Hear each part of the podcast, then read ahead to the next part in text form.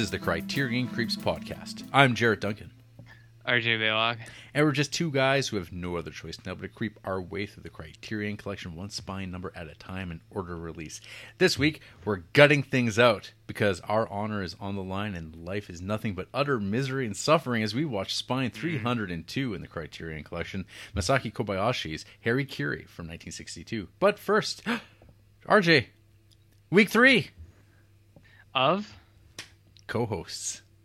week three of co-hosts. Week three, number three. You know, he- here I was starting to think it was every week was co-hosts. forever and ever. Well, it, it's going to get ever. it's going to start getting close. Uh, we've been getting the the money is uh, just flooding in. We're uh, we're going to drown like Uncle Scrooge in our bank vault. But in but let's not get ahead of ourselves because tonight for Harakiri we are joined by friend of the show Justin Peterson. So, fellas, domo legato. Hi. How, How's it going over there, uh, hello. Big J. Going pretty good. Looks like we're what entering pandemic uh, phase two. So, uh, yeah, strange times. Phase two, as in going back up, or phase two is going down? Because we've had some complicated language in our province, where phase two means a whole bunch of different things. Hey RJ, you hear, hear- uh, oh, sorry, Justin, to interrupt. RJ, you hear that thunder? Yeah, Yeah, he just saw he just heard it. Yeah, that's we, the uh, that's the delay. Yeah, sorry if our internet's a little off tonight. It's not Skype like usual. It's because we uh, we have a severe thunderstorm watch uh, in our in Creepsville right now. So perfect timing for uh, getting Jap turning Japanese with uh, Jay Peterson here. But uh, no, I just been hearing about this uh, Delta variant where Oh, yeah. people are getting the virus again, and so yeah, it's like hitting the reset button. It's very year later. yeah, it's it's pretty exciting. Um, in uh, Creepsville, our uh, our chief doctor uh, made a decision apparently that uh, no, it's over. It's good to go. Let's go. And uh, even though our numbers are going up, it's like, no, we're not going to test people anymore. It's fine. And uh, it's like, oh, but what about kids who like can't get vaccinated? They're fine. it's like, are, are they? We don't know. But anyway, it's uh, yeah. I think what is it? We're we're, going into our fourth wave potentially here. Um, so yeah, we'll see what uh, our fall looks like in the education realm. Uh, I, I I personally am Uh-huh. looking forward to ten thousand students uh, all arriving at uh, Creepsville U, and I don't know, breathing at me. So I don't know. What do what do, how do they usually interact with you? Oh, they've always bre- they, I mean, because they were in a way, they couldn't touch me anymore. They couldn't breathe at me. Oh, I see. They're coming in saying, "I'm sick, but I gotta get this work done." it's just like, God, stay Yeah. away from me. but you know, I've, I've I've liked not being sick for I don't know the last eighteen months plus. It's been a while since I've actually been sick. Knock on the magic woods of fairies, but um, anyway, that's yeah, it's good. Diarrhea excluded. Yeah, well, I mean, that's just you win some, you lose some. I'm aware. I'm aware. Yeah. How's uh how's life in the Carolinas, Justin? Well, it's kind of slowing down. Summer was a couple busy months there. Went on the road quite a bit. Yeah. Um, but shoot, August, man, it just it just keeps going. I have uh, six birthdays in my family in August, so it's Ooh. nothing but craziness. Um, including my wife's birthday, which is preceded the following day by my anniversary. So uh, can't miss that. But um, lots of uh, possibility for disappointment there. So um, Oh, I gotta know. get it. ready. Well, I mean, most importantly for you, it's it's my birthday, Justin. Just so mark a calendar, or else. Just look up Phil Spector's birthday. There's a lot of overlap there. That's or right. potentially Bruce Vilanch. Either either of their birthdays, if you want to know J- uh, Jarrett's. yeah. yeah. Yeah, you got you you got full month. Uh, August is hell month for you as well. for me. No, for uh, Oh, Peterson. for, over oh, yeah. Yes. Yeah. And I I say that affectionately for all of our many guests and friends. Yeah. Well, as a as a, a great person once said, uh, Sunday is the or months August is the Sunday of months. Who was that? What- Sam Sanchez. Sorry. what go ahead. anniversary are you going on, RJ? It's been almost two years now. for uh, wedding? Yeah. Uh, two years of really married, being actually married, but we've been together for this will be twelve, so we've been a long, long for a long time. Yeah, I hear that. What's that 21 about? years for me. Ooh, shit. You got in there real spry. You don't look a day over 13 yourself. Oh, appreciate it. So I think you were Those married rock and the- before. The white undershirts this evening. Such a, a youthful Oh, yeah. Glow. Yeah, where's your white T-shirt, Jarrett? It's under the Peterson shirt. I- It's under the shirt. You know, I, Well, I, undo a I. I, I, fine, I will. You want, want me to pop the shirt? There, you like that? yeah, ah, there you go. That color. Well, look at that. like that? I like it. Yeah, yeah. A little, a little, little Lord. showed. Not guess what? Oliver and Jared didn't get any of that. So uh, No, that's That- that's that- a Peterson exclusive. that's right. Yeah. So, uh, I would. so uh, Justin, uh, you went camping. I read on, on, Mm. on the Facebook.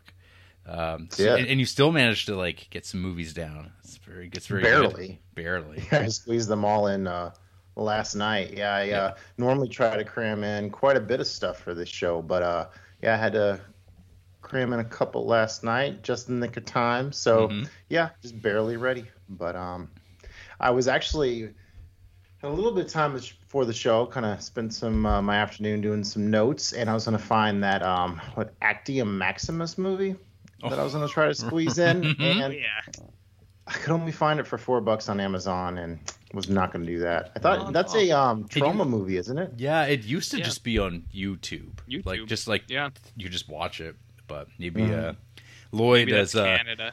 maybe Lord, Lord Lloyd's uh, said no, I got a good thing. Maybe uh, his viewership went up by like six people like in the last couple of years since we've talked about it, and he's like, whoa.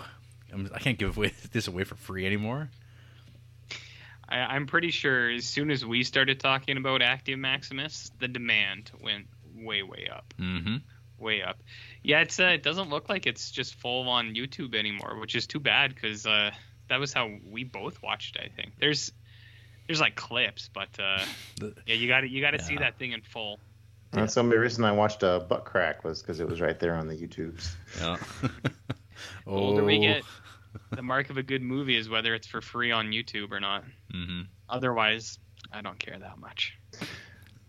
But yeah, it was uh yeah, I spent a few nights sweating myself to sleep. So um yeah, pretty warm here in the Carolinas, even up in the mountains. Um was a leader for my uh, Cub Scout packs um wizarding weekend. So like Ooh. all the kids divided up into the different Harry Potter houses and had little tri-wizard tournaments. So uh yeah, a lot of fun to be had all around. Which uh which uh Potter house were you sorted I into? was, I was the uh, Hufflepuff leader. So Ooh, how was that?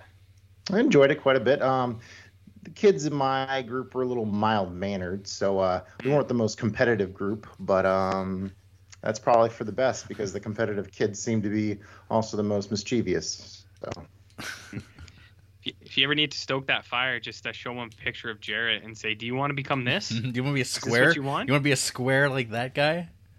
You say, "This is what you want," because this is what's gonna happen if you don't up this shit up a little bit. He wears button shirts to podcast night. What the fuck? I know it's like it's like you don't even it's like you don't even read the memo that I put mm-hmm. out weekly, No. like barely at all, which is frankly kind of horseshit if you're not reading my memos. These go right into the garbage. I put a lot of time into those bad boys, No. a I- lot of time. I have to. Well, I have to like throw it very far into the garbage. It's it's a lot of it's a lot of work for me too. Oh, I see. No. Interesting. Yeah. So uh, if Peterson was camping all weekend, you're probably like me last time we recorded, where I was just a bag of shit, just you know, tired, didn't know what was what anymore, just stared off for about 15 minutes, just quiet. not knowing. I don't know. That's how I felt the last two weeks, but uh, may- Still- maybe are- you got are- more spunk than me. Are you still feeling that way over there? No, I'm actually. I'm. I think I'm fine now. Yeah. Yeah. It's good. But uh, I, I was just bringing it up. Okay. boy JP here was out all weekend. Uh, I get it. It's tiring. Mm-hmm. Tiring. Well, I think I guess we can uh, turn to the mailbag. whoa! So- what do so- we got so, in that so so mailbag? so close, but so far away. Seven emails once again. oh man, Ah, damn they it. came through. Oh, but So it never hit ten though. So you it's guys, only ever happened once. only once, and that took so much effort, so much. Only ever happened once. Oh. Yeah. Let's Oh, see. well. Let's see what we got here, though. Oliver Granger. He's back already. Oh, shit. It's hor- horn- right. hor- horning in again. With, Crikey. um, sure for the good episode last week. Well, the one you were on, OG. Let's hope JP can break the four hour mark. How about it, Justin? You want to be Gosh. it's not a goal, but it's we'll not. see It's what not a goal. We'll see what happens. We'll see. Let's see. Let's see if it just flows out or not. I, I'm I'm fine with that, with it not being that long. That'd be good. Uh, I just okay. Oliver just started the 007 marathon. Why am I like this? What's your favorite 007 film? Um, I'll throw it to you too, uh, Justin. Uh, any any answers to your favorite James Bond? My first one was at uh, GoldenEye. So um, uh, Pierce Brosnan, yeah, he was my Bond because he was my uh, the first one I ever watched. Um, and uh, Daniel Craig ones are good. I've seen a couple of the Sean Connery ones and the um, what's the the real cheeky guy? Um, Oh, Jared Fr- Rancis Duncan. yeah, Rancis Duncan. Uh, Rod, Roger Moore. Yeah, the Roger Moore ones. Have potentially. yet to see the Timothy Dalton ones. Um, my favorite. Remember that Skyfall being pretty good. I need to watch that one again. I've been meaning to do a marathon myself. Yeah. Well, because the move. Well, I know. Um, last year, a friend of mine had was like kept holding off doing the marathon because they were wanting to align it with the new movie, and then COVID kept delaying that, and it was just like, oh, oh. And then I think they finally just watched them all because they were just like, screw this, I'll just do it. It doesn't matter. Um, but yeah, oh, if you're you left out George Lazenby, poor poor George in his like my uh, favorite Bond, probably. uh, supposedly that the one that he's in is like one of the better of the uh, original s- uh, cycle of stuff. Says who? Uh people who watch these movies, I don't know. Uh, Mm. One of one of our dear listeners from Creepsville, uh, Stephen, he uh, he was watching them and he had sort of the same reaction that I have with the Sean Connery Bond, which is like these are not that great, and I don't get it. But he was like the George Lazenby one was good, so I was like, hey, that sounds about right. I should watch that one too. But yeah, Roger, Roger Moore is such a ham. He's a real ham sandwich over there. He's a he kind of falls into that school of acting that like uh, Bill Shatner does.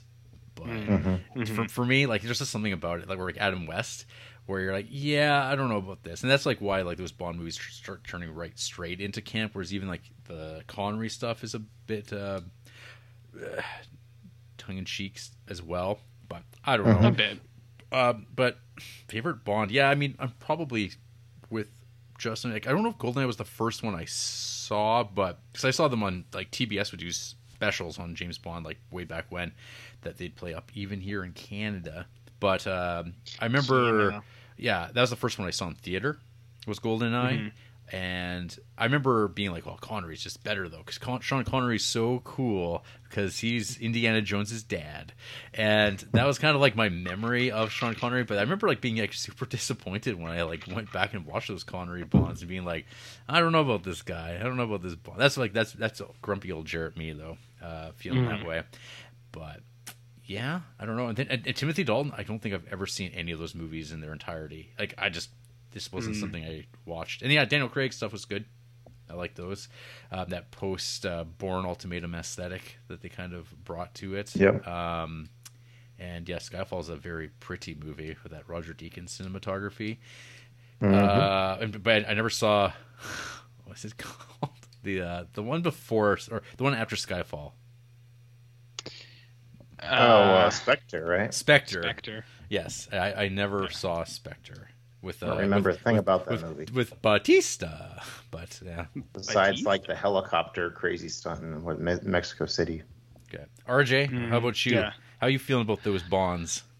Bondsman. Uh, you know, I, I one time I bought uh, all the Sean Connery bonds on Blu-ray for like ten bucks because Yeah. it was on sale, and I was like, that's a pretty good deal for the collection. And um, I uh, when you when Oliver mentioned he was doing this, I was kind of like, I kind of wish I did it before I started Star Trek because I would have been done in like a month probably at the Right. pace I was going. Um, so I would like to do it, but uh, I don't know. I, I like Bond. I'm a typical '90s guy, I guess. Where I mostly just know GoldenEye, but that's that's just from N64 more than anything else. Like Yeah, yeah. I, I I've seen it a bunch, but like I know the game more than anything. Um, I've seen a couple here and Uh oh. but I'd say probably You're back. Well, I'm back. I'm back. They're trying to I'm out of silence space. me because I'm talking about Bond. Yeah. Well, it's- yeah, you're, you're you don't kinda- don't, don't talk trash about spies. Well, the broccolis and uh, their uh, Amazon's watching. fleet. hmm They are, yeah. I, I don't know. I I've only seen a couple to be honest, but um, I did really when it came out. Casino Royale was high on my list. I was like, man, this movie is the shit. I was like, I like this thing, but uh, I don't know. I haven't watched it in many years, so I don't know if it would hold up to that. Yeah. But yeah, Justin, do, Yeah, I you, don't you have like the big box set or anything like that, like with the the whole whatever twenty two movies? I never know, never splurged on that. Um, Okay. Got a got a few ones here and there um, along the way, but uh, yeah, there are still ones in there I haven't seen. Like the longest time, I remember catching a shot into the Sean Connery one where there was like this like volcano lair, kind of like what we see later on in um, The Spy Who Shagged Me. I'm just like, oh, Yeah. which Bond movie is that? and I finally watched some of those Austin Power movies, and somebody commented on my Letterboxd which one that was. So still need to go check that out. Love those tropes. I'm looking up the James Hmm. Bond volcano lair. Where is it though? the volcano there. That sounds super cool. You only, you only live twice, apparently. Ah, Mm. that easy. Google, you know, is the is the best Yeah. sometimes. Uh, And in keeping with this week's film, how would you kill yourself? Uh, Oliver writes, I once visited a gun range in Texas. I was shocked at how freely I was given three pistols, one or hundreds of rounds of ammo, and told to go shoot over there. A far cry from the range I visited in Hawaii, where the guns were strapped in, you couldn't aim them at yourself. So my plan would be to road trip round the states and end it by visiting the, the gun range. Hopefully, the trip would be so fun I would back out of blowing my brains out at the end of it. Oh, you wanted a joke answer? Hmm. Thanks, Oliver. Thanks. thanks. I asked you know. guys this one time, and you totally blew me off. So come on, let's, On how how Done. to, how we would kill ourselves? yeah, you're like, well, we're doing this podcast. Moving on. I I stand by that entirely. We are doing this podcast, and I don't think there's This is death by any a thou- other this, way to- This, this is a death Yeah. by a thousand cuts. yes, One thousand spine hundred cuts. percent, a hundred percent. So yeah, we uh we have our own qualms, but I mean maybe Jarrett's has changed. Do you have any other ways you'd like to die, Jarrett? Other than the podcast, no. That's why I've chosen it. I agree. I agree. Maybe maybe Peterson has a different. uh You know, the first thing that came to opportunity. mind was that um that dancer in the dark ending where Bjork's there singing in her mind, and all of a sudden you hear that trap door go and that snap heard around the world, and yeah, she's just hanging there dead. hmm, I guess I we mean- go that way. We could go that way for sure. I I'd come and watch if you want. Unless you don't want anyone there when you die, that's fine too. Definitely not William Dafoe in Antichrist, though. Not that he dies in that scene, but I'm sure he wanted to. Uh, he he's doing all sorts of stuff in that movie, as far as I understand it. But I don't know. I don't know, Jarrett. I don't know, Peterson. Friends. Next up, Did Oliver say how he would like to die? yeah, gun range. about- Oh, He's, okay. he's in a gun range. I, I glossed over that point. Is that like a firing squad? Like everyone just unloads Mhm. on him? oh no, he's just gonna he's gonna get access to some of those free guns that they just hand out at gun ranges. They go, hey, have fun. You're like, okay, I will. Yeah, all right. Budd Dwyer Yeah, I style. see that. Yeah. Uh, next up, we got Dylan Frogert.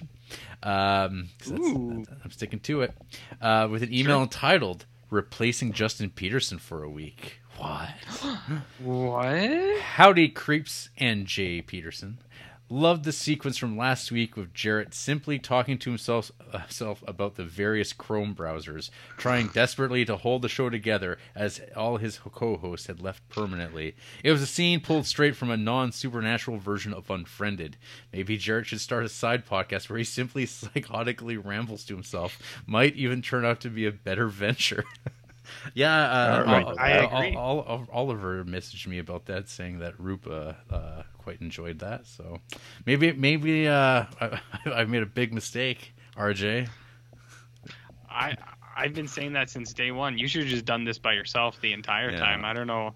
Do I don't mo- know what you were do thinking. some uh, Spalding Gray style monologues. yes. Yeah. He, he, and, he and he killed himself too. So that's fun. How though? Uh, I jumped jumped off a bridge, I believe.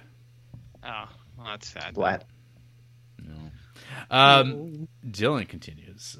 I'd love to get that van electroshock or have Oliver show me Hobbiton and pies, but unfortunately, I'd probably drown before I got the chance. Oh well, because that the, the threat of drowning is real. Watch out, New Zealanders. Watch out, guys. Mhm. Don't don't do Planning on swimming there? Yeah. Well, I mean, it, the water just gets Well. You. Oh yeah, Yeah. because it's a movie. Gotcha. Yeah, based on that thing, you're nobody is safe You, in you- uh, you New suddenly Zealand. you just be walking down the street and then suddenly, what's that? Oh, water! Ah, dead. Yep. Done. Wave like that. takes you Like out. the lights go out. Mhm. Uh, since Justin is on the pod, I guess I'll ask him and the regular creeps a goat question.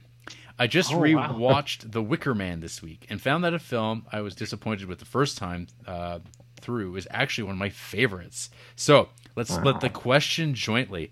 Favorite folk horror gems and any experiences similar to this one, discovering a favorite on a rewatch. Hmm. So Folk horror gems? folk horror. Yeah, I mean, I I like that folk horror. Um, I mean, you could probably throw a kill list on that. Yeah, Kill List is in there. Oh, What about yeah. uh, Sure. They sneak it in there at the end. Yep. Spoilers. Yeah. Oh, yeah. uh, whatever. It's on the poster. Uh, well, Conqueror Worm, Jarrett? Does that fit in there? I Witchfinder mean, General? It's good. It's yeah. It's got it's Ish. folksy. It's a little folksy. There's actually the uh, Kier-La Janisse documentary that uh, is like in these you know whatever festival circuit that exists online. Uh, it's like a Yeah. whole documentary on folk horror and film. Uh, Hmm. That I would definitely check out whenever it comes along. Some you count Blair Witch? Yes, hundred percent. Yeah, totally. and that's and that's like sure. I mean that's one of my all time fave horror movies. Um, so that's great. Wicker Man is indeed. I think that's a it's a movie that you could definitely not like at all the first time, and then you come around on it because it just sticks with you in a weird way. There's not very many movies like it, but uh, Yeah. the the ritual I think is pretty cool. yeah, the ritual is very good. Mhm. Like that one quite a bit. Everyone's all about that Vavavitch. The Vivitch Yeah. and Midsommars. What about Pyewacket, Jared? Is that folk horror? Uh, sure, but that movie is sadly uh, not great. Uh, Well, it's uh, Canadian though. A Dark Song though was uh, super good. Even though I don't know, it seems like Mhm. not everybody feels the same way, but some people also don't love Kill List, so I don't know. Maybe they maybe they hate folk, plain folk. Yeah, I don't know, man. I've I've seen other people soft on a dark song too, but all I know is when I was up real late and it's in its last 20 minutes, I think I was like kind of overtired and I was like watching it and I think it actually helped. I was like, "Whoa. This movie's spooky." And it got me. So what are the requirements for folk horror? I just I feel like straw has to be in there somehow. So yeah, something like uh, Yeah, cor- cor- corn husk dolls, um, Yeah. like maybe like a like a chicken claw, uh, some like an- animal bones, Mm-hmm. Uh, some hooded figures with uh, handcrafted masks for good measure. There's always the one um, Euro horror from like a few years ago that like no one talks about at all. That I think is actually pretty cool. It's called Left Bank, but like that like gone. That no one talks about that thing. I watched that like seven years ago. Maybe I watched it and had zero expectations and it was like totally blown away. And maybe it's like super mediocre, but that's that's a I think a, a secret gem. There's the one too. Uh, it's called Sauna. It's a Russian movie, or at least it's set in like Russia, so it may just be like also like Eastern European, but uh, doing like a Russian folklore thing. I never got through that movie. I I just didn't work. F- something about the tone of it was not in the mood I was in. It's about Black Death and people moving across the landscape. So I don't know. I remember that being like one of those movies that I needed to rewatch. Uh, what about you, Justin? Any folk horror gems? Um, yeah, just pretty the the um the uh what am I trying to say? The The usual classics, suspects. I mean. yeah. yeah, exactly. Uh, Hmm. Did like that Midsommar quite a bit, as you know. Yep. Um, Wickerman, I probably ha- I was a little underwhelmed with that one, but um, maybe just have to watch it again. Um, did like Kill List, that was that was cool. So Mm-hmm. um, yeah, I, I like pretty much all of those. Hadn't seen one I hadn't liked. Nice. Uh, and as far as, and I think we've been asked this question before, and it's always tough to sometimes come up with ones off the top of uh, my head anyway. Uh, but watching a movie the first time and like being like, oh, Mm-hmm. and then you're on a rewatch, you're like, oh my god, this is amazing. uh, it's, it's that's a tough one. Uh, do either of you two have an answer? I think I'm, I'm pretty sure Justin, you've asked this before at some point. yeah. I, I don't have any. So if uh, Peterson, if you got any, man, you got to go for it because uh, I find these questions extremely difficult to answer on the spot. Which, I mean, it's still good we get them, but uh, I just mean I I don't really know. Personally. My go-to is always uh, the Thin Red Line, since I watched Mm. that, you know, a couple months after Saving Private Ryan, expecting a, you know, balls to the wall World War II blow 'em up action movie, and being like, uh, what is this? They're just looking at the sun through the trees. Uh, What's going on here? And then, um, you know, finally started watching those Criterion's a few years ago, and watched. Um, uh, da, da, da, what is it on the Tree of Life? And it's like, oh, that's Mm. that's quite hoity-toity. And then uh, started from the beginning of his collection, and then finally I watched, um, you know, Days of Heaven and Thin Red Line, and that Malick style finally clicked in. And yeah, I thought Thin, Thin Red Line was pretty great at that point. So right, right, right. Yeah, there you go. I, I actually have an answer for you, Jared. Not a movie, but you know, an actor that I, ca- I came around on was uh, Joel Edgerton, because I used to think that guy sucked, and then uh, and then I actually like based on nothing either. Like I hadn't even seen any movies with him. I was like, I don't like the way this guy looks. I'm not gonna like his movies. Okay. But then I did watch a couple, and I was like, oh, this guy's good. Whereas opposed to like Jai Courtney and Luke Evans, those guys. I knew I didn't like them, and then I watched their movies, and I was like, okay, I definitely don't like these guys. Not really, not at all. So, Uh, anyways, yeah. Well, thanks for he's buying the me guy some- from The Gift, right? Yeah, yeah. Uh, thanks for buying me some time because uh, it gave me an opportunity to kind of go into my like top 100 movies list, and I was like, "Hey, what's a movie I didn't like the first time I watched?" And there's one right there, and that movie is Dawn of the Dead. The first time I ever watched Oh, Dawn I of the see. Dead, 1978, I was like, "What?" Like, I, I had never seen anything like that. I'd never seen Mhm. this like kind of like I don't know. It, I would describe it as like low budget, uh, re, kind of. It's like pretty high end for regional filmmaking because it was like an international co-production and it's a pretty different scale. But it also is like this weird, cheap, non-studio horror movie. And the first time I watched, it, I'm like, what's up with these zombies?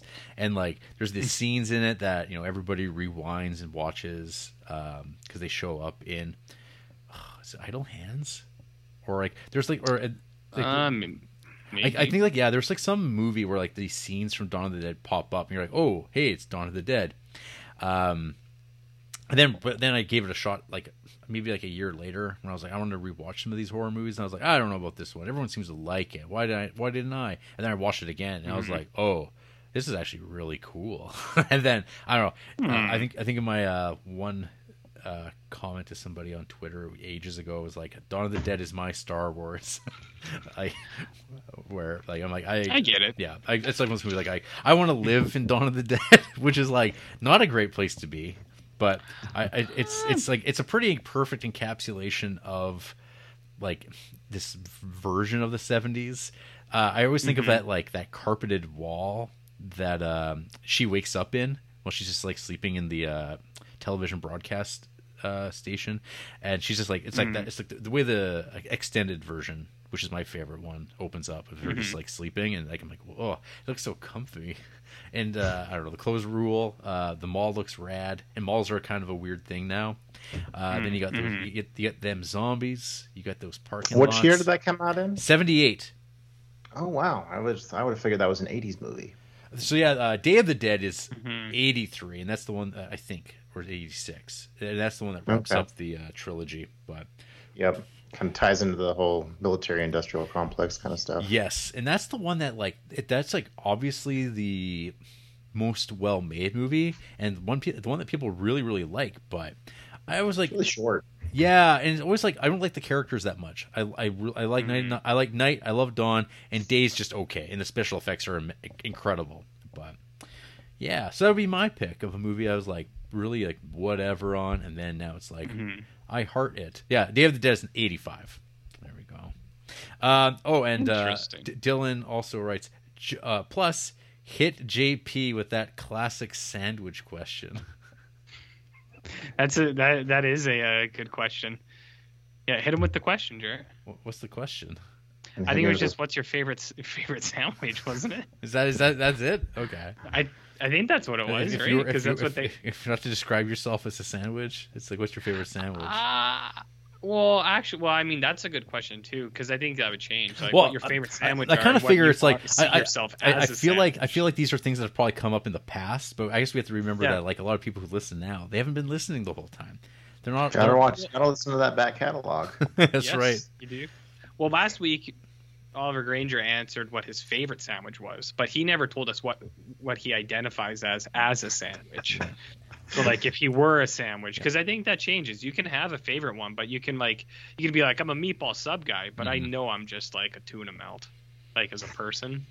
Like I, those aren't my answers. I'm just I'm just giving out examples. That's all. Yeah. So we're we're talking deli sandwiches, A- right? any any kind of Ah, sandwich, any I think. sandwich. Yeah, you mean, you can make it at if you- if like you- Whatever. beef cheddar if you wanted. Sure, if How that's about what you a want. Swedish Swedish meatball open faced sandwich, Justin? Come on. Um, I like the Cuban sandwich uh, quite a bit. The, with that Ooh. press with turkey. Um, we have a place called Firehouse Subs here that does this engineer sub, which is delicious. It has um, the white cheese, uh, turkey, and a bunch of mushrooms on there. Typically, when I go to like Subway, like uh, man, I just pile on all the veggies and all the meats and everything I can get on there. But you know, the simplicity of the engineer sub, I do quite enjoy that. Sounds not too bad to me. Not too bad. I don't know if I've ever had such a sandwich. Have you, Jarrett? I have not. Hmm. Yeah. Might have to. uh Explore. Make one on your Yeah. make, make make your own. Yeah, something like that. Something like that. Uh, Dylan concludes, it's going to be a real hoot when I mix up one of these co-hosts. Anyways, have a great show, Dylan. I feel like we might be hearing more from Thank you. this this Dylan one of these days. He's been on a pretty hot streak lately, Mhm. He's, so he's it's possible. Yeah, we got another one somehow. Um, so we have a uh, an email here from one Justin Peterson. My Oh, my third shit. time on the show. Hey, Jaron RJ, what's happening? Throw it over to me for a few questions Okay. All right, on the spot. on the spot. Oh my Oh. god. Yep. So, uh, goat movie question of the week, Yep. part dose. Okay. Okay. So, uh, favorite heist movies. So, I watched that um, Asphalt Jungle recently, Okay. Yep. and Oh, yeah. uh, I was thinking of actually writing a pretty quick, easy review on the old Letterboxd, being like, "Well, that was the American remake of Rififi," and then I go and see that it was made five years after Rififi, Yeah. um, or no, or opposite. Raf- Rififi was five later. years after Okay. Asphalt Jungle. Mhm. Yep. So um yeah, I could heist movies. They're all right. Which ones you like?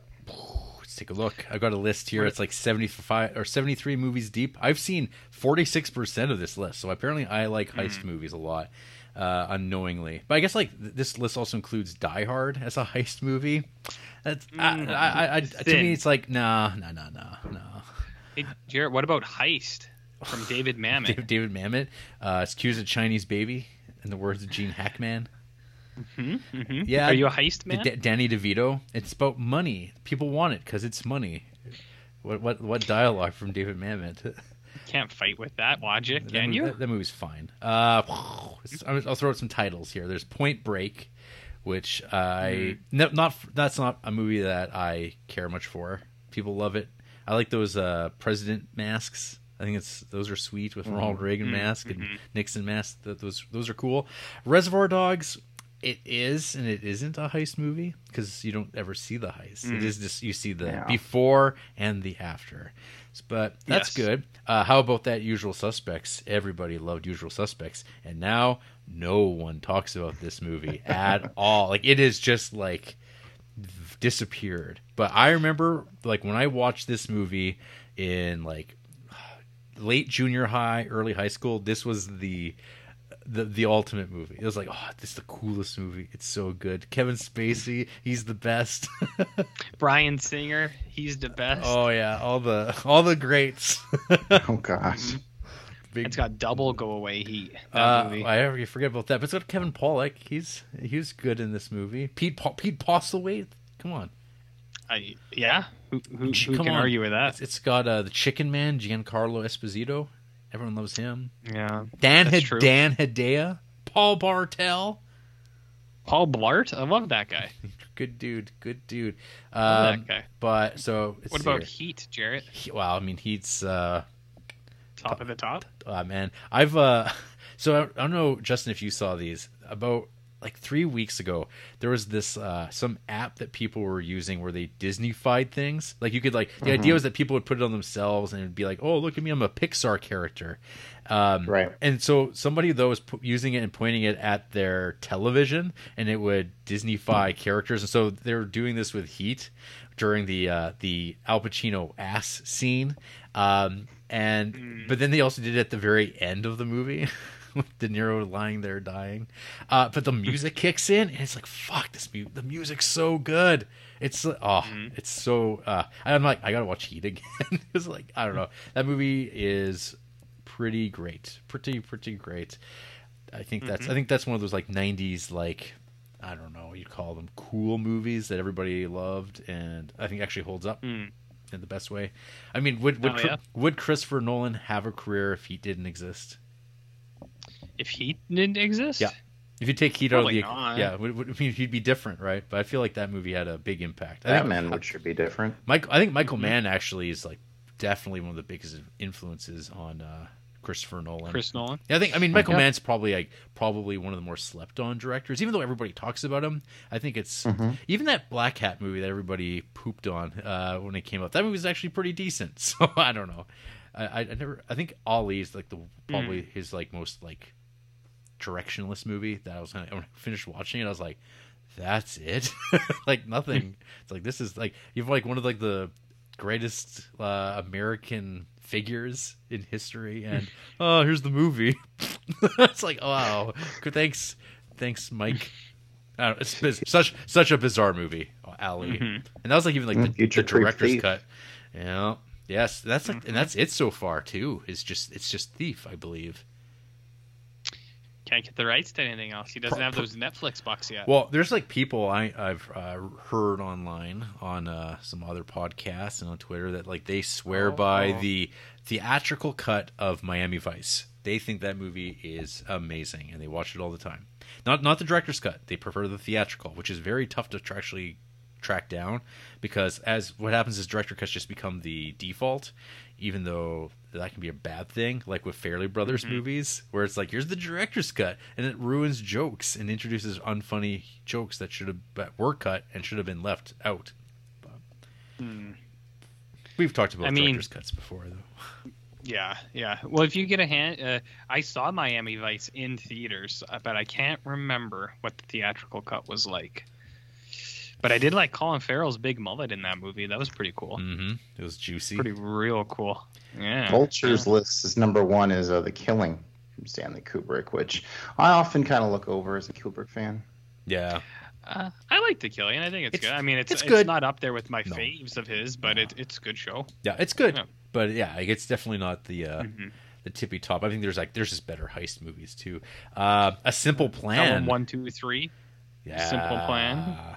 Yeah, those are two right I'd call right there. Uh man. Oh, remember remember Snatch? I do remember Snatch. the, the, You- wonder, the wonderful world Yeah. of when when Guy Ritchie was like uh exciting. yeah, I, I do like that. I, I like Inside Man with Denzel Washington as well. yep, that movie's good. I think that one's that that one's pretty good. And Well, you know what movie I actually uh what's that Edward Norton movie with Robert De Niro? Do you remember that one? What the fuck was that? Uh oh. Yeah, wait, hold on. I Oh, got yeah. I got De Niro up here because that's a heist movie that I actually I remember really liking, and no one else liked it. And I was like, oh man, this movie is awesome. um, the fuck is it? Well, I mean, I think like that that uh, late '90s, early 2000s was like really big for those heist The movies. score. The score, yeah, that's what it was called. yeah, see, I, I- I literally yeah. Okay, right beside Snatch on this list was the score, and I was like. I was zoning out on it because on the poster, the guy, the person on the poster does not look like Edward Norton at all, but it's very clearly it's like, oh, there's there's old Bobby D. But I always I think about the score is uh, Frank Oz and Marlon Brando. So Marlon Brando's pretty good in that movie. Yeah, yeah, he's just sitting on that he- chair. he's pulling a Steven Seagal in the Sniper. oh yeah, or sniper like it, ops whatever. Uh, love yeah, him. You It's love you stuff. love it. You love it. Uh, for boo, boo, boo. And then, like, yeah, there's a big drop off for those heisty movies. There's like lots of them, but like, I don't know. I'm pretty checked out. I mean, everyone likes that Hell or High Water, but me. Uh, Baby Driver. Um, again, I'm on the wrong. Ew. Si- I'm on the wrong side of history, apparently. Actually, so the That's a one no movie thanks. that I totally forgot about that I didn't realize, and it actually ties into a movie that came out this week, was there's that one uh, with Robert Redford, The Old Man and the Gun uh, that came out like three years ago, which is apparently like a, ni- a nice little uh, piece of movie making. And it's from the guy David Lower or Da- Lowery who directed a Ghost Story, who has had a brand Lowery. who had a brand new movie come out this week, The Green Knight. Ah, yeah. That Which- movie's supposed to be real good. It's supposed to be also divisive, as uh, apparently it, it sounds like it's some. Uh, it's got some of that art house stuff going on that you know uh, audiences seem to have issue with because it's one of those it's where it's got like a ninety percent critic rating and then like it's it's like audience scores like in the dumps. Um, a, f- a friend of mine watched it, I guess, logged it on Letterboxd, and I saw on Twitter they liked Scott Tobias saying something like, "That was amazing. I have no idea what's going on." So, so I'm, I'm curious about it because I was like, Green Knight. And then I'm like, what is this? And I'm like, oh, David Lowery, who's like kind of all over the place in terms of like movies that he makes. Pete's Dragon, Old Man and the Gun, Ghost Story, Ain't Them Bodies Saints. Uh, and, and now he's working on that uh, Peter Pan and Wendy movie. So this guy, he's uh, I don't know, he's a maverick, playing by his own rules. He's the Duncan of the cinema world. That's right. Some would say. Some would say. Well, so this is. But- why is Casino on this heist list? It's- that- Uh, yeah, Casino's not a heist film it- at all. it is not. I mean, Cliffhanger is more of a heist movie than Casino, and I, Yeah, for sure. Yeah, I don't, I'm not sure what that's about. That's a weird one. that's, The Sting's a pretty good one. I need to rewatch. and uh, Oh, yeah. the Sting is it even on this list? Nope, it's not Hmm. even here. The hell, the hell. Anyway, Fuckers. um, Oh. so that that that was your heist question. What what, what else Cool. you got? So I think it was last week on the show we ta- you guys talked about some of the um, the great um, catalog categories coming up in the next hundred movies, Yeah. and I was wanting to see what some of your least anticipated movies in the next hundred. Yeah, you actually do Um, often ask that. Oh, that's a good question. List. And- Gonna have to do. There's a lot of good ones, but um, and I wouldn't say this is I'm I'm not anticipating this, but I'm sure uh, RJ probably is not looking forward to Sweet Movie coming up in about 75 spines. yeah. Movie? Sweet movie. It's called Sweet Movie. It be- and just to give you a taste, I think it begins with a golden shower. Oh, good. Yeah, it's one of my favorite things to see in movies ever. I've I've mentioned many times the Criterion needs way more of those. Yeah, you're into water sport, Way right? more. it's called wet works when you're a professional, man. Right. Okay. So get that get that right. Get that straight. Oh, least Yeah. fa- what what I'm not looking forward to. I mean, how Hmm. long is the complete Arkadin? Because Mr. Arkadin sounds good, but is that going to be like six weeks of movies? Because that doesn't sound fun, right? Potentially. Hmm. Hmm. I'm reading. I'm reading. What the hell's? Okay, there's an Alfonso Cuarón movie that I don't know. Solo Yeah, I'm not- pareja. What the hell is that? I stumbled upon that earlier as well. I've I never heard of that. yeah, I didn't even know that he had something in the collection that early. so it's like, huh? And no, like no one talks about that, to my knowledge. Maybe, uh, that's weird. Ha- I mean, there's, here's another movie I don't know. Oh, it's a Francesco Rosi movie, Hands Over the City. I don't know it. Oh, it's more more Jane though, more Jane Campion Hmm. coming at us. I don't know who Eric Rohmer is, but I really don't want to watch six moral tales of his. Here- Because does that mean there's six individual movies? Yeah, Oh my god. you, you're gonna better. You're gonna find out how you feel about uh, them, no matter what. What is Wow. border radio? It's it's kind of like not border radio. Do you know what I mean? the, a document of the last days of West Coast punk rock. Oh God, RJ, you're, that sounds so much your thing. Uh, Monsters about- and Madmen will be fun, but What about Paul R- Robeson, Portraits of an Art of the Artist? That Oh. sounds like a uh, thrilling adventure. Well, that's all because that's going to be of um, the one, uh, yeah, African American actor from that period of time. Dudley Murphy, Uh, if you mean Paul Robeson, Zoltan Corden, Korda. I don't know. I'm just reading the names on beside the movie. I don't know who any of these people Uh, are. let's see here.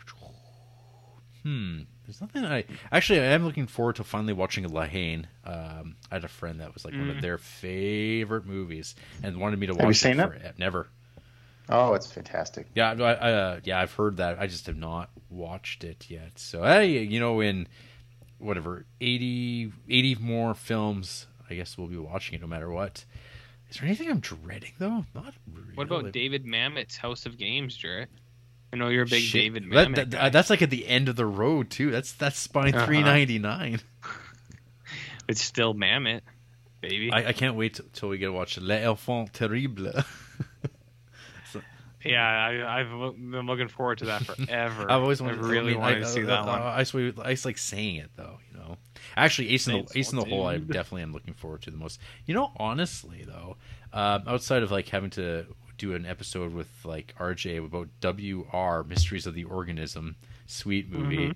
Those aren't going to be fun times. I don't think. Um, well, what is the mystery of an organism, Jared? Have you ever asked yourself that? Like, really? oh, ask? Another, another Pietro Jeremy movie. Goody. Uh, You like that? What's you like that? Whit Stillman? Uh, I uh, uh, my old roommate Scott had that Metropolitan forever, and I think one time at Christmas we put it on. He wasn't there, but I think Andrew and I watched like three minutes of it, and she was like, "No," and I was like, "No problem." And I Hey, took it right out. L- L- Lloyd Kaufman shows up in that for a hot second. like In, uh, last Days Metropolitan? Disco. Yeah. but that's the only one I've seen from him. Yeah, I don't know. Next, the next, yeah, there's a few like kind of like, oh, cool, it's a rewatch, but hopefully there's some pleasant surprises ahead. Um, but hey, you know, in the in the, the next hundred, Robinson Crusoe on Mars, RJ. I mean, You mean, see that? who isn't looking forward to that? Are you Are you gonna do all the Robinson Crusoes though for uh, closure All of them. completion? Yes, all of them. Uh, There can't about, be that many. how about four by Agnes Varda?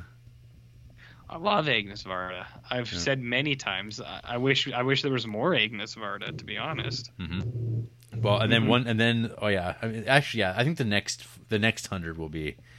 Uh, there's a lot more stuff I'm excited for, I guess, because uh, that'll be a rewatch of Mishima, which uh, ties ties in nicely with this week. Do you like Mishima? It's good Like stuff. that Mishima. Uh, any other questions for us, Justin? Right.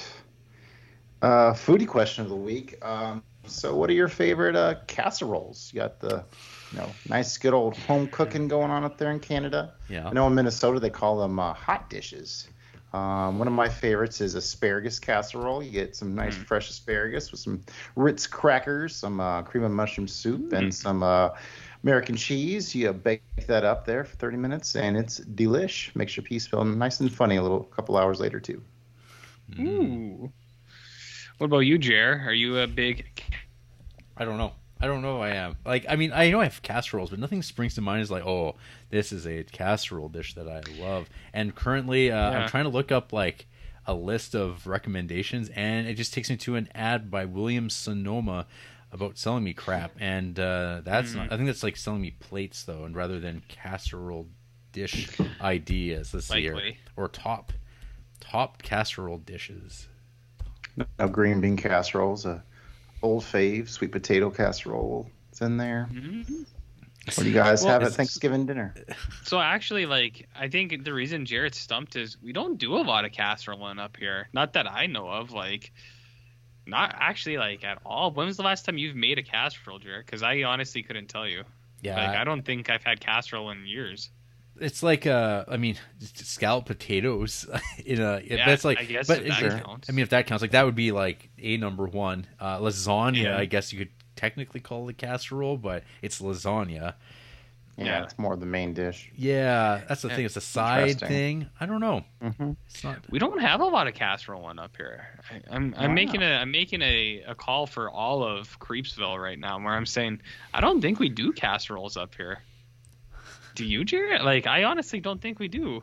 usually just becomes be- it usually just becomes the meal in itself Yeah, yeah. You we go for broke here. We don't want to dick around and have side meals. It's like it's like here's one meal. Here's your meal.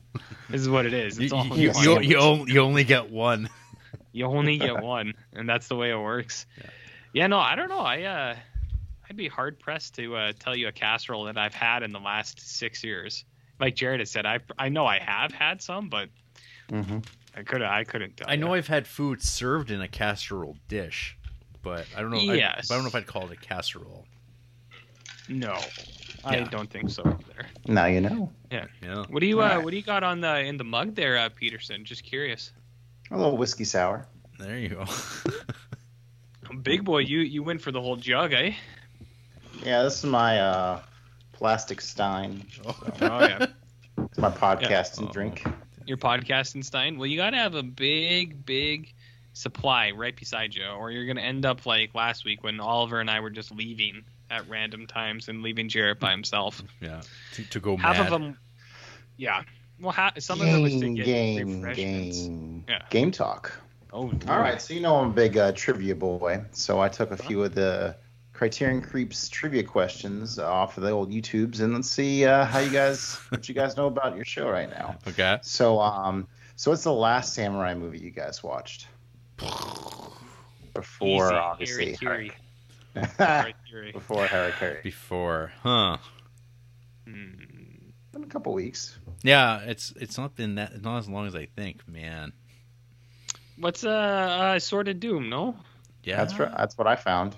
Yeah, that would be it. Yeah, it. and then before that was maybe one of those Su- Seijun. No, hit neither of his were samurai ones. Nope. I was gonna say Seijun Suzuki, but no, it wasn't his. Yeah, Sword of Doom. I think would be it. Sword of Doom. No. Yeah. All right. So, um, after Solo, which is obviously your most popular episode of Yeah. all time, what is the most popular uh, Creeps episode? But now this is talking about a Criterion spine, so, So, that Twin Peaks doesn't count. okay, Mm. I think it's got. I think it's Passion of Joan of Arc. On It's up there, but not not No. third place. Hmm. I I would have said it's a Wonderful Life, but that's not actually a, cre- a s- a spine proper. That's a are we are, disc. are, are we talking SoundCloud or YouTube? YouTube. Okay, so YouTube's got yeah, YouTube's got its weird metrics. Yeah, I got those those. What would be the? It's like I know that the uh, Jacques Tati thing is like really weirdly high up, but I don't. up there. Yeah, it's weirdly high, but uh, It- hmm. Give it's you been a while hints, since it's a I've Fellini. looked. it- It's a Fellini. Oh, eight and a half. oh, eight and a half. Yep, that's Yeah. your number three right now. Okay. Gotcha. Gotcha. What's your most popular co-host co-hosted episode? Oh God, I have no idea. I'm gonna say Tenenbaums because I think that was just a popular episode in general. But actually, I'm not gonna say Tenenbaums. I'm gonna say Videodrome because it was an entirely Canadian production.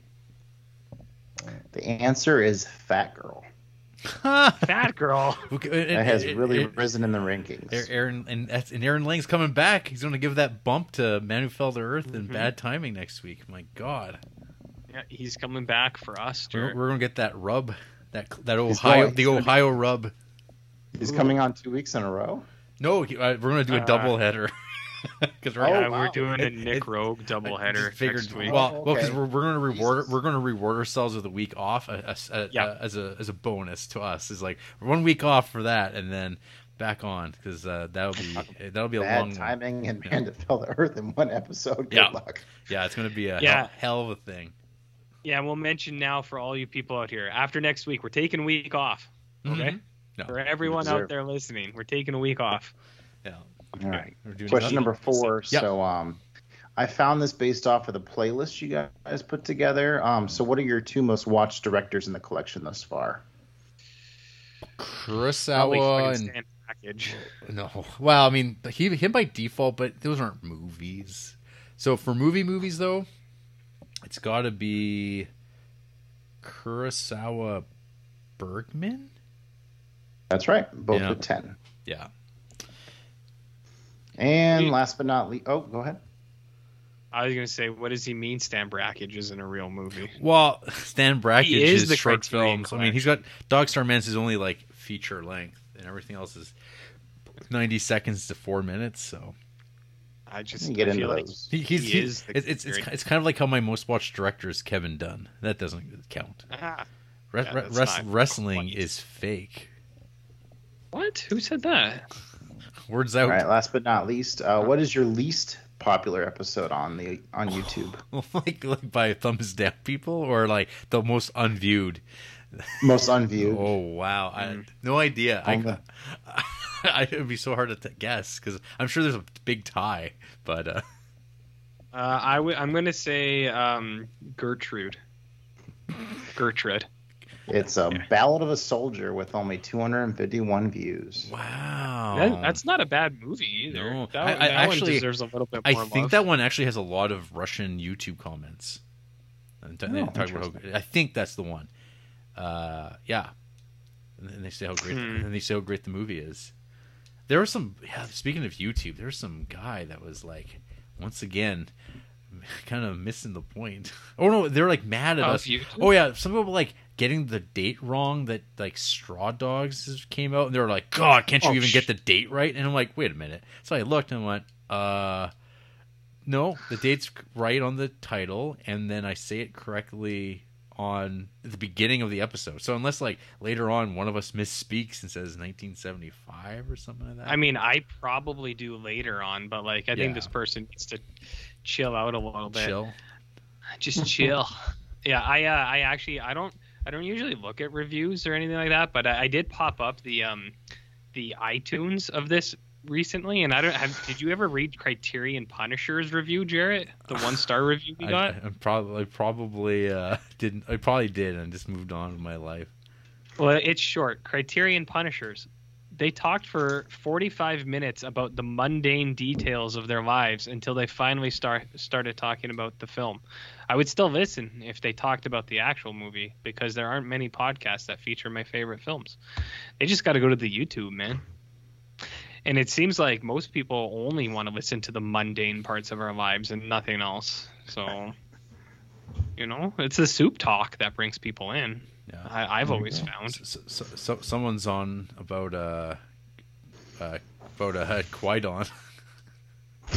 about us not liking quite on. I don't know. It's, it seems like a pretty reasonable review, though. There's no personal attacks. A rarity on YouTube and Ah. anonymous comments, so that's nice. I'm fine with that. That if people have if people have like thoughts or whatever, that's wicked. I, I like that people like just talk about it because it's like Mm-hmm. it's li- like wrestling. It's all everything's fake. It's not real.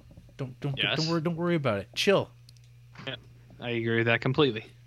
All right, that's all I got. Skull to us for a good show. Th- thanks for the email, Justin. Uh, Yes. next, we got four more. I mean, we're an hour in. Pretty good. Ooh, Uh. Sam Sanchez. Hey, little poot and big stank. I'll I'll let RJ No. decide. I'll let RJ decide who is who, being the big big money hustlers boy he is. I haven't written in a few weeks. Commuting over an hour to work every day now and learning a new position has been hectic, but enjoying it nonetheless. Wanted to comment about Life Aquatic a little. Enjoyed the love the hmm. movie was getting from you guys and mister mm-hmm. Berger, as it might be my favorite Wes Anderson as well. It was my first Wes Anderson and always disliked the hate the movie would get. I believe that a lot of the hate stems from when the movie came out. It was Wes Anderson's fourth movie, and each film seemed to escalate in style, culminating at the time in Life Aquatic, which people seemed to could or could seem to just see Anderson as full on style over substance and a one trick hmm. pony. But now it seems like people have come to terms that Wes Anderson is what he is, and you either like the style or you don't. I think if his fourth movie would have been Darjeeling Limited and then made Life Aquatic, people would have seen it more as a return to form and probably had a more positive initial response. Much like Jarrett, I also had one of the red beanies, but uh, but no idea what happened to it. I worked at Warehouse Music, where it was released on DVD, and received a box of those beanies to give away. Unfortunately, the couple I took didn't survive over the years. A couple weeks ago, Arj blog mentioned Harry Potter and the kissing scene, and it reminded me that him rewatching those a few years ago was the catalyst for me writing into the show. I commented on his review if uh, of it uh, on Letterboxd, and he mentioned that comment on the show, and the rest is history. So we have the weird naked makeout vision of Harry Potter for the nearly weekly email I, f- I feel compelled to send for the rest of time. Lastly, I meant to write in last week for Oliver and ask the important question about his thoughts about the Ilconix, as I'm sure he's a huge fan. also, I guess I'll respect his decision to stick with his team of the Houston Astros despite the shameful cheating and overall douchebaggery and general unlikability of the majority of the team. All right, juggalos, take care. Hopefully, I can get back on track and email more regularly again. Thanks, Sam Sanchez. It's nice to hear uh, from a whoop whoop. Okay, wait, is it whoop? Whoop, whoop, whoop. Not woot, Oh, yeah. woot, you nerd. Well, I don't fucking know. I... you know, I Oh, was yes, listening to uh, the Chronic, um, like Dr. Dre's 2001 The Chronic the other day, and he uh, he drops a whoop whoop. So I think he's a uh, ICP fan as well. Wow, How could he not be? Yeah. Sorry, what were you even talking about? Um, Sam, Sam Sanchez dumping on the Astros. Uh, Justin, you got any strong Mhm. opinions about Houston? Uh, no, I mean I heard they cheated, but uh, don't really follow The, the first I that much. the first I ever heard about it was like last week. I didn't like the Astros play for a team. Okay, sure, that's a that's a team thing. I guess that's sports. I have no idea. Like I, usually I do hear about. I mean, it must not have been that big a deal because I never heard about it. And usually that kind of thing percolates even into I- my world in some way on Twitter, but or I've just been so busy um, not being online as much that it slipped. That was by. like two years ago. It it it was a pretty big deal. I think I think it just passed. It just went over you. I think because So- I mean it wasn't like so this what- earth shattering news, but it was like they cheated. You see the way it was made. And then It, they it just sounded like I thought it was like current events. We're we're talking about this shit from two years ago. Yeah, well, I mean, well, last year the season didn't really count, right? Because Oh, everything was canceled and there was an asterisk It's- beside everything. But no, they they won, and then it was then they found out that they cheated. So it was kind of that like that's all it was. They cheated, Jared. They were cheaters. They cheated. Well, they, well, they, like they got kind of- caught. They put something on the ball, right?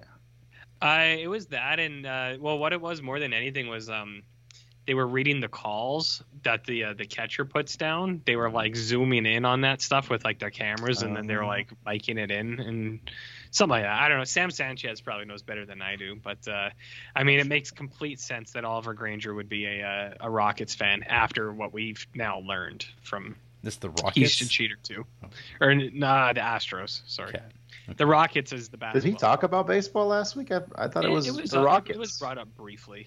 Oh, It was okay. brought up briefly. Well, because he was wearing his Houston he Rockets likes- hat. he- and I was he like, just- "Are you still a Houston fan?" He just likes Houston in general. the Apparently, he just likes Yeah. all, all the Huh. Houstons. Yeah. I don't Yeah, know. he he just likes all the Houstons. It's I was quite surprised with the uh, the amount of love you guys gave for um, Life Aquatic. really. Um, that was one of the ones I I, like that kind show. of slept on the first time I saw. it. That was the first Wes Anderson I saw in the theater, and after like really enjoying Tenenbaums, I was like, oh, well, that was something. But then I came back around on it and really enjoyed it, and um, same thing with uh, Darjeeling Limited. So um, Yeah. those were two Wes Andersons that kind of had to warm up to. for sure. Yeah, I mean, I think that like honestly, I do think the first time I watched Life Aquatic, I think I loved the score way more than I liked the movie. But it, every time I watch Life Aquatic now, and just like even just recently, it's like fuck, this movie's so good. It's it's really really great. Um, and like I don't know, I, I it'd be it'd be difficult to pick my favorite. I mean, I think Fantastic Mr. Fox is like incredible, just like on a technical level. Uh, I love Yeah. watching that movie. It's just so cool. Um, I don't know how many kids like watch that movie or anything. I Like that. make my make my kids watch it once a year at least. Oh, cool! That's great. Because yeah, that movie. yeah, they enjoy think- it as well. Yeah, do they uh like uh like Nightmare Before Christmas? Oh yeah, Yeah, I just like I don't know. And do they like? I, I mean, you're as a as a as a man who's got kids who are like watching movies and stuff like that. Do you find that Oh, they yeah. like know like? Do they have a preference for like stop motion? And do they go? I really like this, and they like because it's stop motion, like the.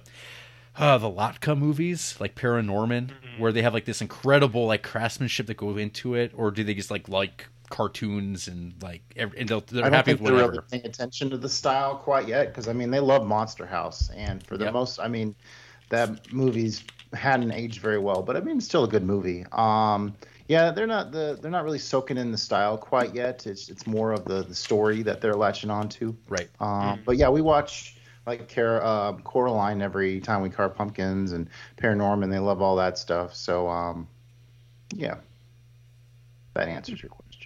Mhm. No, yeah, for sure. I was. I mean, I often find I'm more interested in like what kids think of movies than like adults because I'm like, what do you think of this? It's like it's boring. I went, yeah, it's boring. Or like, I like I think that's way more interesting because like I don't know why kids don't do more podcasts. That's I guess they need to get get off their asses and uh, get on it. I'd like to distance myself What? before the Jarrett Jarrett slash Oh. kids podcast gets created. I, I no, I don't want to have anything to do with it. Oh, okay. No, no, I think I think that should exist more of. I'm sure there's like YouTube stuff for like YouTube kids and kids doing shows. I think that's Mm. way more interesting. I don't I don't want anything to do with kids. Okay. Shoot, I can Okay. grab Nolan for one of my creeps if you want. There you go. Watch uh Sweet Movie. Oh my. Yeah. Oh, then then they'll oh no, my kids are being taken away from me. the the podcasts have ruined my life more.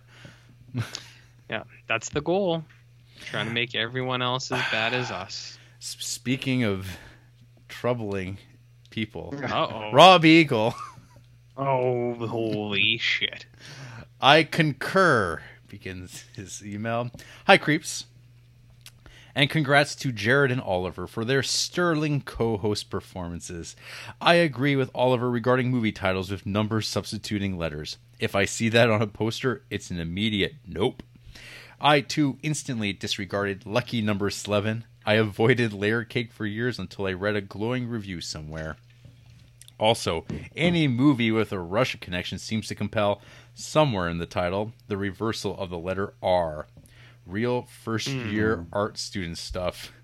hmm Um, I agree. I'm not fond of numbers substituting for words either. What was that, Justin? Oh, you gotta give seven a pass, right? Yeah, I mean that's like that's probably it's Uh. it's probably that movie's fault actually because that that's the movie Ah, that like started that- yeah it started it all and then it became like real old hat.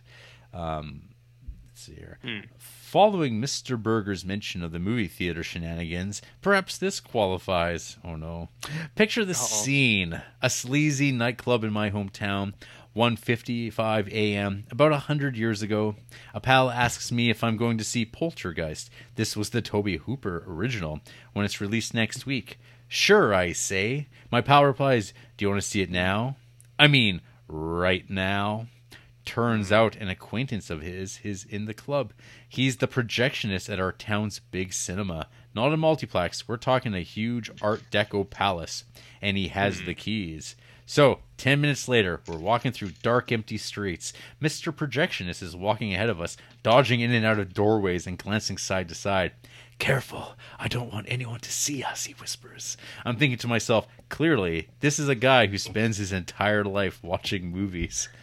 Up marble steps and in through the main theater doors we creep into utter darkness.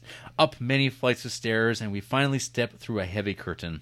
There below us lies the vast deserted auditorium. Hmm, whispers my pal. This is probably the quietest this place has been since Grease 2.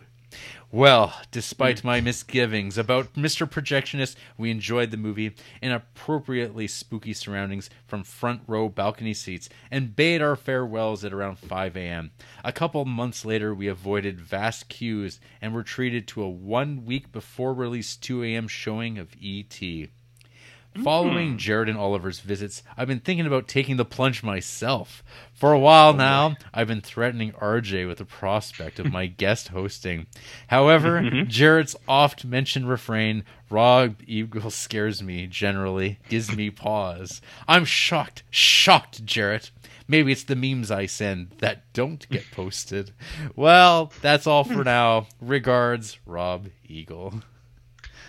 I mean, I'd like to s- say that first off, that's one of the most Rob Eagle stories I've heard in a while. Mhm. Just screaming Rob Eagle. Some very And, uh, well read emails this evening. Yes, yeah, yeah. They were really shooting for that ten to Got- try to get got- me to got one it, more. sure. Well, all, all I gotta say is don't worry about Jarrett being scared, Rob Eagle, because I think he he deserves to be taken down a peg or two. So uh, Mhm.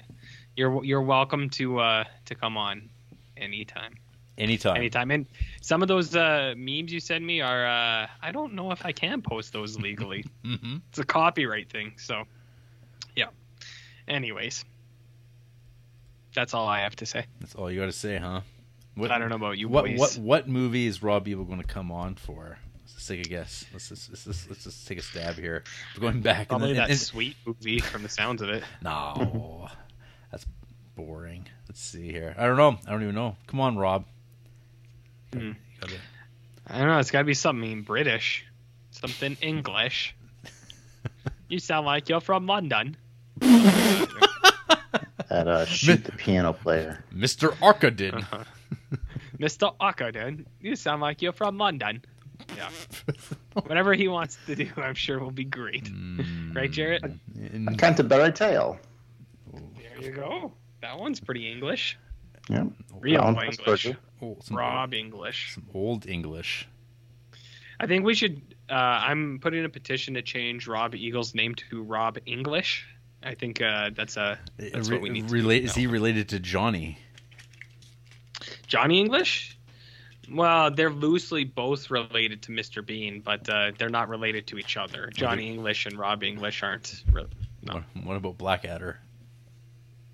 it's a it's a mutual friend, but no no blood relation, Okay. no blood. I Yeah. see. I see where you're going with this. Well, one last email from Sam Loveland. Ooh, baby. The Big Apple. Hey, creeps. Mhm. As I write this, my plane has just touched down at John F. Kennedy International Airport in the great city of New York. I'll be staying here for one week, during which I'll try to do as much here as I possibly can, as this is my first trip to NYC. That being said, what are your favorite New York movies, aka ones set in or about the Big Apple? Anxious to hear, but equally anxious to get onto the train to Manhattan, which is why I must keep this email brief. Thanks and have a good show, Sam Loveland. Well, Sam Loveland, while you're in New York City, you should be trying to get over to those uh, Criterion offices. I think they, I think they give you I think they give you postcards or something. A friend of mine went there, uh, saw the at the world premiere of Phantom Thread, and um, or no, not Phantom I'm- Thread. No, sorry, not even the good one. It was uh, the uh, Inherent Vice. Inherent Ah. Vice. Yeah, that's where. He, yeah, that was his uh, graduation gift to himself. Is seeing that and uh, that uh, the Mike Leigh movie about the painter, the John Turner one. Is that Mike Leigh? Oh yeah, I know I know which one you're talking about. I think it's something like that. I think it's less about what he can take from Criterion and what he can leave, such as our business card. Yeah, or non-existent Everywhere. one.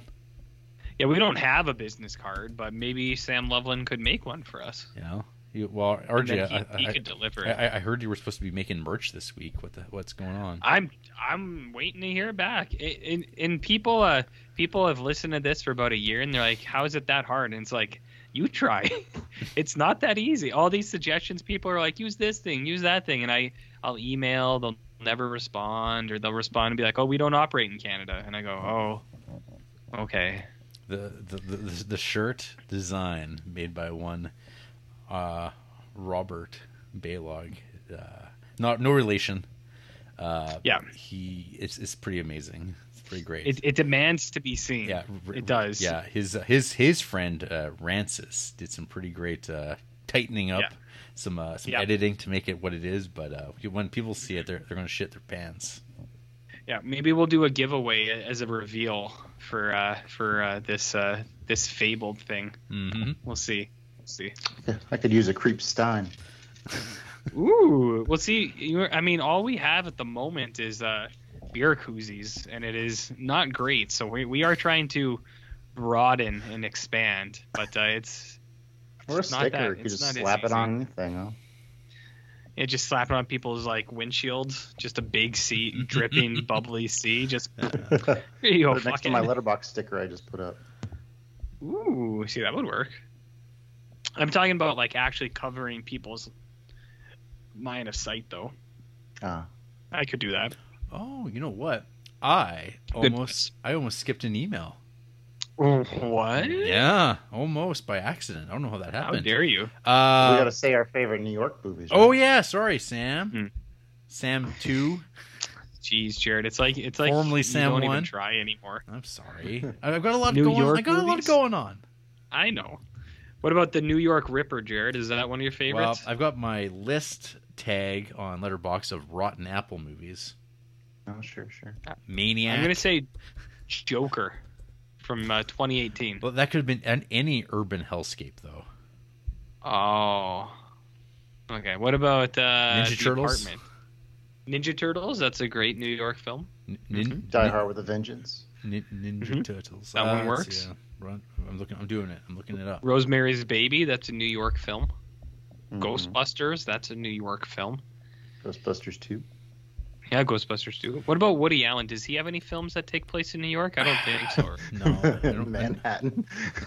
no, I, I think that's uh, Manhattan, Ohio. Yeah. Different, different place completely. Yep. obviously. Mhm. Um, Midnight Cowboy. Ooh, yeah, there you go. That's good. Some of French that connect. French connection. connection. Even that jumps. That there's a little uh, popping around in that one. Mhm. Uh, cruising. RJ. Uh, I'm on board with cruising. Yeah. It- you might get really that. sick, You but might- uh, it's a good you show. want- yeah, you y'all want to get shingles? Yeah, you want to be sicker than you've ever been in your entire life, potentially. Check it out. It's pretty Good, good. stuff. There's uh, old street trash. I know uh, one of uh, Justin's favorites. Yeah. Friend of the show, Ryan Nagel's a big street trashian, hmm so uh, he's on board for that one. Yep. Um, I'm on a New York list, and some of these don't seem like they're from New York. Wow. Go ahead. Go Sweet ahead. Smell Success is New York, right? Yeah, I guess it I would be.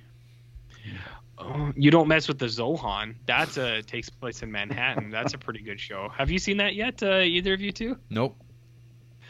It's Oh, been a that's good. long, long time. It's good stuff, Jarrett. I new Patreon goal for Jarrett to do a double feature of Zohan and Radio. There you go. Just get them both out at one Oh, one I'll go. donate. There's a there's Yeah. everybody remembers uh, the movie Night Owl. Remember Night Owl? Sure, who doesn't? Starring Joe Leguiz- John Leguizamo. You might recall RJ. That's the movie where depth is achieved. You know, I know John Leguizamo, but Joe Leguizamo John- is this a brother of his? Yeah, it's the same one. It goes Joe by. He, Leguizamo? he prefers Joe. He prefers Joe. Oh, okay, Mhm. that makes sense. Yeah, makes a lot of sense. Mhm. Hmm.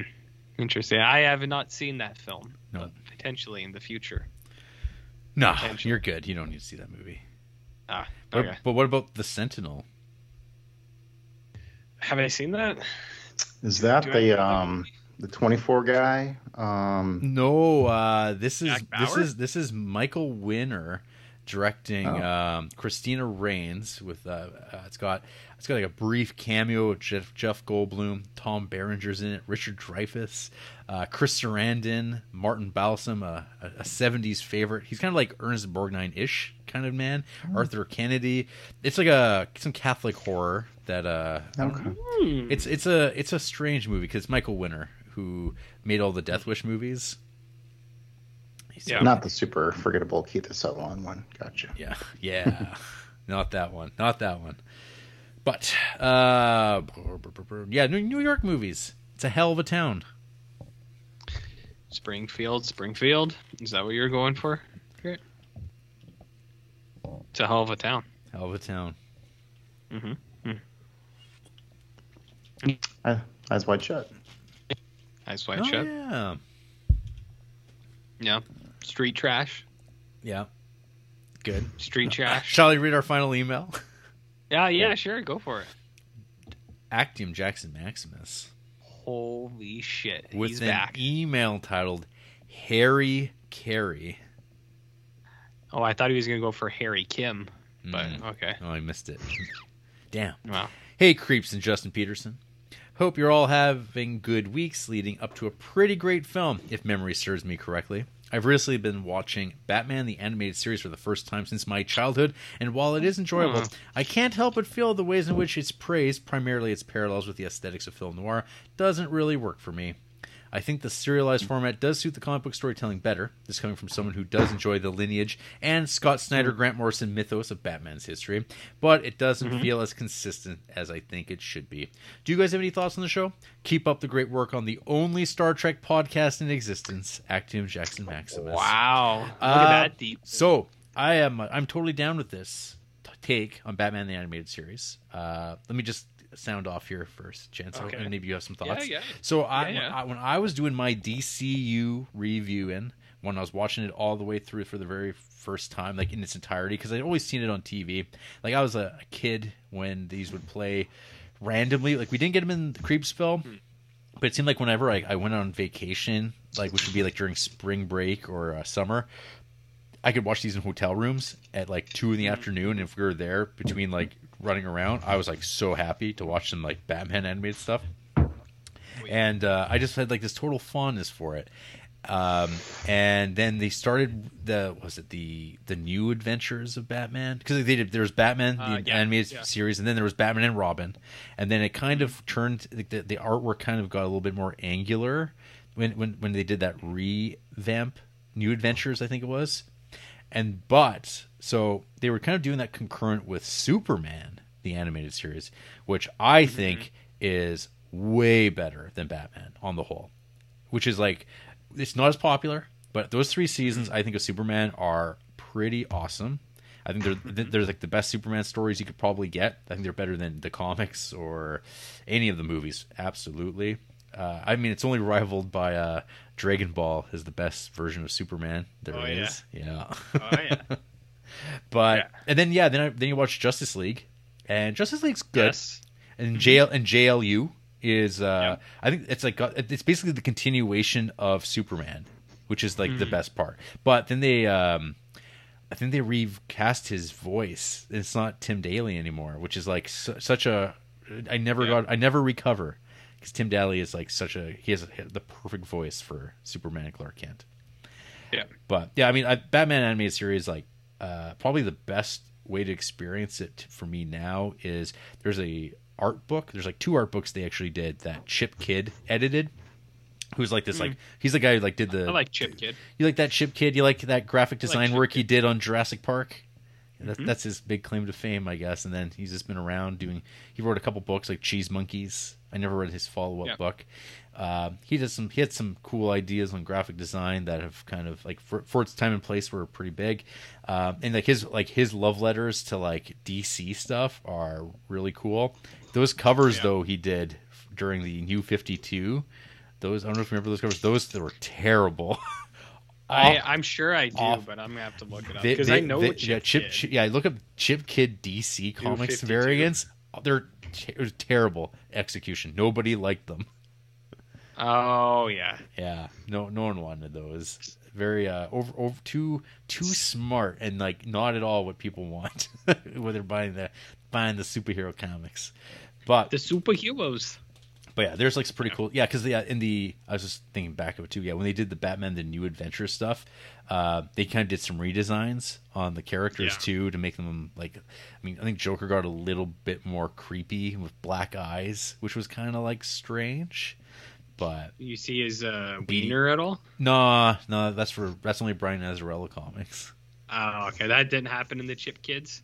Not that I'm aware of. Not yet. not that I'm aware of. But yeah, um, yeah, I, I agree with this, and I like that. Uh, Grant Morrison Batman is pretty awesome. Uh, Dick Grayson should be Batman still. It would be way, Bruce Wayne Batman's boring as fuck. Let's get, let's get past it. Let's just Yep. just make it Dick Grayson with Damian. That stuff was awesome. And You got a real uh, Last Jedi vibe, you know, where it's like kill the past or forget the past, kill it if you have to. yeah, I think you're you're more you're the personification of the Last Jedi. I don't know if I've ever told you that, sure. well, oh no, Not in a bad way. Not in a bad way. I agree with you. I think I think they should have left Bruce Wayne dead and had Dick Grayson and uh, Damian Wayne. It was way better. Well, he doesn't have to be dead. He just don't. He doesn't need to be Batman anymore. Well, And he can then, just be uh, old. And then You know? with uh, Scott Snyder, I don't know about that guy. That it's it's like why why is Batman like a Saw comic? like that's that was like my Yeah. thing. Like when I think back to it, like that that stuff sold like crazy, and now it's just dead. Like no one cares. The Court of Owls stuff was kind of cool, um, and then it got the the Jokerness got out of hand. Too much too much Joker. He didn't have any more cards to play. When like so I, I can chime in because I was a big Scott Snyder boy, especially Court of Owls stuff. I was like, this shit is crazy. Mhm. But then uh, you read the next storyline and you're like, oh, what's he gonna do next? But it's just the same thing, and you're like, oh, okay. Death of And what then about you're- death of a family. Death of death of the family, and then you're like, oh shit, it can't get any crazier than this. And then he does it again, kind of, and you're like, man, again? You're like again with this Joker story? Yeah. You're and, then, and then it turns out he's like a, he's like an ancient evil that goes through all of time, and he and, Jeff and he, and, he, and, though, and, he's no, that was that was Scott Snyder. That his end run, like that end game Ugh. crap, and it's like, oh, they're Yeah. sitting they're sitting on a park bench talking to one another because he's always known he was Bruce Wayne, but they he wants to keep it. Oh, it's so stupid. And that's also Geoff Johns because he also went with that idea with the his Yeah. three Jokers stuff. The three hey, Jokers. hey, Justin Peterson, do what do you think about Batman comics? I thought we were. ta- didn't didn't he bring up the animated series? Yes, yeah, that's where we started. But then he Yeah. mentions at the end You're Scott Snyder, Grant. Morrison, who are uh, kind of like pretty like for in the last fifteen years, like they're like the major writers for the Batman comics.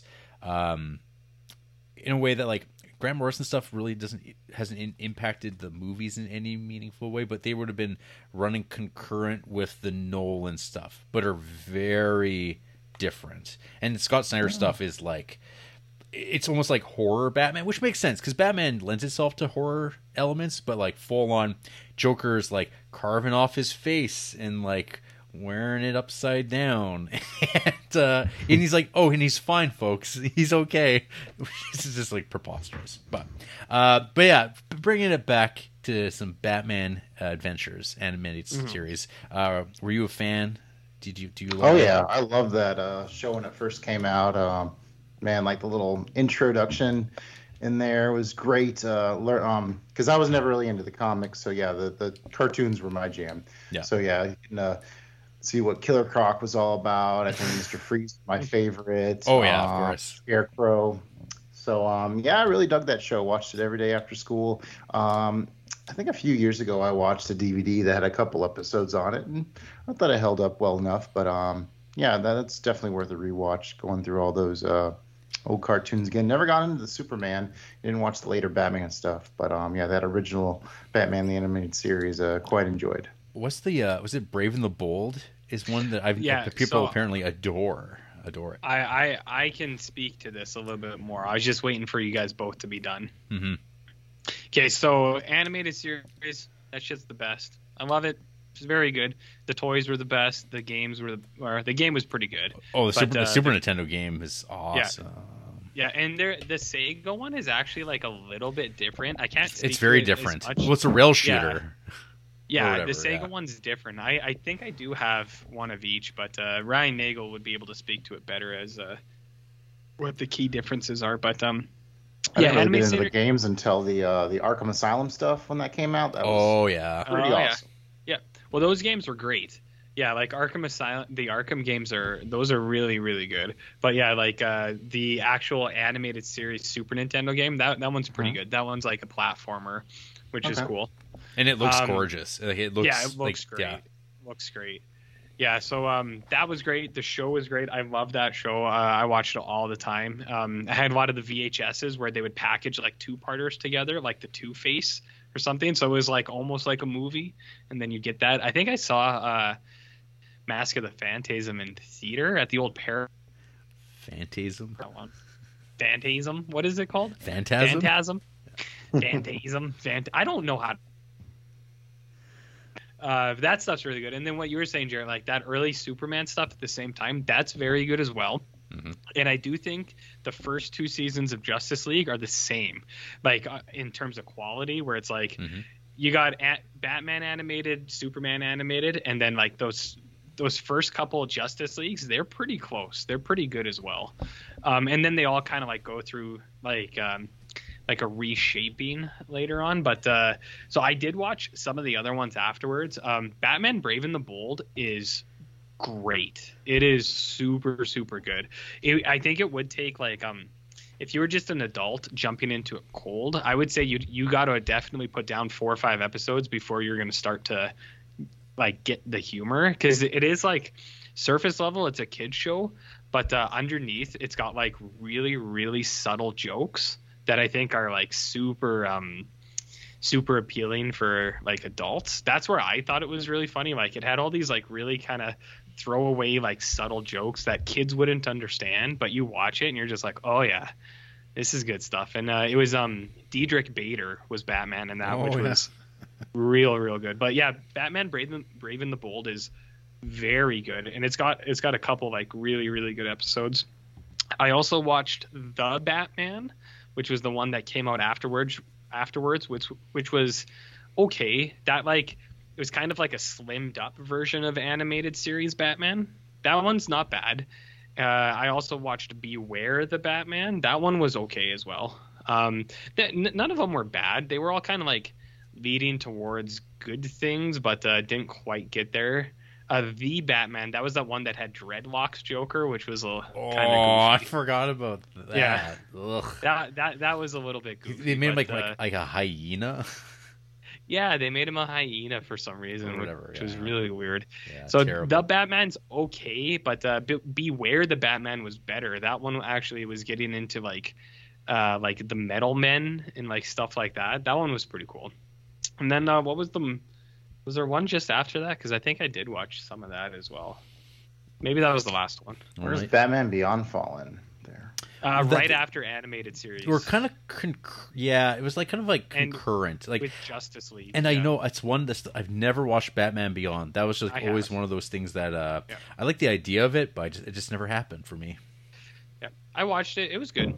Yeah. It was good. It uh, it was one of those ones too. Like if you come right off of animated series, uh, it's kind of a, a jolt, I guess, like how much it changes. But uh, it does. The longer you put into these shows, I think the more payoff that you get out of them, and they actually become really good. Uh, that's the same with um Young Justice as well. That that one was really good when it was uh, first airing.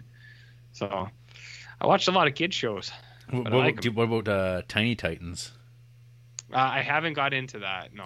Or, or there's I, like I Teen did like Young shows. Justins, Yeah. but I didn't watch Tiny Titans or Teen Titans. I know people do Teen talk Titans about them. Go. pretty- Yeah, not none of that. Uh, just Young Justice was the only one I watched because it was more serious. Jarrett, A little bit it's for the more grown-ups, adult. the thirteen-year-olds. the, the men in the room. It's, a- it's a Yeah. shame kids today. I mean, they're just watching like random challenges and shit on YouTube instead of watching these, you know, classic kids series. I mean, they're missing out on a whole. I mean, wealth Mhm. of entertainment just watching BS YouTube videos all day. Oh, Well, yeah. there's like uh, because now there's in the states, right? Because you have like that DC Universe app, which like do they have? HBO Max. Well, there's that, but it's like, is that now what is DC Universe done, and it just is into HBO Max? I think maybe. Because like, how do you But I- like if you were to watch Doom Patrol? I know all. How would you watch it? all- Not sure. Okay. I know they have all the uh, DC animated movies on there on that HBO Max, Okay. which I'd like Yeah. to eventually start watching. Well, like so, Doom Patrol Jared is on Crave for us because Yeah. Crave for us is half HBO, but it's not full because like HBO Max has all the Looney Tunes stuff, but we don't have that Mhm. on Crave. So yeah, it's we kind of like that big time. yeah, we got like it's like 50-50 for us, but uh, Doom Patrol is on Crave for us, but uh, not uh, I don't know down there. It's so weird. Like it's hard to talk with uh, American guys about this because like our stuff is it's kind of the same, but it's not. There's like Yeah. completely different shit on there. It's I don't know. It's you never know. Yeah, we still have to pay to watch uh, Kong Godzilla. Yeah, thirty bucks or something. Or I checked like a week ago. I think it went down to like fifteen. I was like, eh, Mm. that's still too much. Keep coming. I won't pay. yeah, I was like, I- well, if I wait another week, it'll or another month, it'll probably just be free on Mhm. that Crave. So I'll just wait at this point. Waiting it out. Just waiting it out. Here, doing the long game, baby. Mm-hmm. Yeah. Well, Yeah. that's emails. We, Oh, we, we, baby. we did it. It's only been an hour and a half. We got them. Oh. Read them all. That's good. look at that. Well, uh, let's turn it over to you, you two. What you been creeping on this week? I'd uh, I'd like to uh, j- extend uh, to uh, friend of the show, Justin Peterson here. Why don't you uh, fire away for us? Why don't you uh, crack things out if you want? All right, yeah. I watched uh, just a, a couple things, um, and I invited both of you guys along for the ride. So uh, I guess the first thing will be uh, Three Ninjas, which I actually Ooh, yeah. technically watched twice. Once was on the in the car on the way home from camp. I kind of was listening to it, and then yesterday I had a little time, and uh, yeah, cracked it out again just to make sure I got all those little details in. And um, now I had got the re- the idea to watch Three Ninjas because uh, I think it was, yeah, it was around um, Thanksgiving time last year when you guys did Fat Girl, and I was like, "Hey, we're doing this rewatchathon. Hey, what, what, what should we watch?" And I think my email was too long for the show or something like that. And so uh, RJ kindly private messaged me and said, "Hey, check out that Three Ninjas." And but I held I held on to it until now. So uh, we get to Nice. just shout our uh, love for this 90s Mhm. kids rule kind of movie. Um, watching it this time, I really was kind of picking up more on like, hey, this is like kids that wanted to be Ninja Turtles. This is like their show because there's a Mhm. yeah a lot of Ninja Turtle like feelings to it. I mean, you got the basically the Foot Clan in there with the ninjas with the little glass things over their eyes, and Mhm. and I got the the different color ninjas. Um, watched this a ton growing up. It's kind of cool to see that my kids enjoy it too. Um, RJ, what what's some of your Three Ninjas commentary that I can season in some of my other notes? Uh, I love Three Ninjas. Uh, this was a, a frequent rental. Uh, and this is a I forgot to take it. This is a '90s sweat. Uh, um, we rented this thing on VHS all the time. I think we actually, I think my mom eventually bought it because we rented it like three or four times. She's like, all right. I think like it, I think we bought the blockbuster copy or something, or like the video rental copy. She's like, can we just buy this? And the guy was like, yeah, you guys can have that. Uh, but uh, I used to watch this with my brother all the time, and I think it's kind of like you said. We I also loved Ninja Turtles, and this was like the closest thing. This was like the middle ground to me being like, I could do this. Mhm. Mhm. I was like, I can't be a Ninja Turtle, but these kids are almost there. they are, so I'm halfway there. Um, but yeah, I, I love this movie. It's been long, long time since I've actually watched it. Uh, I bought it on DVD from, I think I saw it in like a bargain bin for like five bucks, like ten years ago or so. Oops, uh, like ten years ago or something. Um, and uh, I bought it, and I remember Andrew was like, "Why are you buying that old movie?" I was like, "Cause I'm gonna watch it one day." I was like, "And you will too." And I made her watch it with me actually. Um, uh, but no, I I love it. It it is definitely like there are there's more like kid stuff now than I remember. Because when I watched I was so little. I was like, I was like, this is really happening. I was like, these kids are fucking badass. Like they're hardcore. Dudes are trying to kill them with swords, which still happens which is a surprising thing that they're like trying to full on kill these kids in this movie, and everyone's like, eh, well, they don't actually though. So um, It's it's horseplay. it's horseplay. Yeah. Uh, no, I, I just really like it for uh, some of the uh, some of the subtle jokes in this thing. Um, like I, I really like the Surfer Bandits when they come Oh, into yeah. play. Yeah, the main uh, one reminded me of you a little bit. I uh, well. I'm. I mean, that's probably not too surprising because a lot of my um, personality is built off of '90s movies. So, I, this isn't genuine. It's just a, a mix of things I've seen on TV. 90s facade. Right? Yeah. Radical. E- exactly. Uh, but I, I love those dudes, and uh, I when once they get into the mix, uh, I think it really kind of cranks things up. Uh, um, but I don't know. I think the diarrhea scene is uh, an all-time cinema highlight. Uh, it is so good. Just when they kick that door down, and it's you ever seen it, Jarrett? There's a guy on a toilet. You ever seen that? Um, I probably I saw this when I was ten. So yeah. So you have, and it's been latched into your memory since then, right? No, I have no idea what you're talking about. That's too bad. There's a diarrhea scene, and it is pretty. Because the Uh, guys of- of got got to get that soda because they got some pepper bombs in their face, right? Yeah. Yeah. Yeah, and I, I love the uh, the setup to that where it's a Tum Tum. He's like, mm, "This stuff is good," and they just can't help themselves. They're like, "Give it, give us that." Uh, And they, do- they have to have a drink. Do, do, do you two Yeah. know the tagline for Three Ninjas? At least one of them. Uh, I saw one earlier today. Something about has Ninja Turtles in it, right? Yeah, crosses Teenage Mutant Ninja Turtles and Home Alone. like, is that a tagline? I mean, it's not a tagline, but it, it's not It's- that far off. It, it's Yeah. like it's just like a elevator pitch, and people will go, yeah. "I'll give you fifty million dollars to make this movie." I mean, I think that's what happened. Turteltaub pulls down Big Bank. This Well, is the man who brought bo- you The Kid, starring Bruce Willis, Jarrett. Bowl, bowl, bowl cuts don't come cheap either, and I see that those uh, those mush cuts are on full display. Mhm. Well, I mean, Tum Jo- Tum's Jo- got a pretty good. Jo- bowl John cut. Turteltaub. I mean, look at it. Look at this cool runnings. Mm-hmm. Yeah, Cool runnings. while you were sleeping, phenomenon. What about the kid, Jarrett? Ooh, is this Instinct the one with uh, Anthony? It is. In, in, in Cuba, Cuba Gooding Jr., Donald Sutherland. I know all about Cuba. You know about Cuba. know about So yeah, cool. I mean, I'm, I'm, so uh, yeah. What, what, so how do you guys feel about this movie? It holds up. I mean, I still like it a lot. I don't. I don't know if other pe- if people who didn't watch it as kids would get the same enjoyment out of it, but I like it a lot. I don't. What do you think, uh, JP? About those early '90s when white guys could drop, dress up as Arabs and um, yeah, that was an okay thing. Yeah, and it's As he it's tries very to buy the missiles from Snyder, the bad guy. Did you? and it's it's super low effort too. It's just like it, it's honestly just like a piece of fabric with like one of those like uh like t- rings on it, and like that's all they Mhm. did. They're like, he is Arab now, Jared. That's all they did to uh get this achievement. Did, did you notice uh, Jon Turteltaub's uh, other film, one of his earlier works from 1989, Think Big, starring the Paul brothers, aka the Barbarian Twins? I was not aware. So allow me to. It's about tr- it's truck driving movie. Um, the tagline for this film is all they had was strength, determination, and a lucky chicken bone. Brains aren't everything. Uh, and the synopsis on Letterboxd: Two mildly retarded truckers hired to transport toxic waste across the country get caught up with a with a teen genius who stows away on their truck. Excuse me. I was unwell for a moment.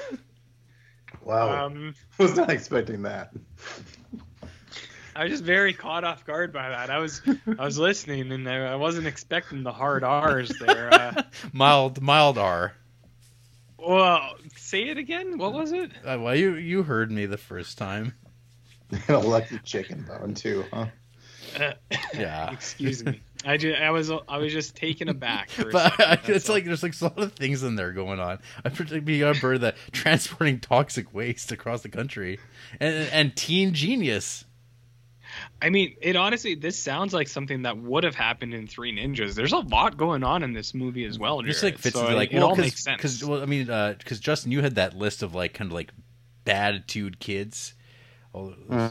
Mhm. And this Yeah, fits. kids role movies Yeah, of the Yeah. '90s. yeah. Mhm. I love it. Lots of backwards baseball caps and mush cuts there. That's for sure. Yeah.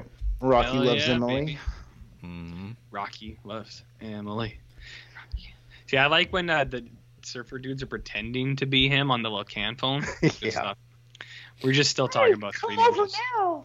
Um, did you notice the stuff. cheap electronica music going on throughout this thing? Like half Yes. the time it's very sweet sounding, then other times it's like really cheap. Yeah, it's uh, there's a, it's got a weird kind of back and forth where it's like that, and then there's also like just kind of like stop like canned kids m- movie music where it's like boop, boop, Yeah. boom, da-dum, boom, ba-dum-dum, boom. yeah. It's uh, smooth jazz, Jarrett.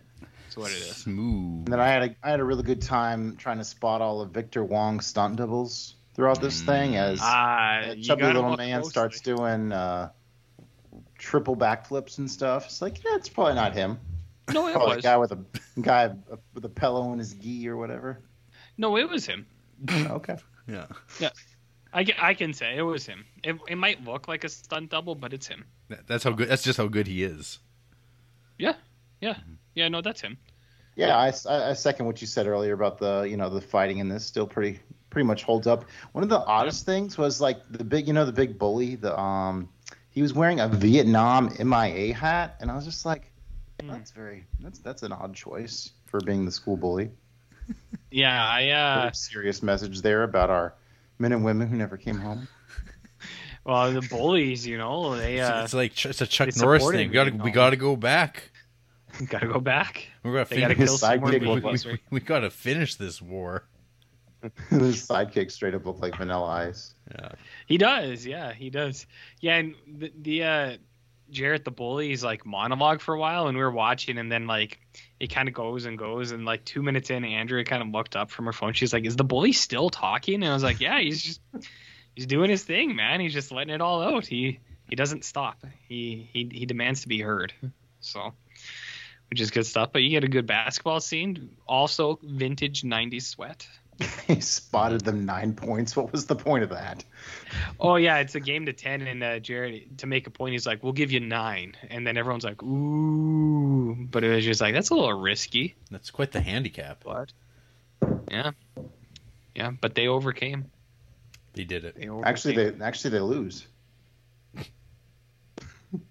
Ah, yeah, but it was about sending a message though. Yeah. In, in here they won. In here. Is, is, The is, is, is, is, is, watching. is, is this like another like lobotomy situation, RJ? No, I'm. Uh, I think I'm on board for the for where I am. Oh, that, that was a great moment because I could hear in Oliver's voice, he's like, RJ, you're wrong. I want to say it, but I can't. And then later on, I was like, what? You didn't get a lobotomy? somebody should. Somebody's got to tell me if it happens because don't have recognition. Someone's Mhm. got to tell me if I'm talking about something that doesn't happen. Yep. So wrap up Three You know. Ninjas. Definitely a fun kids rule kind of movie. Good time watching that every couple years. Yes, I Um, agree. Now, uh, Jarrett, you watched a movie with Yeah, me. Uh, yeah.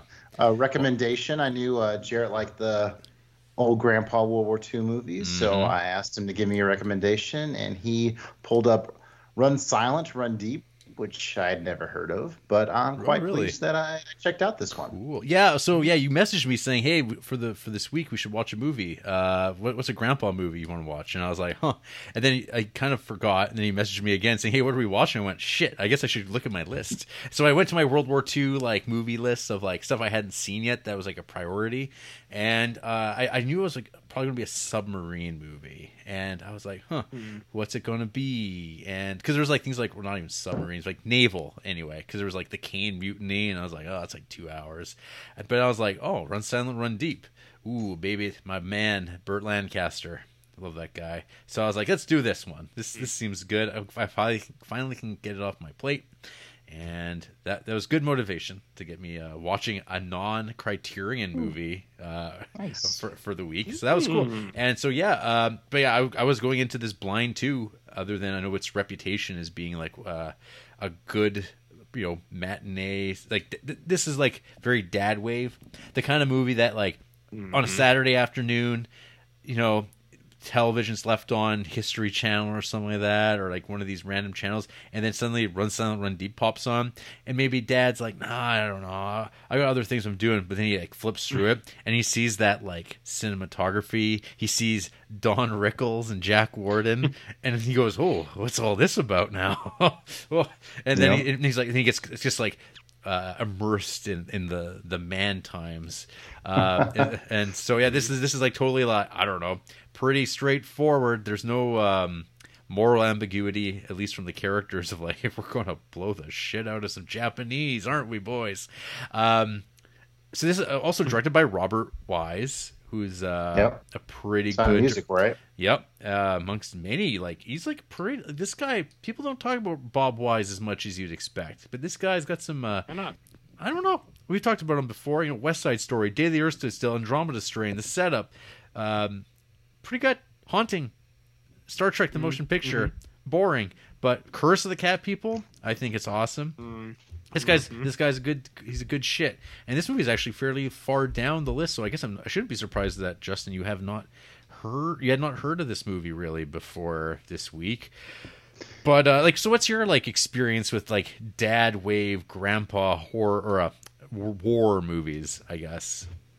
I don't think I've seen a whole lot of them. I mean, I think the only one I've seen is like the Dirty Dozen. Um, mostly the modern ones, the all-time bangers. Um, and at least in the modern sense, I was really thrilled to see this was only an hour and a half, which is pretty uncommon for a, you know, a big epic World War II movie. Um, Clark Gable, one of my favorite actors of uh, Golden Age of Hollywood, he he's there as the main. Um, captain there, the sub, like you mentioned, Burt Lancaster, Jack Warden, Don Rickles. I think the only thing else I've seen Burt Lancaster in was he was in the um, the Leopard, right? Yep. Where he looks like completely different. Yeah, and he, when he's dubbed in Italian, it's like. But, you've seen Sweet Yeah. Smell Success though, right? He's in that one too. Okay. Yeah, because he's uh the, the the the asshole. He's the uh what's his name? Wait they're all assholes uh, Be- uh, Bedecker or whatever. He's like the guy that Tony Curtis is trying to Hud, Huds Hunsecker. Oh, okay. So I mean, yeah, he like that's like probably where he became like one of those guys where I was like, oh, I, I'm gonna watch like way more stuff with him now. Uh, was yeah, we Sweet Smell of Success was that movie that was like the breakthrough for me, where I was like, I've heard of this Burt Lancaster guy, but then I started actually paying attention to it and realizing like, oh, this guy is like so he's so charismatic. He has he brings so he just shows up and he's he's uh, a joy to watch as a I don't know. Uh, people yeah, would it's write it's- I mean, a, some movies are a great genre. Um, like Hunt for the Red October, and I mean, c- they're pretty far and few between. But yeah, I thought this was a very solid one, especially being made in the late '50s. I mean, I thought the special effects held up relatively well. I mean, there's a few cheesy moments, but um, Yeah, with the, uh, The the doing the torpedoes and the uh, the, when you when the big reveal spoilers people that there's there's a Japanese sub and uh, you get them like passing one another. And I mean, it's obviously some optical work that there is there is no submarines underwater whatsoever, but that's fine. Why Um, not? I happened to see like whenever you had recommended this movie, one of the reviews said, you know, like very com- compares to Crimson Tide quite a bit, which is definitely the case. Uh, doesn't quite go that far as Gene Hackman and Denzel, but um, yeah, you definitely get that kind of like leadership rivalry here. Um, yeah, so yeah, the plot. So Gable, well, he had his own ship, and he went down to this one area, and he lost his his sub, and so he kind of screws Lancaster's character out of a job on another sub, and so he's all about like getting his crew up to like up to snuff. He wants to be able to like dive like within like 30 seconds or something, 32 seconds in order Yeah. to knock out these destroyers because he's all about kill, killing some destroyers. And so he really um, gets them going on like the drills and stuff and able and to be able to pull that off. Yeah, Can you say- yeah, it's kind of like the I don't know your uh, Ahab-ish like Oh, yeah, re- revenge. Like he wants the revenge on this ship, this Japanese warship that sunk him. Uh, The and, and- Akutami or something. Yeah, yeah, something like that. And so yeah, 'cause he survives with some of his crew. Obviously, he loses some, and he he Mm-hmm. kind of stews on this for like a full year. And as that year progresses, he's kind of like not allowed to be on a sub. He's like kind of got desk duty. And over the time, like there's been three more subs that have been uh, sunk in these in these waters. Um, And so an opportunity, he's finally like enough's enough because he's been kind of running through this scenario of like how he would do things differently if he could do it again. Uh, Jack Warden's kind of his right hand man, and an opportunity pops up. And he's like, I'm taking it. He makes a phone call. Uh, Burt Lancaster was in line to become captain of the crew. All the crew love him because he's a swell guy, very well respected. and Clark Gable steps in and kind of swoops out from under him. So I mean, Burt Lancaster is also he's the character is still a professional and respects those boundaries. And I mean, they don't like uh, labor it too much in terms of like the tension that's there. They kind of go, "Hey, at the end of the day, man, Yeah. like you're you're you're my commanding Very officer." friction. Yes, because a lot of the crew kind of undermine um, Gable's character, um Yeah, they- Commander they try- Richardson. yeah, Try to get a mutiny going, and you know they they snuff that out pretty quick. yeah, kind of saying, "No, no, we, we're not about this. This is at the end of the day the U.S. military, and we're at war, and we follow the." Uh, uh, you know, command. Like there's there's a there's an order to these things, but then they start realizing that uh, Gable's out there for like his own like personal vendetta, and Yeah, he's he, willing like, to they get a chance to like blast out a um, Japs Japanese sub, and um, you know they just like lay low and let it, let him pass it, and then he doesn't. He's real. He's all about the destroyers. Yeah, he wants to get he wants to get where he needs to to do a practice run with this new technique of his that he's figured out, uh, and it works, which impresses the hell out of the boys. Um, and then, of course, they do get to the supply ch- line that's going on, which is guarded by one of the commanding ships, uh, or by the by the destroyer, and they attempt their move, but they of course didn't account for uh, an air force also protecting uh, this trade line, and it they get they get rocked. They have to go dive. Uh, you get some of the um, the depth charge scenes where they're just waiting around Yeah. to, to see what's going to happen, which of course is like the there for a little while. yeah, and of course they do lose some men, and uh, you get some kind of uh, I don't know. I guess what's kind of presented as fairly callous move of using the now dead people who had uh, because Mm-hmm. of a hatch blowing. They use them as a decoy. They just load them up into the torpedo chutes and then just like release them up, and then those bodies and some clothing and stuff like that float to the surface, which of course tricks the Japanese uh, soldiers who are like, "Oh, they must be dead. We can move on." And you're like, I mean, damn. I mean, it's kind of like, well, I guess no one's gonna be burying those bodies back home, but it also saved the lives of like 50 people who are still alive and can still continue Right. the fight. So it's one of those things where you're like, yeah, there's a presentation of like the grim choices that have to be made in war. Um, So they're able to regroup. Uh, there's a debate about like whether or not they should go back to Pearl Harbor to like uh, lick their wounds or continue the offense. But clearly, Clark Gable has like kind of lost the ability to command. He's also grievously wounded, which is something that he wants to conceal.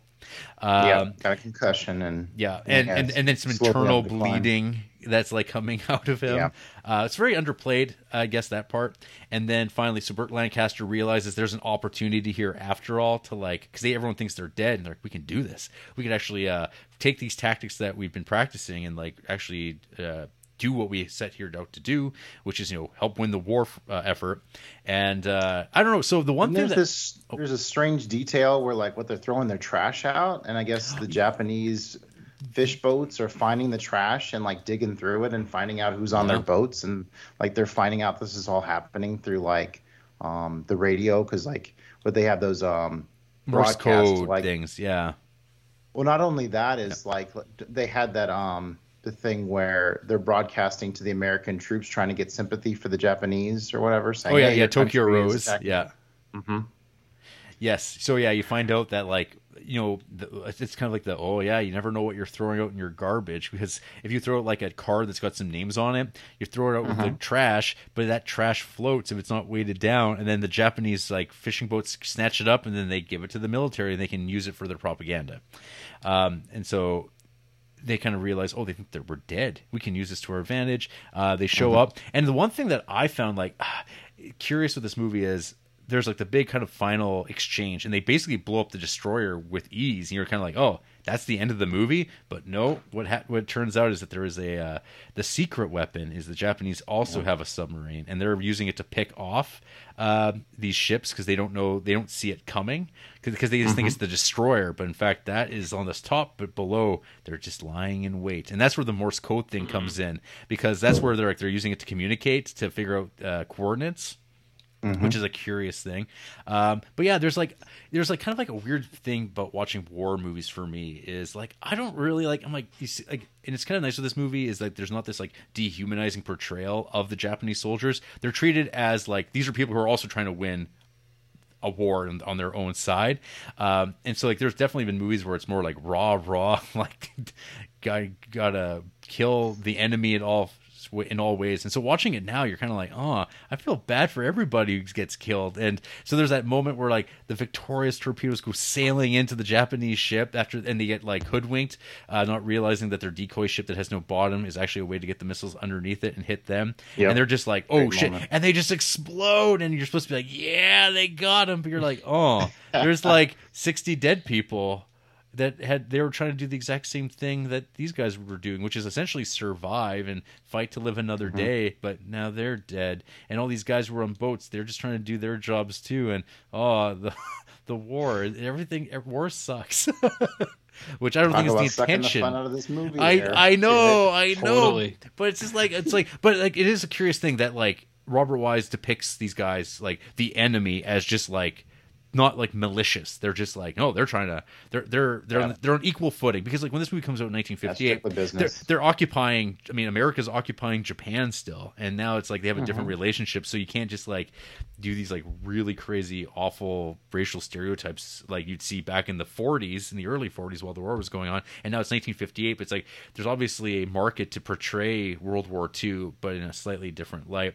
And I think there is like it's not maybe sympathetic, but it's definitely more like it's. Ex- we're going to present this as exciting and a statement of facts rather than like uh, we gotta we gotta fire up the boys at home and really uh, turn your stomach and make you like, don't you want to go out there and kill?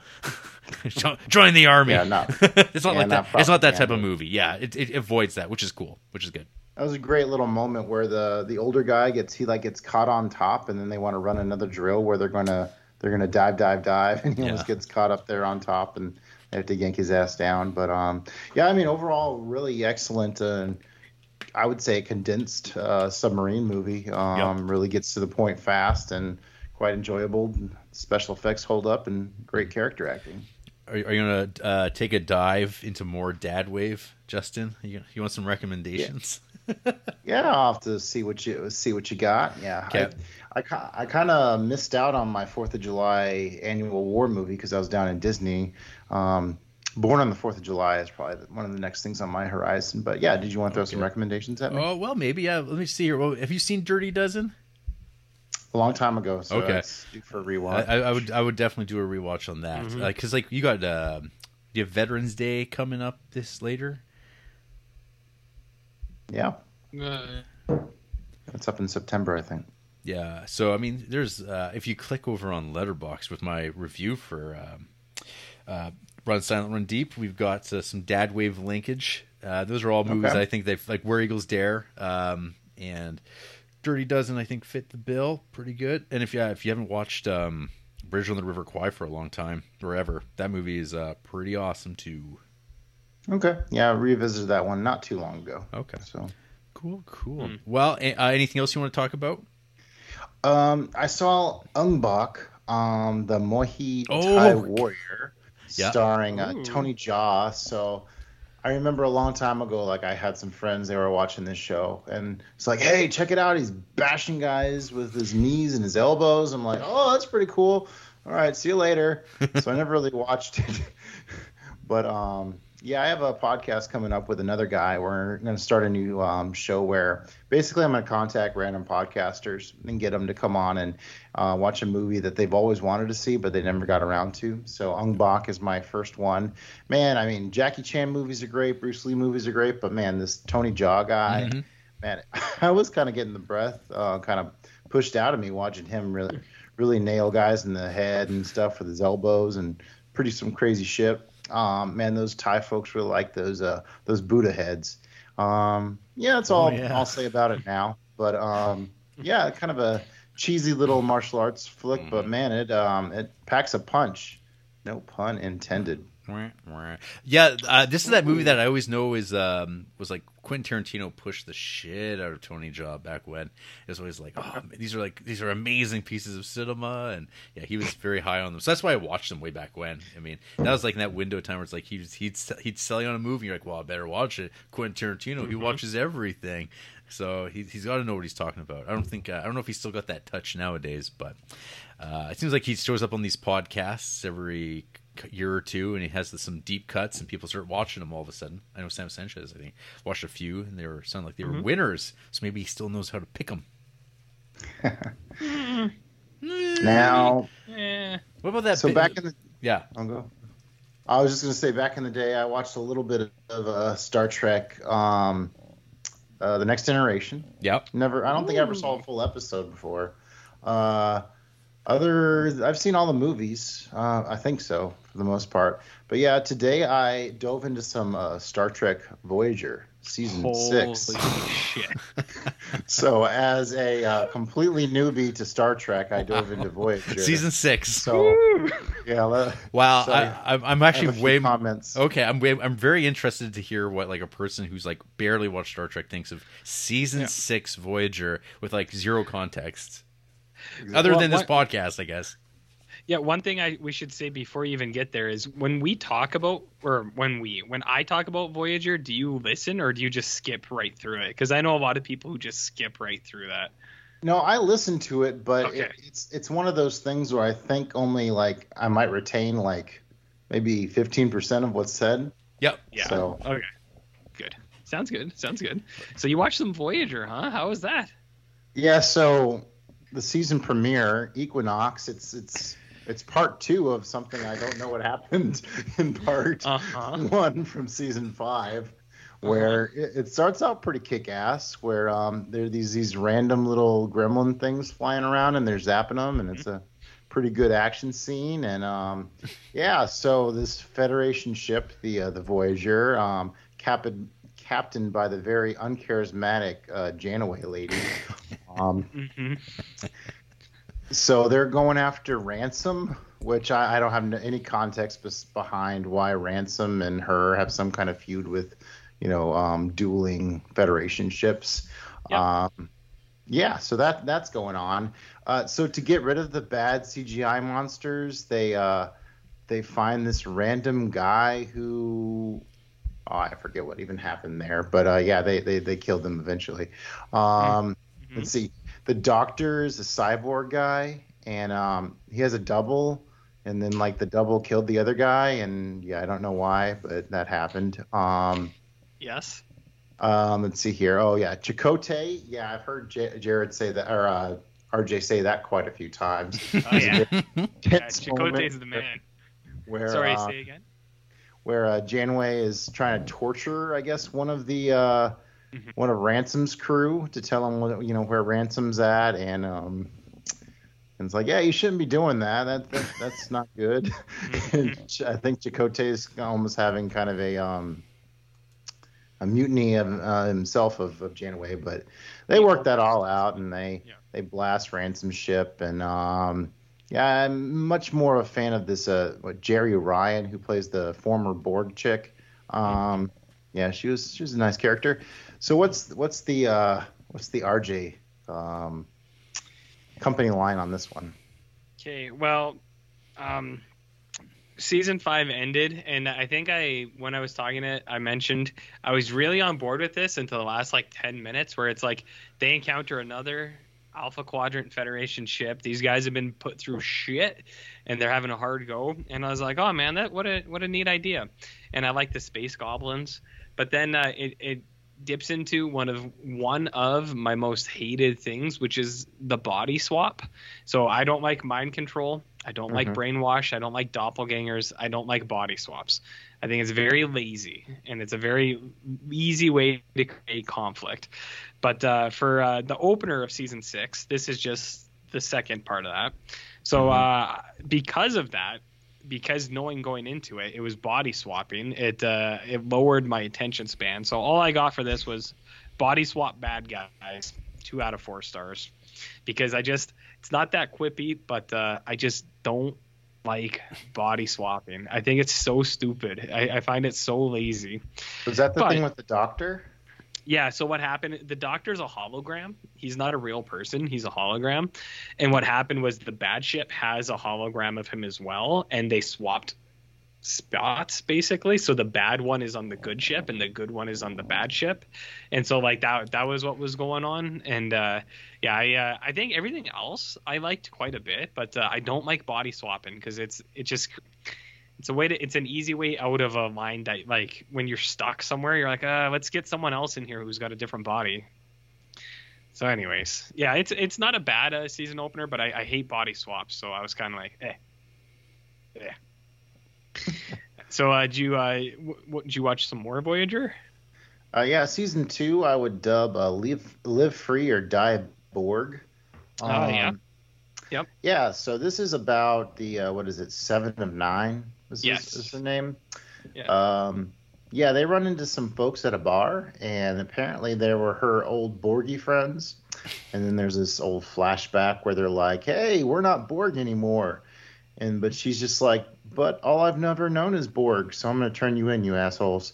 And they're like, "No," but then she becomes not Borg, and then she feels guilty that she made her Borg.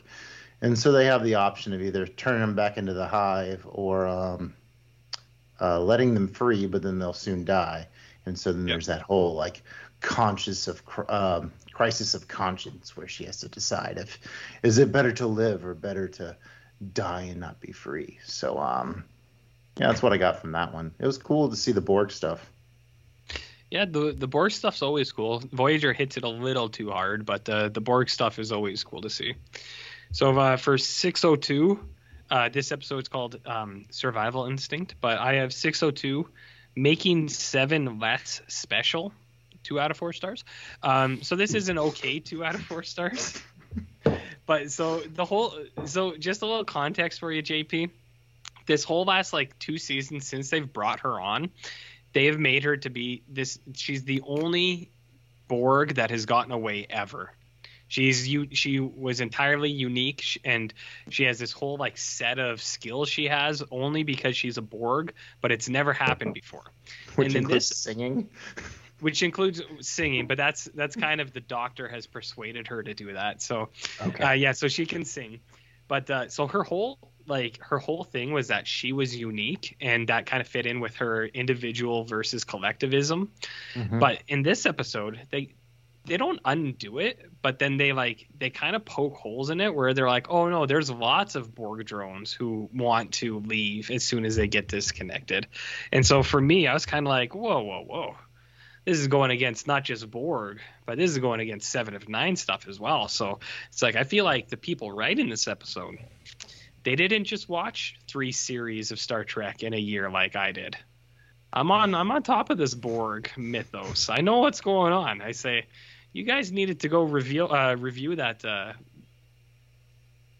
one, but uh, it's not a bad episode. But what's going on, Jared, is they uh, it's like it's an instance when Seven's still a drone, and she encounters four other drones that are like becoming individuals again, and then she she like blasts them and puts them back as drones, and now she feels bad about it. But uh, Takes my place big in this mysterious swamp. Yeah it's like when they get disconnected from the collective but uh, my big thing i was just like I, I was like this is somewhat undoing what you've making her special and then it comes up like four or five more times later the rest of this uh, season so i don't know Yeah. Hmm. anyways And there's something weird with the the one dude, and he goes into the uh, what's like the VR thing. The What's holodeck. again? oh the holodeck. holodecks yeah And he's like, "So are, are you supposed to see people in there?" And he's like, "No, it's just landscapes." But he's seeing somebody in there anyways. I guess that goes somewhere. yeah there's this season's had a mix of like holodecks with like landscapes and then dreams and like holodecks there's a common thing of holodecks things becoming real but Mhm.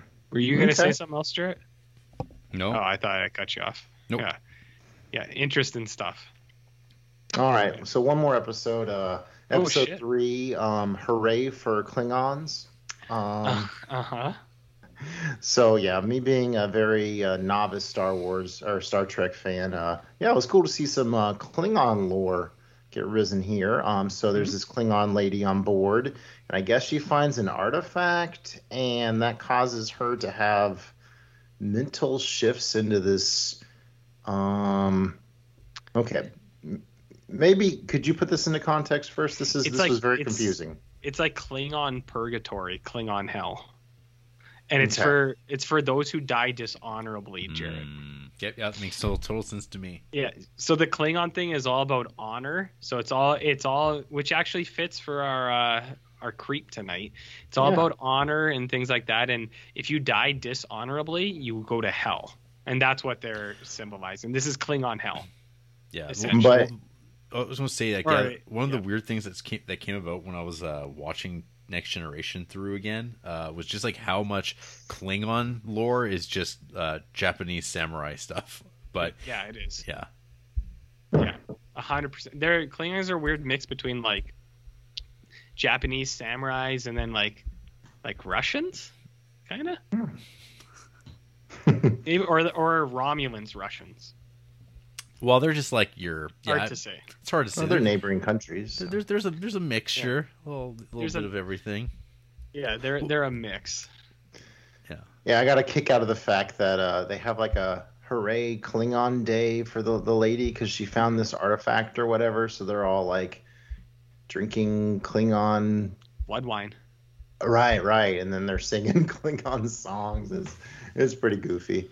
And then she like passes out and she finds out like that I guess her mother mom's about to die and since she went against her Klingon ways like the mom's gonna die dishonorably Oh, so she has to like sacrifice herself and yeah all that kind of stuff happens. It's kind of like Search for Spock in a way. Um, Similar. but uh, yeah, yeah, it was cool to see the Klingon stuff and uh, one one you know so they the Klingons have that big um like The bat'leth. thing. Yeah, so like she's like, "Oh, I don't like that thing because it's so like overblown or whatever." But um, you know, so that was kind of some interesting commentary on like minimalism versus like the how the Klingons are more um, brute and have these bulky weapons. Yeah, she has a big thing about saying that it's cumbersome, and then Right. Tuvok is like, "Oh, is it?" And then he dances it around a little bit. He's like, "Maybe you just need discipline." And then he, he hits her hits her Classic, with the Tuvok. classic Tuvok. Classic Tuvok, Tuvok. is a uh, he's a uh, Vulcan. Vulcan. Yeah, okay, yeah, that's what I thought. But he's like a pure Vulcan. He's not like Yeah, Spock, who's he's a- kind of like who's got that human Playful. blood. Yeah, Spock's a half half, where Tuvok is full Vulcan, and he uh, he he gives off weird vibes sometimes, where you go, "Oh, Yeah, Tuvok." he's kind of an unrelenting prick. Uh, yeah, yeah, yeah, He never stops. yeah.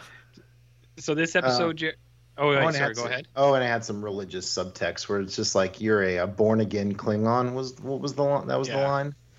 There's something like that. Yeah. So this There's is this, pretty- so this is Torres town, This is B'Elanna Torres, Yeah. Jared, of course. of, of course. Of course. So this is 603 Barge of the Dead, and uh, my um my review of 603 was uh was uh, will B'Elanna ever not be Klingon? Two out of four stars. Yeah, So I don't know if you I don't know how much you've been listening, uh, JP, but uh, every about six episodes uh, for so this lady B'Elanna Torres, who's a half Klingon, every about six or seven episodes, it's her getting really angry and having anger management issues. But it, they're always like, "Well, she's Klingon. What are you gonna do?" And so uh, they she always fights it. So this is, just another in a long cascade they, of Klingon. But uh, Klingon Hell was cool. they, they didn't have much for her for that character. they didn't have much for her to do. She's just kind of there. Um, but uh, th- it's a cool episode, like because I, I do think Klingon Hell is pretty cool, but uh, it does um it unfortunately it, it kind of dips too much into things they've done already a bunch of times, which is just like because she's like I don't want to be Klingon, and they're like but you are, and it's like I, I know they're trying to say something bigger where it's like people are like oh, I don't want to be like this thing, and they're like but you are. So Mhm. there's Ar- something about Ar- that. RG, but- do you remember when uh, Klingon Satan Social showed up? commentary. Klingon Satan? Where, where was that? It's like that episode where like they uh, uh, go to that planet uh, in, in TNG, and how does it go? There's like a woman pretending to be like a Q level god, and she's like, "I am, I am the devil. I am." I, I, yes, I do. but but it, but it Yeah. turns out she's just a con artist using a ship. Yeah. Yeah. she was the Wizard of Oz in it. Yep. But Yeah, that was a good one. I'll see if I can find a picture of uh, the, the the Klingon Satan. Oh, that Klingon Saint. That's an article from CBC. That's not going to work. That'll take a Damn. little bit. Yeah, forget about it. Look it up. Klingon on Satan Klingon Forget Satan. that. He was a cool for the kids. for the kids. For the kids. Yeah. Damn. Well, I'm glad you. Uh, so uh, JP, your your dip into Voyager, which is undoubtedly the the lowest of the Star Trek series so far. Thus far. Uh, Okay. Uh, thus far, how did you feel about this? You know, I, re- I I enjoyed it. I didn't really know Okay. what to expect, and it was definitely confusing to start off with. But then episode two and three were pretty, uh, you know, fed things to you more a little more gradually, and Mm-hmm. I don't see myself watching anymore. But I'll be definitely curious to see what happens next Well, through your uh, very short reviews. You, you got to get your Nice. maybe get your Nice. maybe get the boys to watch some Star Trek. It really make make them nerds for life. You know. Yeah. There you go. Why not? I- Give it a try. I'd say do it right though and go either original series or or next generation. Oh, those- Don't don't start with Voyager Sh- show show them the Gorn, and they'll be like dinosaur people. and they'll go sign me up. Yeah. Yeah. That's how that's, that, that's how it began for me. I think Spock's pretty cool though. There's something pretty uh, Mhm. kid friendly and appealing about Spock. I don't know. There's some Leonard Nimoy has an energy to him. You're like, man, what's up with this guy? He looks so weird but cool. Say about us. That's what they say about us too. Absolutely, absolutely. Well, um, is that it for creeping? I'm done. you saw so you saw Nemesis a couple weeks ago. I did. Oh, okay. Yeah, I did. I did watch that one. Uh, whatever last last week. I barely talked about it because Granger hasn't uh, gotten that far in track, and RJ hasn't either. And uh, what can you say? Tom Tom Hardy, or as I keep typing Tom Brady in places, I go, Oh, no, right. not not Tom Brady. It's Tom Hardy, who apparently uh, either developed or went into that production with a drug addiction. So that's fun. That's like fun facts for you. Could have been. Could have been. Could have been. Um, Could have been. not great. Not great. Uh, any news we want to talk about? Because I know RJ, you don't watch movies, and I don't watch movies, so I don't watch movies. Not usually. that's not so. news So- either. The Suicide Squad hits HBO Max tomorrow. Oh yeah. Well, Ooh. yeah. I think we'll be we'll be in theaters. Yeah. And apparently, Uh, yeah. Polka, Dot, Polka Dot Man's in it. Polka Dot Man is in that. He he's a uh, he's a cool dude. And, and John's John Cena. John Cena. You know, actually, so if that does pop up for the uh, thirty dollar rental, if Andy is on board, I'll maybe consider it. I'll maybe consider it. I'd rather watch it at home than go to the theater. Is what I'm saying. But that sounds okay. That sounds cool. A lot of people are suing Disney over uh, releasing their movies on uh, streaming. No. Oh, yeah, ScarJo. Yeah. ScarJo and it's someone else. G- Gerard Butler. Uh, yeah, someone else right after ScarJo, another lady. Um, Well, Who was it? You know, maybe Disney should uh, negotiate contracts fairly, not be little greedy pigs. well, I mean, what's in your contract? Like, what's in those contracts that uh, Well, I mean, says something that's like it has to be released in theaters? Yeah, but something? then that was and that was written in a pre-COVID world, and then it COVID happens, and they're like, "Oh, we're going to stick to that though." It's like, "Are ya?" And uh, I See, don't know. I- I, yeah, I'm kind of actually with Disney, where their thing was just kind of like, well, they these people aren't taking into consideration the global pandemic, and it's like, oh, Disney. like I feel like that's a fair thing to say. And they Yeah. pushed it back like forever. Yeah, they pushed it back So, an I mean, entire year. tried. That's, well, well, the part of part of the problem here though is I'm not sure if you guys are familiar with uh, Disney's aversion to paying people. They don't like to pay people what Yeah. they're worth. Uh, there's like the one author who wrote like Star Tre- or Star Wars novelizations back in the 70s, uh, Alan David Foster. Um, and apparently he, he's like owed royalties because he was writing the stuff, you know, for 20th Century Fox, uh, you know, for the movie adaptations, and they paid him royalties for decades. Disney buys 20th Century Fox, and they just stop paying him. And he's like, uh, "Excuse me, you still owe me money." And they're like, "Oh no, we bought the rights. We didn't buy your contract." Which is bullshit. That's not how that works. But Disney just has pulled that. And if you look this up, they just don't want to pay writers or uh, creative people anymore for work uh, rendered in the past. They're just like, no, we're not going to do that. So there's like the the Alien comics that uh, people worked on back in the 80s and 90s for Dark Horse, which were licensed comics. For the last 25 years, they collected royalties for their work that they had done in the past, which is like kind of just fair, and uh, that's what writing guilds are for. They're, they're unions, and uh, Disney acquires them, and then they just go, oh, "We're not paying you anymore." that's it. And you're like, "Huh?" One of the biggest companies in the world just doesn't want to pay people things. So I don't know. Take them to the cleaners. Like this is it's ridiculous because they of course have this power because they have a monopoly. They have unlimited resources to pay for lawyers up the wazoo to defend their position. Um, and I don't know, it's going to be in the court of law. They're going to find some sort of precedent for this, which I don't think there is. Morally, why don't they just pay people? Uh, th- th- this like th- th- I don't know. It's not it's not that difficult, right? This is the same thing with DC and Alan Moore. Uh, these corporations suck. Work for hire sucks. Um, I don't know. It's it's junk, and I don't know. I, it's like defending multimillionaire actors and stuff like that. It, I don't know. I, I'm always going to take the side of labor in this uh, scenario. So, I have an alternative for you. yeah, What if what if we what if they all should lose? all of Fuck us. 'em. Well, we all. I think we all will in the end. RJ, we all do lose. Oh, okay. Yeah, let's say Disney and the actors. Fuck all of them.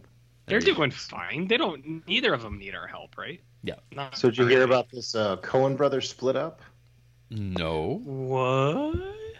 So apparently, Joe Coen says he is uh, currently retired from filmmaking. He wasn't involved in making their newest flick, uh, Macbeth, which is supposed to come out with um, as um, Denzel Washington and what's the ones? Um, gosh, Jared Fargo Duncan? lady. Frances McDormand. Frances J- J- McDormand. J- Yeah. Joel Coen's wife. Yeah. Yeah. So both of them are supposed to be in the new Macbeth. But yeah, um, Joel Coen, I believe it's Joel, um, said yeah he's he's doing theater stuff right now. He's apparently currently retired from filmmaking. So Hmm. So, uh, uh, was it uh, the last movie, Scruggs? That's gonna be the last Coen joint. For so, now. yeah. I, I, I just and- recently um, got into uh, what is it, Hail Caesar? That, that wasn't a bad show. I got a little bit too Well, much you're shit. you're talking to the wrong guys. we we are the minority of people who who are not fans of that show, which I find most people are. Most Oh, I are, thought most but, uh, people were like shitting on that. I thought you guys had the contrary opinion where you thought it was yeah, it was all right. you, you might have got that one a little flipped. Where uh, I think most people do like that, but uh, us too. it's, We, it's, we it's weren't kind of- we weren't we weren't huge fans. That's all. This is a pretty. Po- this is a common thing though. For uh, Coen brother comedies, is they are pretty divisive. I think, like Burn After Sure. Reading, uh, Hudsucker Proxy, Raising Arizona. It's either they hit for you or they don't. Like I, I even consider like Oh Brother Where Art Thou, which is still I think pretty well regarded. But some people are just like, I don't get this. I, I want me some Fargo. I think Big Lebowski's pretty much like locked as their like most probably most beloved movie or has like the largest cult following that just like blots out the sun with just like how Mhm. it's fandom but yeah it seems like that's those movies of theirs like it's either it, it hits you or it's like doesn't work at all. Because we also when we watched uh, Hill uh, Caesar we that was a double header for us. It was the- uh, the we watched of the double yeah we, we yeah we watched the number that was number two. The first part was watching uh The Witch at 11 in the morning and then we watched uh, Hail Caesar right after that and man what a what a tonal change. Yeah. Oh, and it's Yeah. Ethan who is uh, currently retired. okay that makes sense Yeah. Yeah, no, yeah, we we had a weird. Jared and I have had weird theater experiences where Hail Caesar was the second of a long day, and then there's other movies where Mhm. people are like, "We love this movie. What happened?" And we were like, "Well, we went and the speakers didn't work in the theater." Mm. And it's like stuff like that. And it's like, "Oh, so you didn't like like, annihilation It? It's or not annihilation uh yeah, like Yeah. it was annihilation yeah it was annihilation Yeah. I was thinking Where I, It's like you didn't like it. It's like we have no opinion of it. We couldn't hear the fucking movie for two hours, so yeah Goodness. don't know what to good, tell you. good times good It, times there's a lot of underdeveloped char- characters in that movie, but overall, yeah, I thought it was an okay show. And then my final bullet here is I guess Pig is now the best reviewed live action movie of Nicolas Cage's career. pig eh Yeah, I still Hmm. need to see this Pig. Has anybody seen Pig? nope Coming to Creepsville's theater uh, in two days. okay Okay. Jared. If, Wow. Ah. I'm not gonna go, but Jared can No. go. I oh I was thinking about going to see Green Knight a little bit. A little bit, just a little, little bit. bit. Yeah, just touch. Yeah. Just touch. Just because I was like, oh man, that that's a movie I would want to see. like, it, Yeah. what an awful thing. Uh, Yeah. All right, well, damn it, boys, we got a, a real big movie to talk about. Um, Oh, so shit. we should hop to it after a break. So after the break, um, we're gonna go go pay a visit to some local lord and uh, ask if we can kill ourselves on his front step. We'll see how that goes. yeah.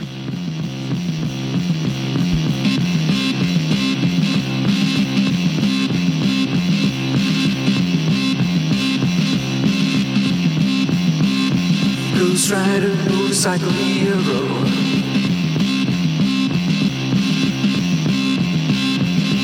Baby, baby, baby, he's looking so cute. Sneaking round, round, round in a blue jumpsuit.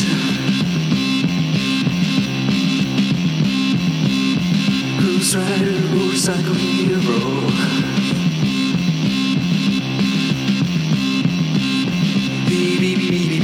Blazing away. "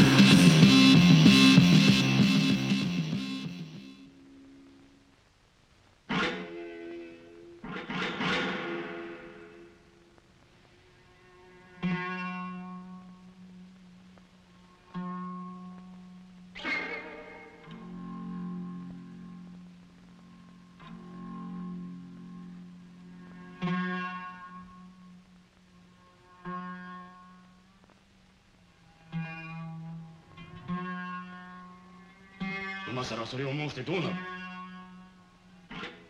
たとえどのような魂胆があっても押して押して無理押しにでも腹は切らせる。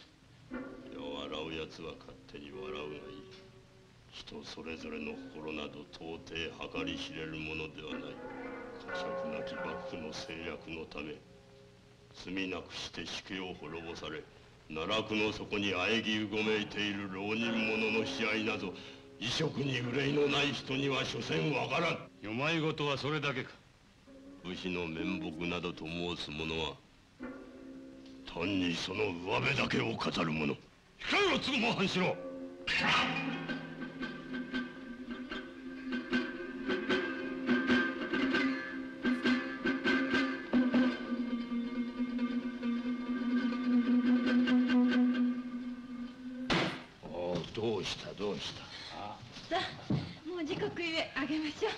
哎，有点心眼。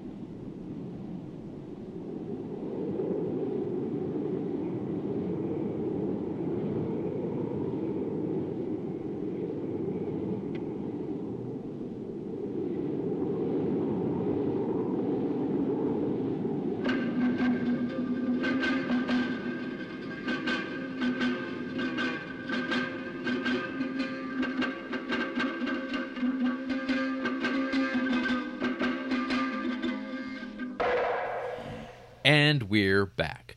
This is the Criterion Creeps podcast, and tonight we're talking about Harry Carey from 1962, directed by Masaki Kobayashi. And we are joined by Patreon co guest host Justin Peterson. Hello again, Justin, for your third time. Woo! Howdy. Hi. Samurai. Samurai traditions. times. So, what's this Harakiri all about? Uh, the tagline for this film The world has never understood why the Japanese prefer death to dishonor. Winner of Prix Special du Jury at Cannes 1963 provides the answer! Exclamation marks. Aging samurai Hanshiro Tsugumo arrives at the home of Kageyu Saito and asks to commit a ritual suicide on the property, which Saito thinks is a ploy to gain pity and a job. Saito tells Tsugumo of another samurai, Motome Chijiiwa, who threatened suicide as a stratagem, only to be forced to follow through on the task. When Tsugumo reveals that Chijiiwa was his son in law, the disclosure sets off a fierce conflict. So, uh, first of all, is that the Letterboxd tagline? that is the that is the Letterboxd synopsis. It's a pretty lengthy one. Yeah. Um, that lengthy bit from the Aging Samurai on. Um, So this is a movie that is, was a second time viewing for me, and one that I was looking forward to since I watched this in 2015. Uh, this was one of those uh, rare occasions, I guess, where you pop on a Criterion that you have never really heard of before. Uh, you go in with like you know moderate hopes, like oh, hopefully my forty dollars I spent on this uh, blindly will pay off, and this will live up to the hype, and did in spades for me. As this, uh, I got one of uh, those rare like five star count it reviews on Letterboxd where I was like, "Holy smokes, this thing rocked my socks!" Um, in a lot of ways. What uh, else did it do? uh, I don't know. It's just rocking socks is that takes a lot out of a movie. I mean, It didn't ninja scroll you? it did not ninja scroll me. Uh, it did not. Damn. I'm genitals are intact. RJ. Yeah. Okay. Sorry. That's- I know. Continue. It's I not. guess. It's not that kind of affair. Jeez. So it's, it's, it's- Wow. yeah. So, uh, yeah. I don't know. So, I've been wanting to rewatch it, and uh, here was the opportunity as we got to it fairly quickly compared to other movies that I would like to rewatch someday in the Criterion Collection. And my fear, of course, was will this hold up? Because uh, recently, uh, when we rewatched Sword of Doom, my first time viewing of that was also like really, really positive, and I thought that movie was amazing. And on rewatch, it was like, oh, this movie's okay. so I was like, oh no. Is, am I going to get uh, sort of doomed here? Is Harakiri not going to live up to my memory? But we'll we'll find out. Um, so, what about you two? What do you what do you know about this Harakiri? I mean, Justin, what what brings you back onto the show to discuss Harakiri? All right. So when I first came on the show about a little over two years ago, came on for Fear and Loathing in Las Vegas. Freaking love that movie. It is a an essential for my upbringing as a human. Mm-hmm. Then I wanted to come on and uh, talk about something I'd never seen before, but was quite curious about. So I wanted to talk about uh, Diary of a Country Priest, which I enjoyed, but overall, you know, it was okay. And now Harakiri. What did Justin think about this one? so this is one I've always considered a little overrated in my book. Um, and I get really annoyed on like the Facebook profiles or the Facebook um, Criterion pages when everyone's like, "Hey, what's the best samurai movie out there?" It's like, "Oh, Harakiri for sure." And I'm much more of I think Ran is like one of the best um, samurai movies out there. So for some reason, yeah, I'm just one of these kind of persons where where if a movie didn't really strike right for me and everybody's praising it, I get kind of annoyed by that. So that was kind of my um, overall takeaway from Harakiri. And so, but I have a list on Letterboxd where I say, you know, Criterion second chances. Um, so I have a handful of movies on there. I mentioned a few of them last week when I mentioned like Army of Shadows. Um, uh, all that jazz is on there. Um, I watched Three Colors Red twice, and I'm still a little. Um, that didn't that didn't sway me, but yeah, we'll see uh, coming up soon whether the second view of Harakiri, uh, you know, floated my boat. Okay, RJ. Were you talking to me? Yeah, J- This is just about what I knew about Harry yeah. Carey. What, what what's what what are you coming in with this? Okay, literally the only thing I knew about Harakiri was that Will Ferrell sketch where he's playing Harry Caray, Harry Mhm. Carey, the sports announcer. And uh, as a kid, I always heard of Harakiri and uh, Seppuku, and I, I always thought they were referring to that Will Ferrell sketch. And I went, I was like, that's not the best SNL sketch I've ever seen. I don't, I don't really. I was like, there's not that much to it. Uh, but that's also because I don't understand feudal Japan, Jarrett, which has been pointed out by many people. Oh, Critical Uh, element but- here. two, Yeah, but well, I'm two, two, learning. two people. Two separate people have uh, told me to be educated on feudal Japan, so I'm trying. Uh, but uh, no, I actually the only thing I knew about this was uh, I think like right bef was it? Did you watch this just before we started the podcast? I think so. Yeah. Yeah, because I think when we were like in early grumblings of uh, like maybe starting the po- podcast, I remember. Let, us make the biggest we mistake did- of our life and start a podcast. Yeah. Yeah, be, before we ruined our lives and ruined other people's lives. Watching the. Criterions one by one in Yeah. fine order. Mm-hmm. Be, before we ruined a bunch of lives, we'll, we'll say, because we can't put a number to it. A bunch of lives. Uh, what happened was, uh, I think I remember we did talk about movies and we talked about criterions, and I think you brought up this one where you were kind of like, "Oh, I just watched Harakiri," and you're like, "This is what it's about," and I was like, "That sounds cool," and you're like, "Well, if we start a podcast, we'll get to it in about 300 weeks," and I was like, "Yeah," I was like, "That sounds cool," not knowing the full What that? What does that mean? of what I took on. Yeah. So uh no, I, I I had known I had known about it a little bit, mostly What- from your high praise of it, but that that's it really. So I this was a first for me, first time watching. Yeah. I didn't after I knew that you liked it, and once we started, I was like, I'll get to it eventually. So I never looked into it past that. Yeah, that that Yeah. that 300 weeks is like, well, you know, there's gonna be some Pepe le Mokos along the way. There's some Pepe le Mokos in there. There's some Gertrudes in there. There's uh, all sorts of things. I'm just waiting for the Gertrude boys to come after us. Le Million. Mm. That's the French. Uh, that's what, how we do it up here. But Henry V is considered uh, an essential art house classic on the Criterion Channel. There you go. There's all sorts of art house classics on the Criterion. Uh, uh, Henry, None of them Hen- Hen- Henry V is like anything but art house. it's like uh, it's so it's just it's such a movie. It's just such a movie in, in the worst Just ways possible. And, and so- just walking around. the hey, pla- hey what's RJ, going on? the plays the thing. You, you get the, hear me? Yeah. Is it? Is it? Uh, Okay, so so this movie, Harakiri, Harry Kiri, it opens up with this anonymous Japanese narration reportage over like what that sets the tone like in such a like cold, calculated way. Because you're just kind of like anything can happen. Because you don't know who's telling you this. It's just like here's a story from the annals of time, and uh, it's like I don't know, anything can happen.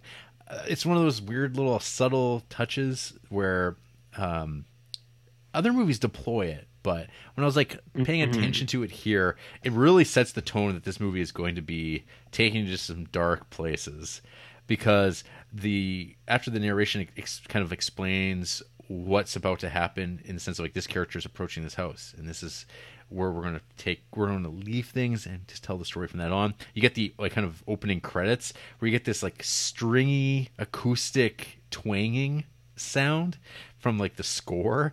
Um and it just like sets you on edge immediately because it's like this very discordant and there's all these shots it's a showcase of like the the building the of the um uh, the estate, I guess, uh, that we're going to be spending a lot of time in, and it's completely without people in these establishing shots. The camera's just roving around, and the titles are coming up in this like ding on ding on ding on ding ding ding ding, and you're just like, uh, what is this? like, what this this this uh, is kind of stressing me out a little bit. Like, what what kind of what kind of movie is this Harakiri all about? Because I know what Harakiri is, uh, but it's like, it's like what, what's what's going to happen here? And so it just but it, it establishes the location pretty well so you have a pretty good sense of where your action's going to be housed for your the next you know two hours and 15 minutes i think this movie is.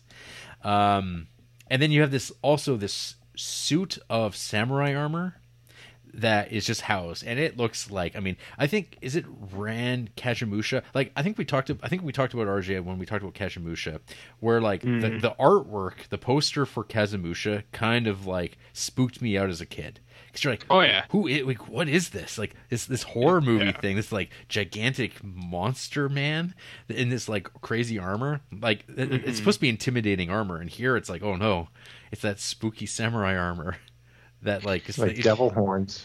yeah, and like like those weird like the weird like little like uh, mustaches that they have. They, they of course if they add to the armor. And you're just like, what's this all about?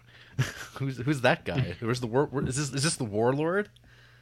Hmm Um, Yeah, well, and that's all. That was all Kurosawa's art, right? what, what- what's that? That was all Kurosawa's art, right? In Kagemusha, Uh, yes. he painted that stuff, didn't he? Uh, Am I misremembering? I, I can't. Re- I can't remember. It's it's it's getting Ah, late. and ah. I, I, I'm not sure. Ka- Yeah, well, was a well, lifetime let's, ago. Let's march right along. Let's march right along, RJ. Um, Thanks. so this is a movie that's set in a period of time where life is so shitty um, that people are just going around threatening to kill themselves uh, on people's doorsteps to get, get to get a payoff or get a job. Has have Mm-hmm. now has life changed that much? or sometimes some, some, sometimes you wonder like have we really come that far? So the the, the the gimmick here, the, the the situation we find ourselves, which is something like out of like a Lone Wolf and Cub manga, is uh, there's like there's just Ronin, just all across the countryside who are looking for a paycheck, uh, looking for their next meal. They have fallen. There's no wars going on. Um, they're they're they're they're looking for either honor or like a nice bowl of rice, and damn it, like just can't go on anymore. So one guy at some point in time, he stopped by a lord's house and said, "I, I, I can't do this anymore. Uh, I mean, I feel like I've just dishonored myself. So the only way I can really shortcut myself back to some honor is by just committing some uh, it's a little bit of that Harakiri here, right in front, right in your garden. And because I respect your house so much, I want to kill myself here, and uh, that that's all I'm asking. And moved by such like commitment to the to the the craft of samuraiing, they're like, hey, forget about that. Put that sword away. You get to work in the back of the house here. You'll you'll come join us. You'll be like a personal guard. You'll be taking care of you. And it's like, wow, that's incredible. But this story gets around, and suddenly everybody's like, well, I'm, I can do that too. I can like threaten to kill myself at somebody's house and uh, and maybe get a payday out of it. And of course, so now this is apparently a issue, a social issue, and all these lords are like, "Oh, vey, well, we got all these guys are showing up trying to kill themselves, and uh, mm, some of them mm, don't mm. even don't they don't they don't even mean it. They're just trying to take advantage of me, the old humble lord who like enslaves serfs all day long, and they're trying to take me for a ride. No, no, no. And so either you, either you get a job or they, they, they give you a big pile of they give you some money to like walk away and the guy's like sweet i'm just going to keep up this this uh con um which is how it's kind of like just explained by the the house and so uh, the movie picks up with our protagonist, uh, Hanshiro Tsugumo, who shows up. He is, but you know, just beat up piece of meat, disheveled, stubbly, wearing just rags of robes, and he's come here uh, to to end his life. And of course, this is where this is explained. It's like, oh, not another one. And this is like the tone of this is just like, good God, like this is horrifying. And like there's people just like going around killing themselves. Like it's absurd. Um, and like the guy's like, well, we got to do something about this. So he's brought in for an interview, essentially, uh, with the the counselor of this particular estate, who regales him with a story. And he's like, "Well, have you heard the story of a man named Motome Chijiiwa?" And he's like, "Oh, no, I haven't. Tell me more."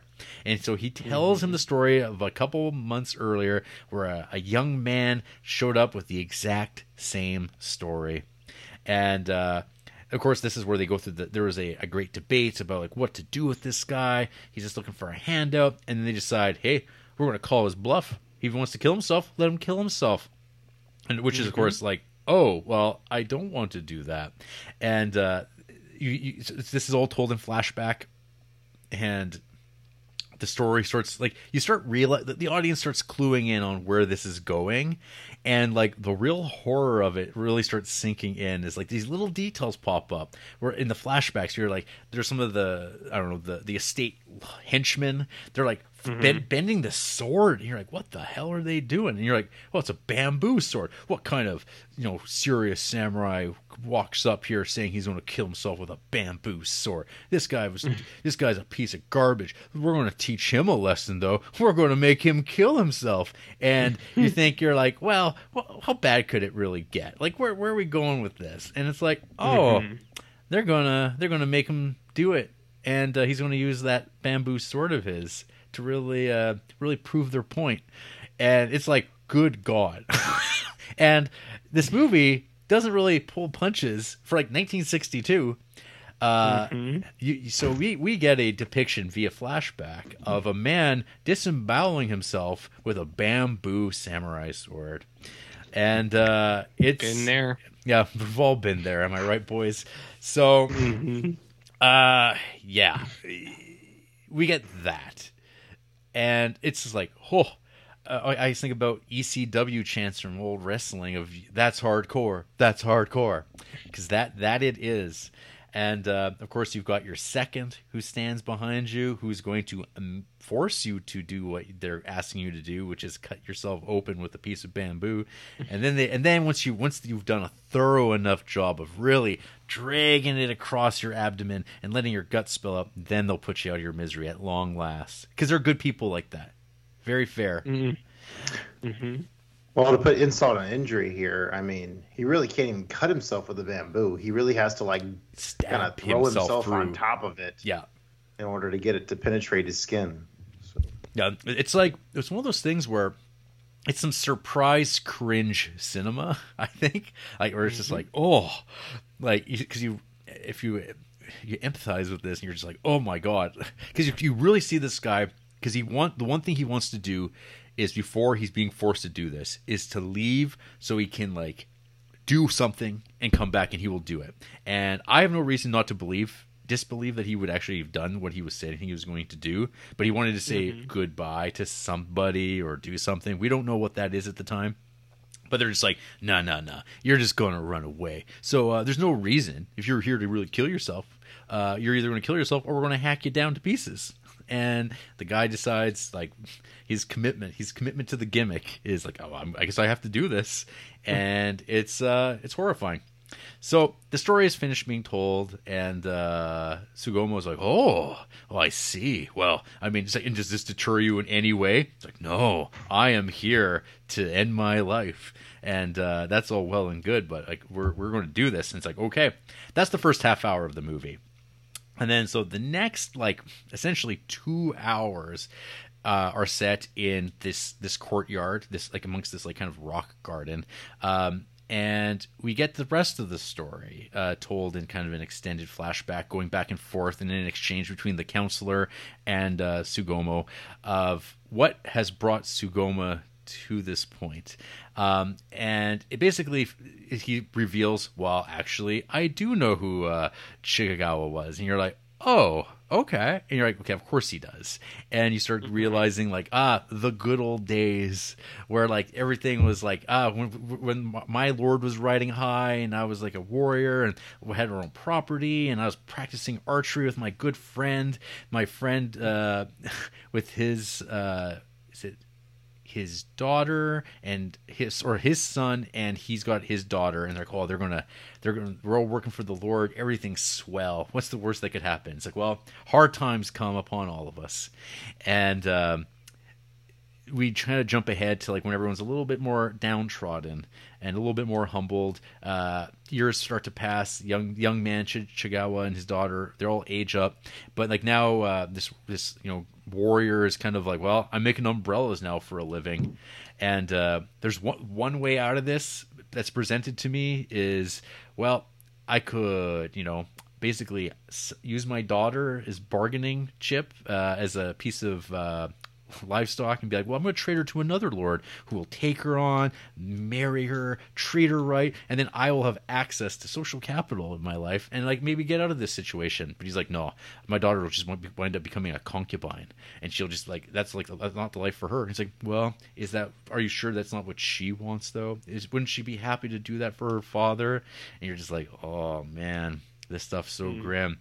So instead, he's like, "Nah, I'm not that kind of guy." He's a he's a modern guy, a, a 20th century man with her values, not this this back when we were just like, "Yeah, my daughter, she, she's just a, a a piece of like a like a you know playing chip that I'm like I'm going to advance my life." So he uh, instead has her marry um, the the son of his friend who killed himself when everything went uh, crashing down. And when he would have might have killed himself when everything came crashing down, he was made a promise like, "Hey, you got to take make sure you keep care of my uh, my son in all this deal." So he's like, "Well, I, I got to keep this up." So you're like, this movie just starts layering on the shit on this guy about honor and doing the right thing, and it's like this movie does not relent. It's like layer upon layer of like life choices and like compromise and like putting on the weight of like why he's there to kill himself now in the estate is because well he he has to he has to make uh good i guess on the thing that he's let his friend's son die uh horribly and uh he's like he's gonna put himself on the line but he's also gonna get a little bit of revenge which uh is always something that i'm all aboard in my movies uh, it's one of my little favorite things uh, be it in westerns spaghetti westerns and i mean if you're talking about it it's like uh, why not throw it in samurai movies too so this movie is like low low low low key samurai movie he, that comes up more toward the end. Um, any comments as I'm hoarding this talking time so much? Not for me, but uh, JP might have some. Uh, yeah, sure. I guess I could interject some stuff. Um, so yeah, the first time I watched this, um, I found the, the it's it. This is definitely a slow burn. um, which I had kind of brought up last week, um, where it really kind of dishes out each one of these details and kind of kind of melodramatic, um, agonizing detail. Um, and this time I definitely felt more engaged with what was going on just because this is a very extremely talking movie. So a lot, a lot, a lot of subtitles getting thrown at you. So knowing the story ahead of time definitely got me more engaged. But then that second half of it really hits, and yeah, the the, the melodrama really piles on and piles on. And while I was definitely more empathetic this time, um, I'm probably gonna cause you guys to get a bunch of shit on the um, you know the commenters here, but it, there's some there's some stuff that I have some reservations with on this one, and this movie is like this huge test in like what human empathy is and like at first like you're definitely kind of with the, the shady samurais where they're like yeah you know this guy comes saying he's going to be you know commit this ultimate sacrifice of killing yourself Harakiri um, you know let's see let's see him do it. And then the movie spends the next what hour and a half or hour and 15 minute or hour and 45 minutes really piling on the fact that you know you really really really should feel sorry for this the, the this family that got shit on here. But um even though they themselves admit that you know you know going to put yourself out there in front of a, a house with honor or whatever um you know as the ultimate sacrifice. You know that's that's kind of a crummy way to do things but they really had no other choice Right. which they um they really pile they pile on to the rafters essentially. Well, um yeah, because they exist essentially in like this like crippling poverty, which I mean, the movie doesn't d- directly address it, but like, hmm, it's like where is all this money and wealth going? There's not enough to go around, and uh, these people are presented. It's like, oh, our we're living in of dregs, but we've got our honor that we're kind of uh, allowed to live on, and uh, then the, when they're kind of like saying, oh, there's these people going around, and they're like saying they're going to like kill themselves at people's houses, which is like ridiculous if you think about it. Like people are that hard up that they're like, well, this is this is how I have to make a living. it's like I have to like go place to place and say I'm going to kill myself here unless you pay me off. It's it's it's crazy, um, and you then here they're like, well, the, the one guy, his last desperate move for his like child who's like has this fever because they can't afford the doctor, they can't afford the medicine. I don't know. This it's, part of it. This reminds me when you said melodrama because I think about like one of my uh, one of my other favorite directors is uh, Lars von Trier when he's like at his best because he kind of works the same way where he just layers things on in such a way and like he presents like people at their cruelest and uh, like in this kind of this uh d-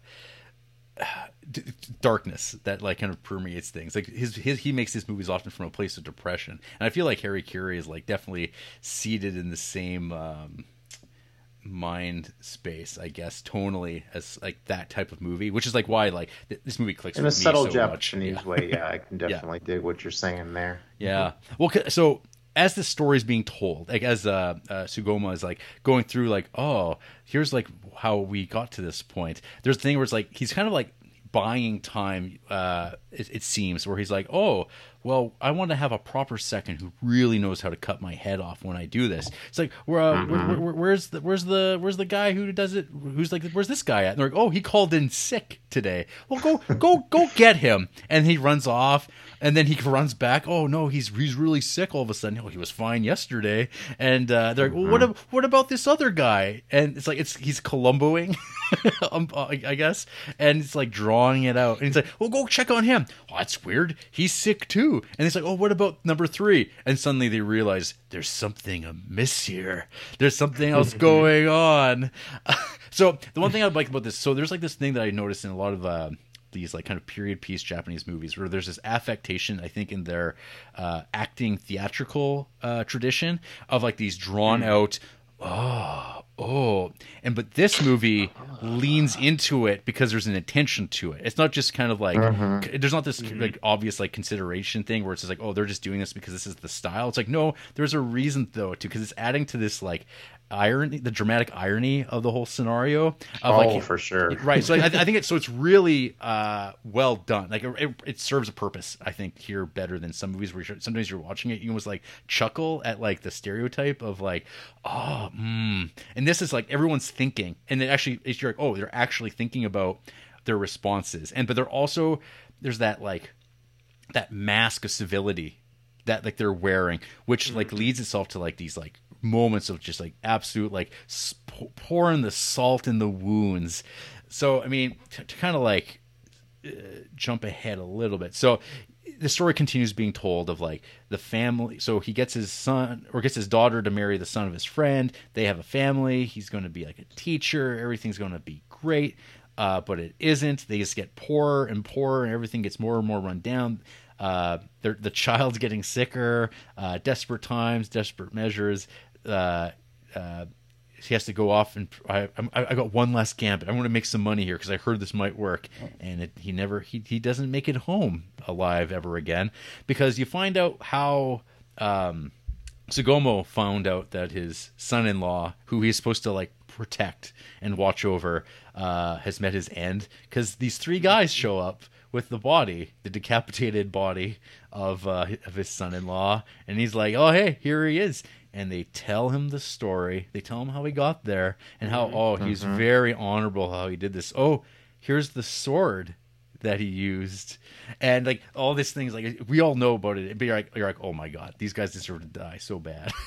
like so the one thing that i was uh, thinking about a lot with this movie and like when you're talking about slow burns and i was like thinking about the pacing in this and the situation and the revenge is like this is like i don't know i, I feel a lot of tarantino vibes watching this movie um like it's just like the way that like he often draws out these conversations where there's like violence at the end of it the the scene of like these three men hovering over this like gr- grieving widow grieving father-in-law dying child in the back the wideness of the angles in these spaces and it's just setting this up and there's this like very deliberate dialogue. It's not obviously style stylized, uh, and it's not like this like love letter to cinema kind of thing that Tarantino would do. This movie is just like we're just telling the story. There's no like there's no flourish to it. This is just a raw tale of like getting you on the same page of just like how horrifying these exchanges of um, I don't know power, like how power doesn't like people in power have like the way to do something positive or change something,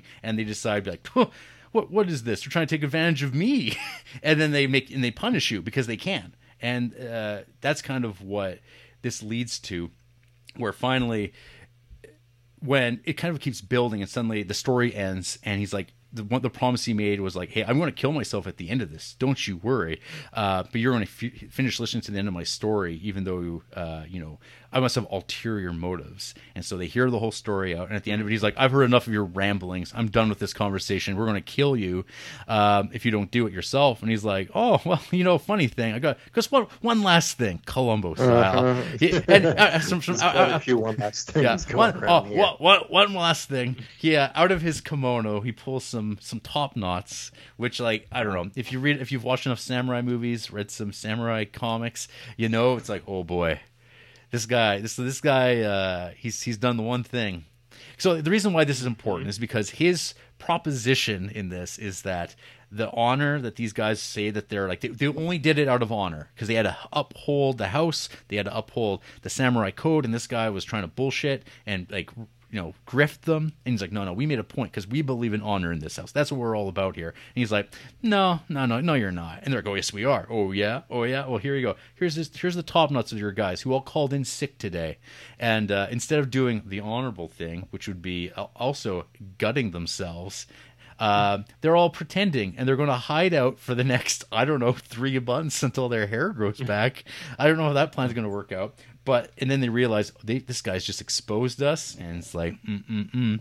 And then we get a wonderful explosion of 1962 black and white violence, where there's no, none of that red, none of that red stuff, but lots of like inky black explosions of blood pouring out of people because you can get away with it because it's like, well, it's not blood, it's just, it's so stylized, and uh, you get like blades across the scar, like across the forehead, and it just comes pouring down the face as a man no sells it.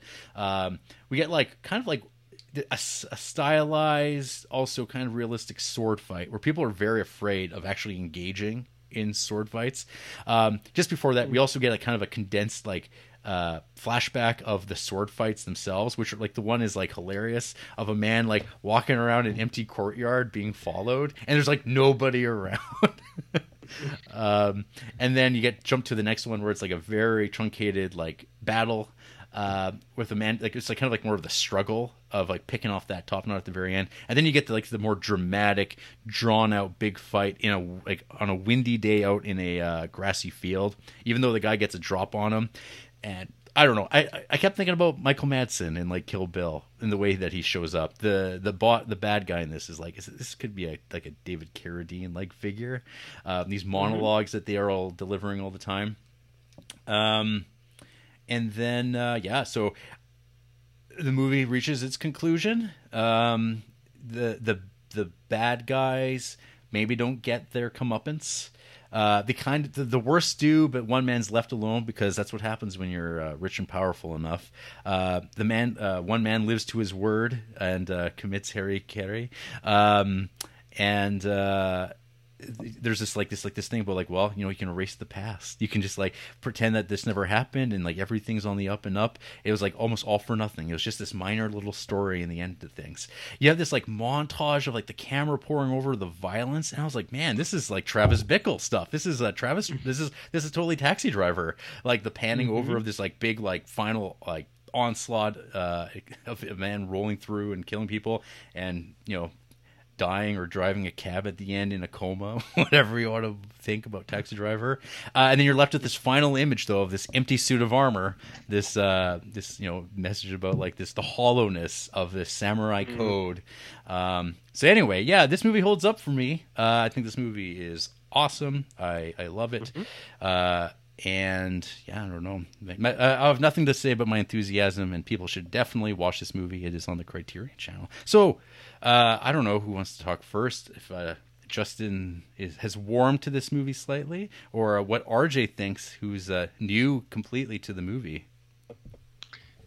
Uh, I'll I'll wait for a couple weeks to tell you how I feel. So let's let JP get in there.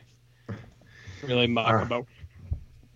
All right. So um I really appreciate your um you really laying it out there, Jared, with um, you know, how emotional it does make you feel about, you know, what goes through in this movie and you know how that that affects you.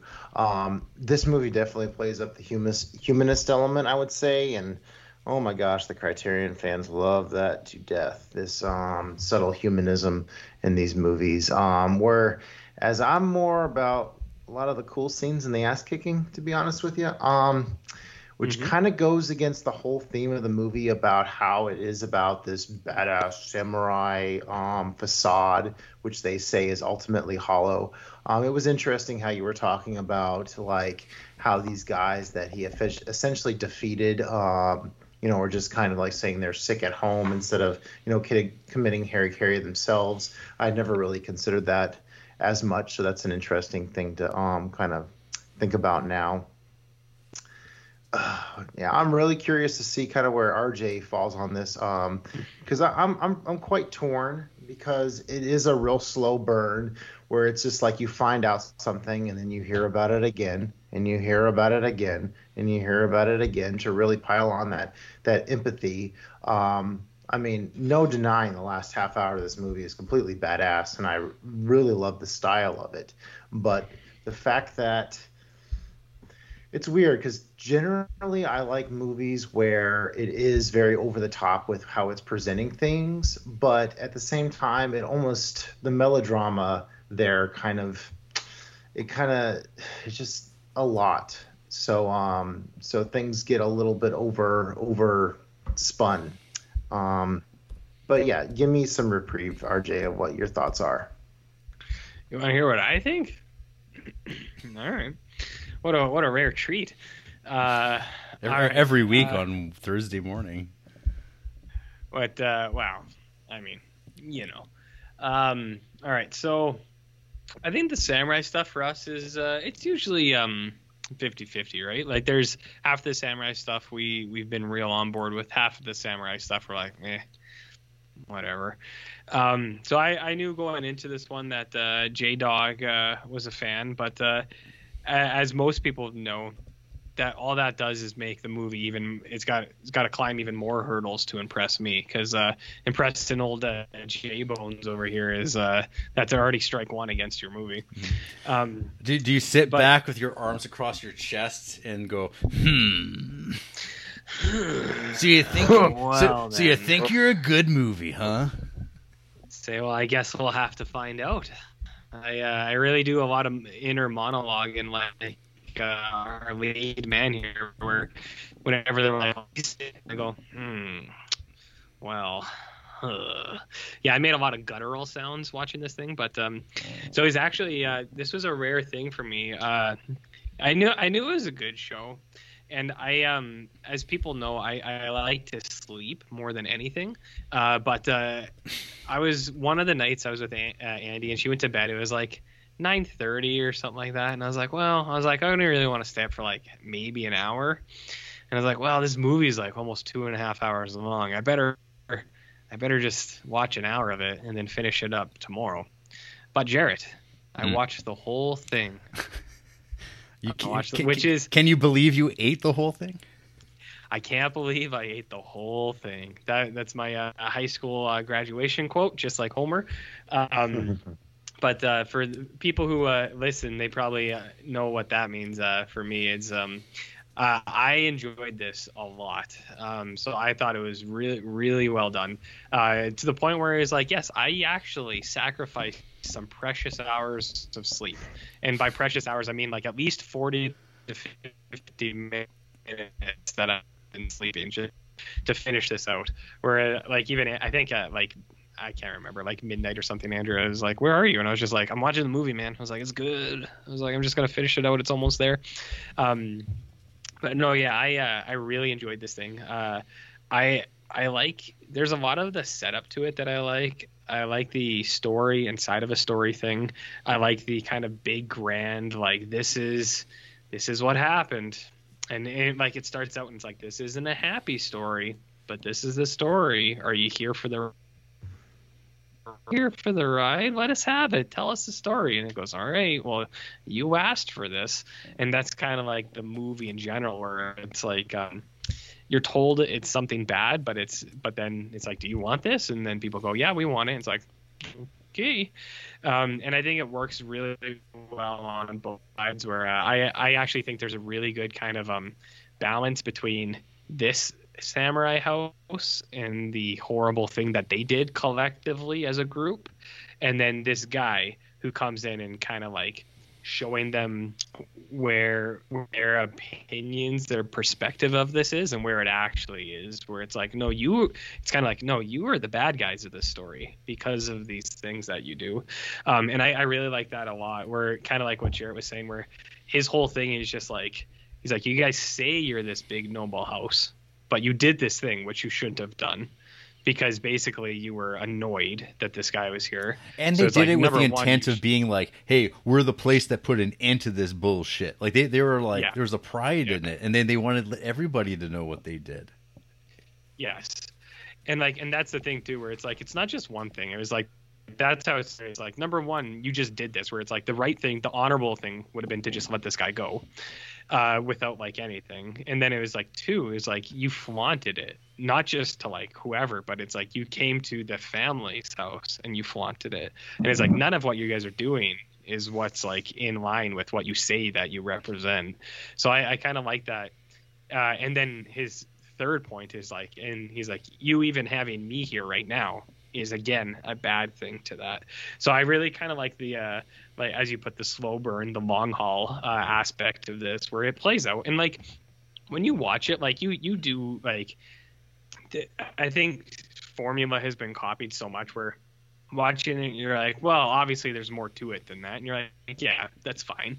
You assume that they're connected somehow, uh, but uh, I do think that the payoff to it is actually worth it.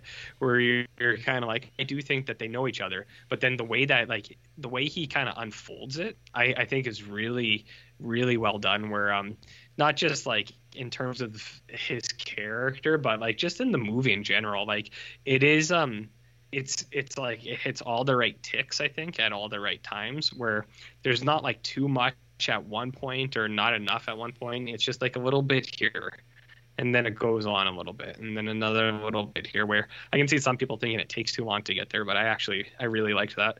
Um what else was i to say? So like just in terms of big themes uh i think that's awesome. I, I really uh, i'm really on board with that. I think the movie looks great. I think it's well acted. The only thing that I I was a little bit bummed out at was that Toshiro Mifune wasn't in this, and I, just assumed he would be. I, you know, I was gonna say, I'm I like, just assumed or- he was anyone disappointed that Toshiro Mifune wasn't in this? Because you know what, I'm okay with that. Yes.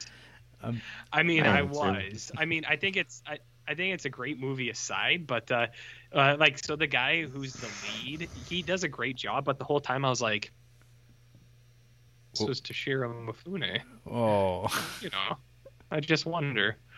Uh, but you know, they they all do they all do great. Um, I think I think like the initial story with the kid with the like the bamboo samurai. Uh, I think that is like in itself like a pretty pretty great like, like a piece of like short story. storytelling. Yeah. Yeah, like I think that's horrific itself, and it's just like wow, what a powerful like story, and then for it to just kind of be this thing that props up the the second piece, uh, I liked a ton. Um, but yeah, there's a, a like a ton of great dialogue in this too, which I think is the the real champion of this thing. Is it's just got sharp dialogue where people are just talking about these kind of philosophical mor- moral things and, and like it makes sense it doesn't seem uh, it doesn't seem like uh, too heavy-handed where we always talk about like how people write stuff now and it's just so overtly like In- in your face And I, I kind of love how polite, even in his like, uh, obviously, Yes. like he knows what is going to happen because he has to say, Yeah. "Hey,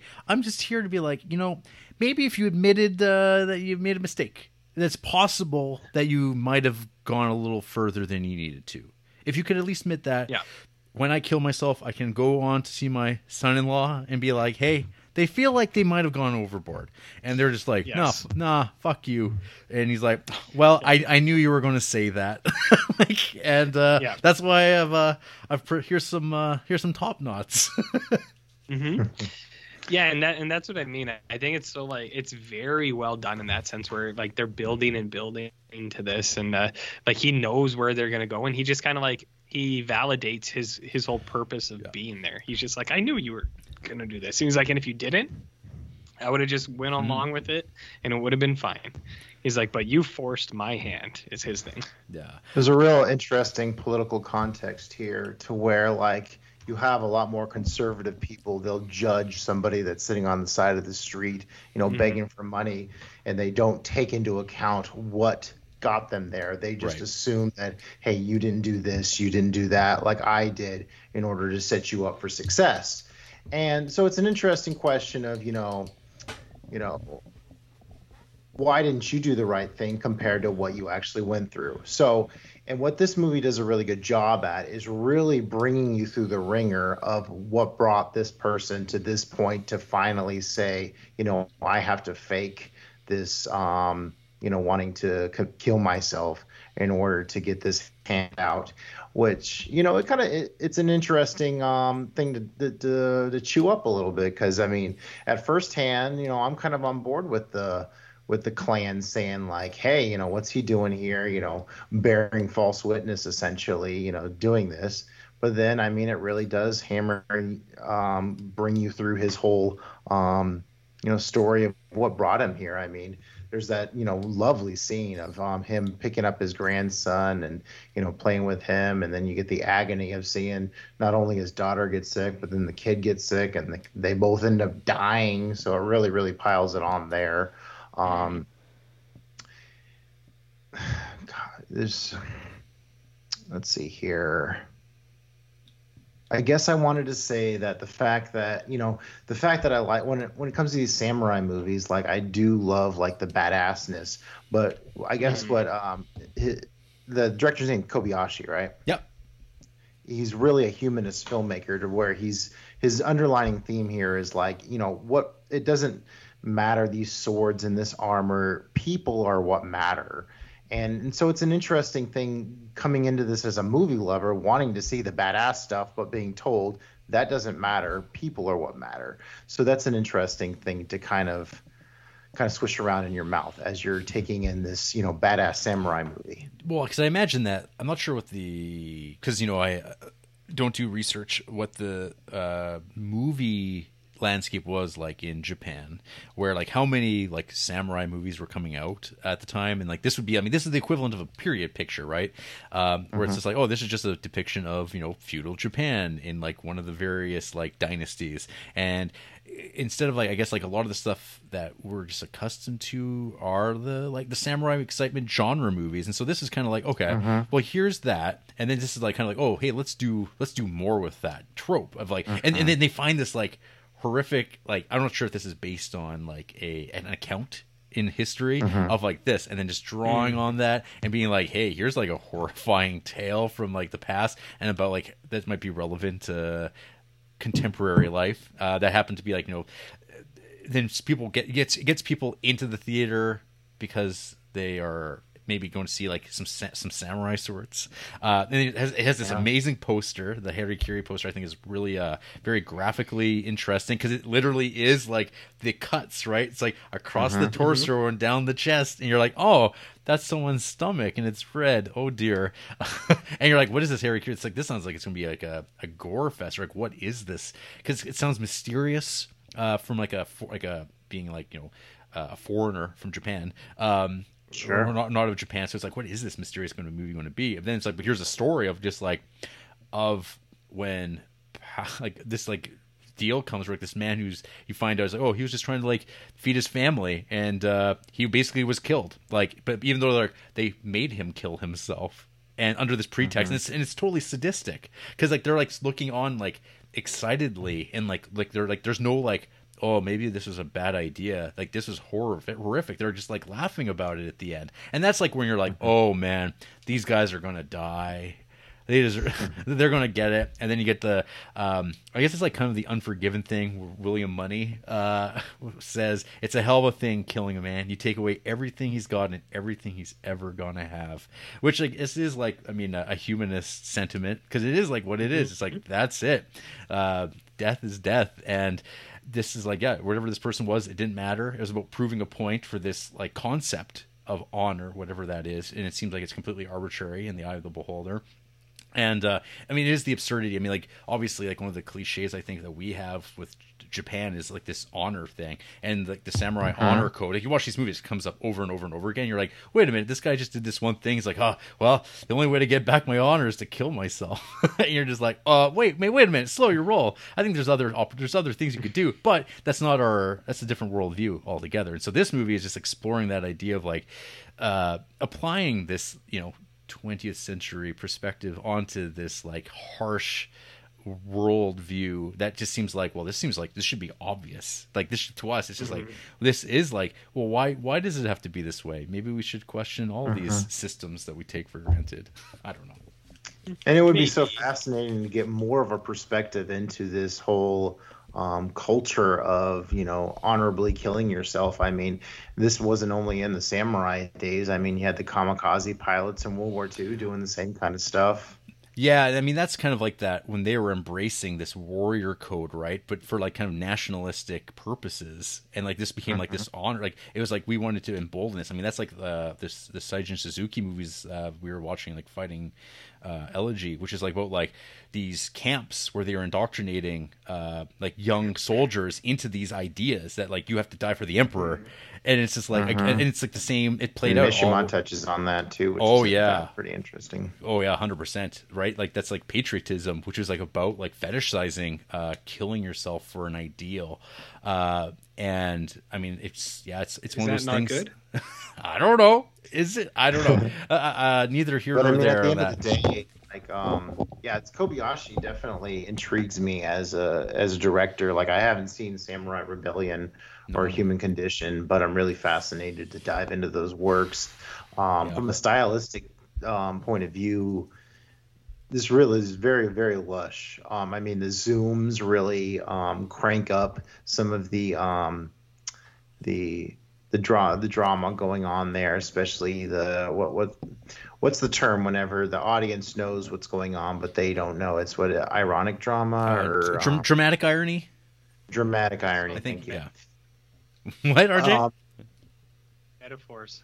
Metaphors. That's all it is. There you go. uh, the Dutch angles, you know, really emphasize certain moments. Um, man, the cool battle sequence where they're following them through the graveyard is just freaking iconic looking, and then the wind rushing through the grass. Um, and then you don't even actually get to see any like anybody die in these these Yeah. these showdowns. Like in a lot of these samurai movies, like I just got done watching Samurai Trilogy. I mean, it's really all about them like staring at each other for like you know a few minutes and then you know the one strike and somebody's dead Yep. but actually there was actually in a moment in Harakiri where there was actually a little bit of dueling back and forth before before they cut away and um you know that the one guy lost so um yeah some interesting um going against i guess the norms of the genre there right. Mhm. Uh, oh, hey, RJ. I also yeah. oh, sorry. Go go on. I was just gonna say I really like uh, the uh, the one strike thing of sword fighting because it's like you said, there's some real sword fighting in this where it's like people are a little bit like they don't want to jump in because it's like because that's what I, I think a common complaint people have. It's like, well, there's so many people. Why don't you just jump in? It's like because if you're like a little slow, you just get cut in half. Like you gotta be careful when you're sword fighting. You can't just be jumping in there here and there. You know.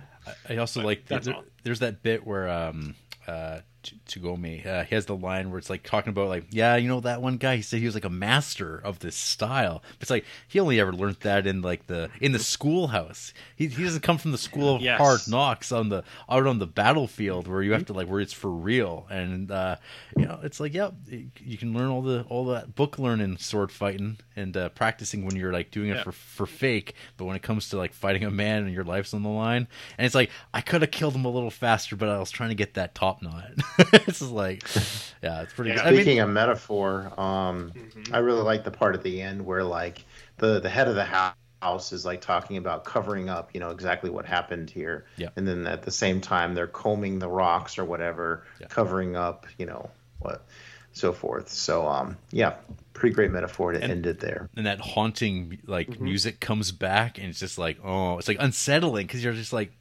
uh like nothing was resolved but at the same time the story is told because it's just like yeah i mean it, it, it, the work was the the exposure of this idea was done and that was what it is. But a man died and you're just like well that's like that's part of the story i guess is the the, the, the sacrifice was for that purpose. Hey, i was going to say rj um so which uh, masaki kobayashi, kobayashi movie do you prefer uh Harakiri or uh Kwaidan?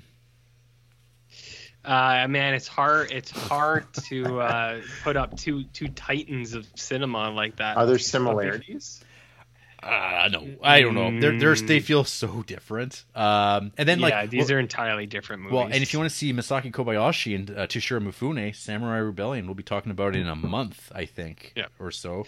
Be- before you move on, you were mentioning about how he did this whole thing just to expose the people, and I just want to say, finally, someone recognizes that exposure alone is worth the price of admission. See, Jared, hmm we will we will host anyone for exposure. Exposure, okay? It's about sending a message. Sending a message. But uh anyways, you were Anyways. saying well, I was gonna say, uh, I don't know, are either of you aware that there was a remake of this? Not until Oliver Granger mentioned it last week, To- and to- it's to- available with ads on IMDb TV, but I did not get around to seeing it. that's that's okay. I watched it on Tubi. yeah. Yeah. So some Takashi I, uh, Miike. well, I saw you watch it. I saw you watch it, Jared, and I was like, I don't want to be left out. So I looked it up, and it was on Tubi with ads. So I was like, oh, whatever. So Well, I threw that on. It I- was actually not bad quality. Uh, so I, I didn't watch it though, RJ. I watched it five years ago. What?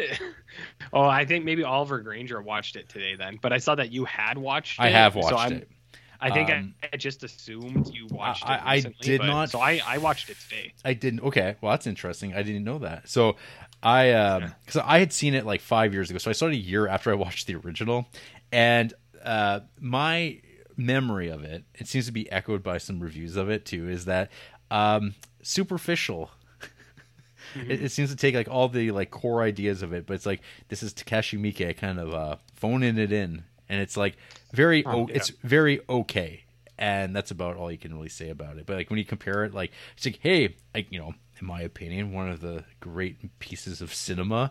If we're going to make a remake of it, it's just going to be like okay because it doesn't need. Just watch the original instead. That's what this felt like all over. Yeah.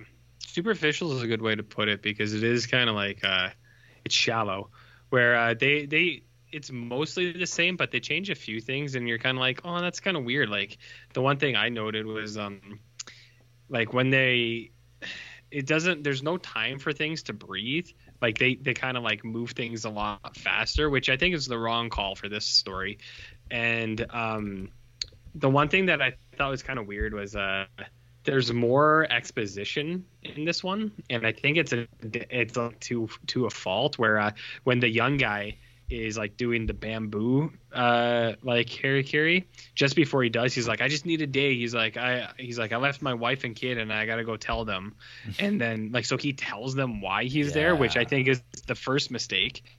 And then they're like nah we're not gonna let you do that. And then he's like all right give me three ryu and uh or like whatever the currency is he's like give me three of those and i'll just be gone which i think is another major mistake because they're really downplaying the kids like integrity because in this one he's like hey just give me money and i'll get out of here. Whereas in the actual like the original he gets caught on his thing but he's he is still a like a man of honor so he just does it anyways out of obligation where so i, I was just like it's very strange that they like they like almost make him like he, he he like tries to run away at one point and they stop him. And I was like oh it's so weird. I was like you're really kind of like you're you're you're taking away the the effect when the old guy comes in and fucks shit up because like Mm. I, I think they maybe saw it the other way where it's like oh look how scared he is. That'll make you feel for him more. And it's like mm, it's doing the opposite. I was like I liked it when he was just stonewalling it the whole time. So, so I misremembered. I actually watched the remake first in 2013. So it's been a Mm. bad call. It's been a long time since I've seen it. Uh, but then when I watched the the OG version, uh, you know, I I that left an impression. So I think I saw someone actually comment on your Letterboxd review saying, "Hey, I watched the original with or the, the remake without knowing it was a remake. Should, should I still watch the original? Will it impact it?" And I can say, Hell yeah, yeah. It, it won't impact it at all. Especially if it's been a while. Yeah, it's like, yeah, yeah, yeah. just they're they, they're just very different. One's like a contemporary movie from 2011, um, and it makes all the mistakes that a lot of contemporary movies I, I feel make Yes. when remaking things. They're like, well, I think this is the best. It was like a Browning version. Yeah, no, it, it is a hundred percent, and that's what I what I said to that guy. I was like, "Hu- hu- hell yeah! I was like, go watch the original because it's better, and where it's like, seeing this one doesn't change anything. Like I think the what the original has more is um, it is like it's just the melody of it, like the the the pace of it. Like it really, I don't know, it really sucked me in. Whereas this uh, the Takashi Miike or the Japanese Rob Zombie version of uh, of this movie, it's uh it was it was basically like watching a Rob Zombie film where I was like, oh, like there, there there was no fuck a doodle doos in this, but uh, I was like, there it was close, close. Yeah. There there the one thing I did like more in this one, the one thing is that they they got a lot of they got a couple cats. And there's one nice scene where it's actually like after all the massacre at the end, it's snowing, which looks beautiful. But there's uh, one scene where it's kind of a wide shot of uh, like the emperor guy's cat, or like the house leader, his cat's just on one of the pillows, just hanging out, and nothing bad happens to him. He's just a cat hanging out on a pillow, and they they leave it there for like five minutes, or not five minutes, like five seconds. And I was like, oh, what a nice little thing. Hot cat action. Hot cat act. So that's the one. That's the one thing that the remake does better. The, is, le- uh, the leg up cats. yeah, the leg up with the cats. So uh, just a nice little kitty, just kind of hanging out. And I was like, I was like, that's what I'm here for, baby. Definitely Yeah. curious to see it. Um, I'm not. I'm, I forget if I mentioned it from the OG. I think one of my favorite moments is the fact that whenever he's drawing out the story, and we get this shot from the the, the back of his head, and he's like cackling like oh oh oh, or whatever. whenever he's dragging out the story on and on and on. Um, knowing the story this time, I definitely got more invested with what was going on. I definitely felt more empathetic with with what was going on. Um, the middle of the movie really kind of slowing down the pacing. It still kind of grinded on me a little bit, but I didn't find it annoying, which was really, um, you know, a step up. I, I think the first time I would rate this at least a half a star higher based on this viewing, just because I was more invested with what was going on. But I still think it's a little, it piles it on a little bit high. Um, but I definitely wasn't, I, I wasn't feeling annoyed this time. I was definitely feeling more empathetic with what was going on, but at the same time, I don't know. It just it's not the cinematic masterpiece that most people feel, and I, it's it's an interesting thing to think about. Well, we want to hear from who hates this movie. Yes. I would be curious what they they would have to say. Well, let's find out, RJ. Uh, we're going to start off with GMM02031, half a star. Why does this shit have to overtake The Godfather? Cringe movie. This this account has two films logged. Yeah. Harakiri and The Godfather. And the review Huh. for The Godfather just says yes. Uh, so is is this a thing that like I, I didn't I have no I, I don't know I just assume that like not a lot of people actually watch uh Harry Harakiri but uh is that like is this like the highest rated movie or something on Letterboxd is is, is that like a I- bone of contention It's in the top ten, I think. okay I see I five. I honestly didn't know that I don't it's know stupid high on the IMDb Huh. and yeah, all the lists. hmm okay yeah I, I didn't know either. you know, I don't know. I mean, I'm a fan. Would I? I don't know if I would consider it like. I, it doesn't make my top ten movies personally, but I mean, I think it's like some top shelf stuff. Top Uh, 10 ever or top 10 criterions?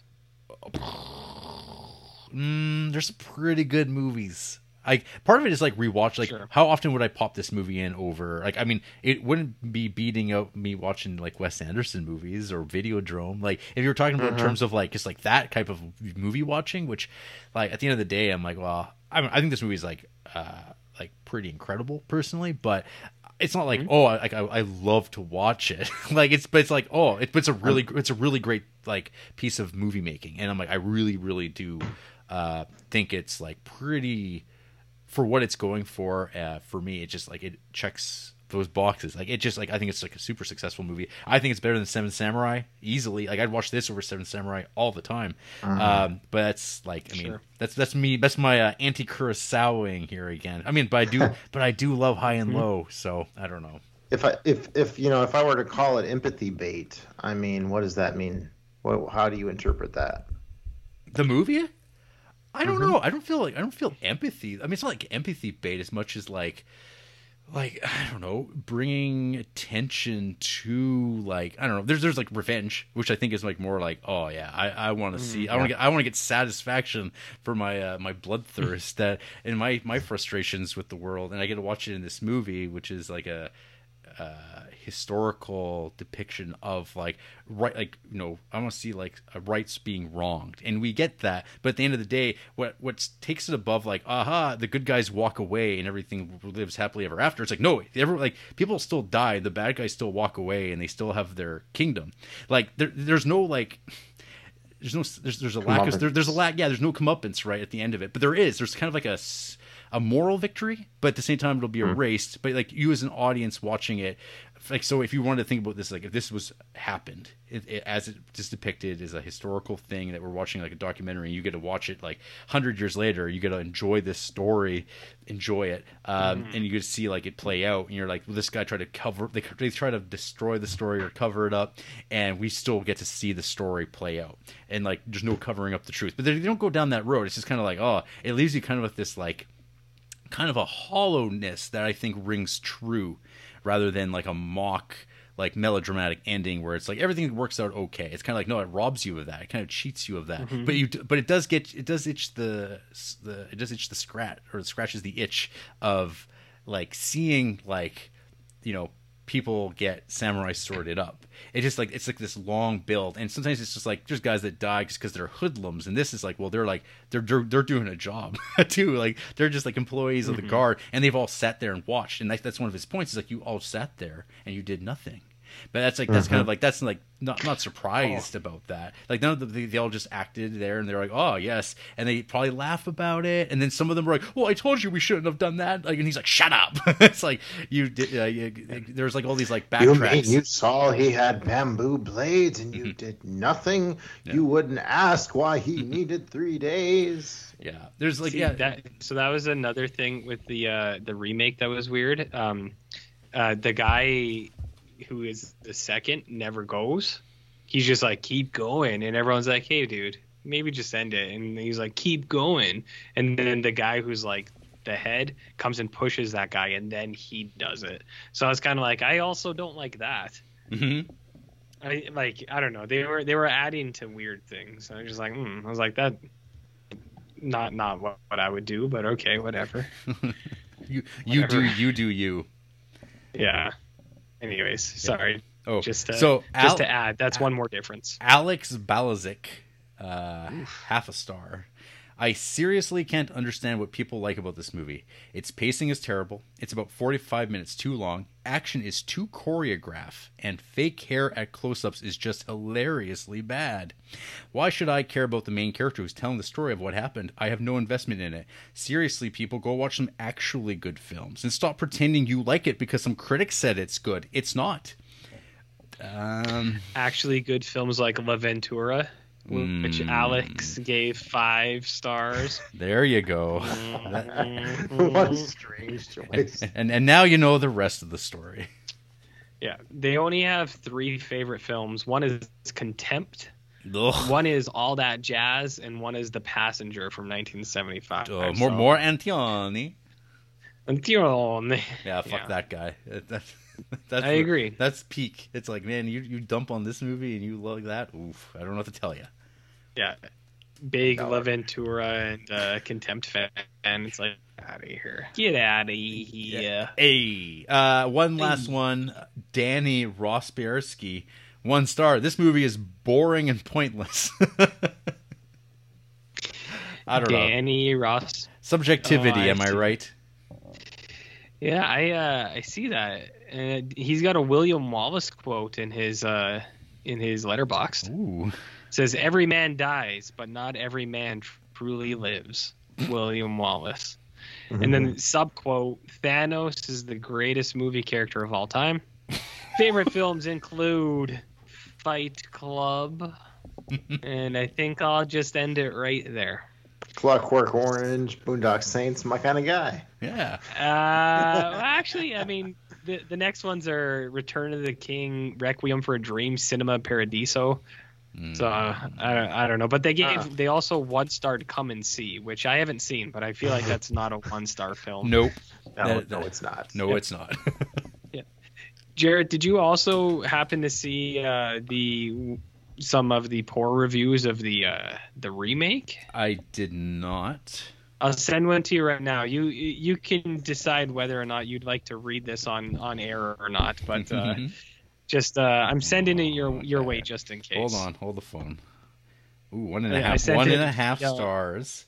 I'm load, loading it up. Uh, okay. Oh, Gary collection. I think he watched the wrong Harakiri this week. He watched the remake instead of the original. Maybe, maybe that's the Ah. maybe that's the gimmick. Uh huh. Gary Gary's always fucking up. Oh, goody! More black and white. Well, maybe he logged the wrong way. So, though not the though, though, though, though not in the worst, not though not the worst film in the collection. This isn't in English and not in color.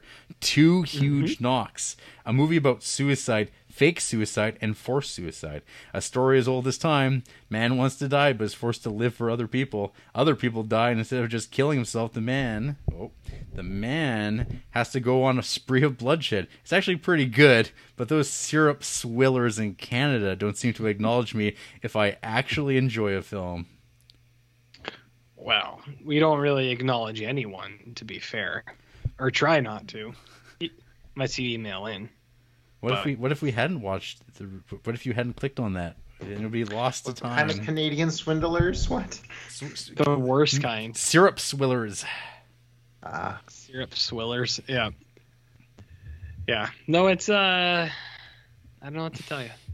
I don't know. I don't know what to tell you. Uh, any final words? On I think this movie is pretty good. pretty good. I, I give it a thumbs up.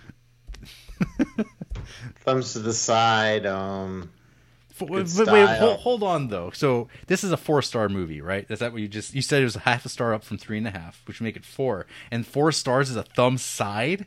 My goodness, Justin, how you, you I mean, how hard it is to impress you.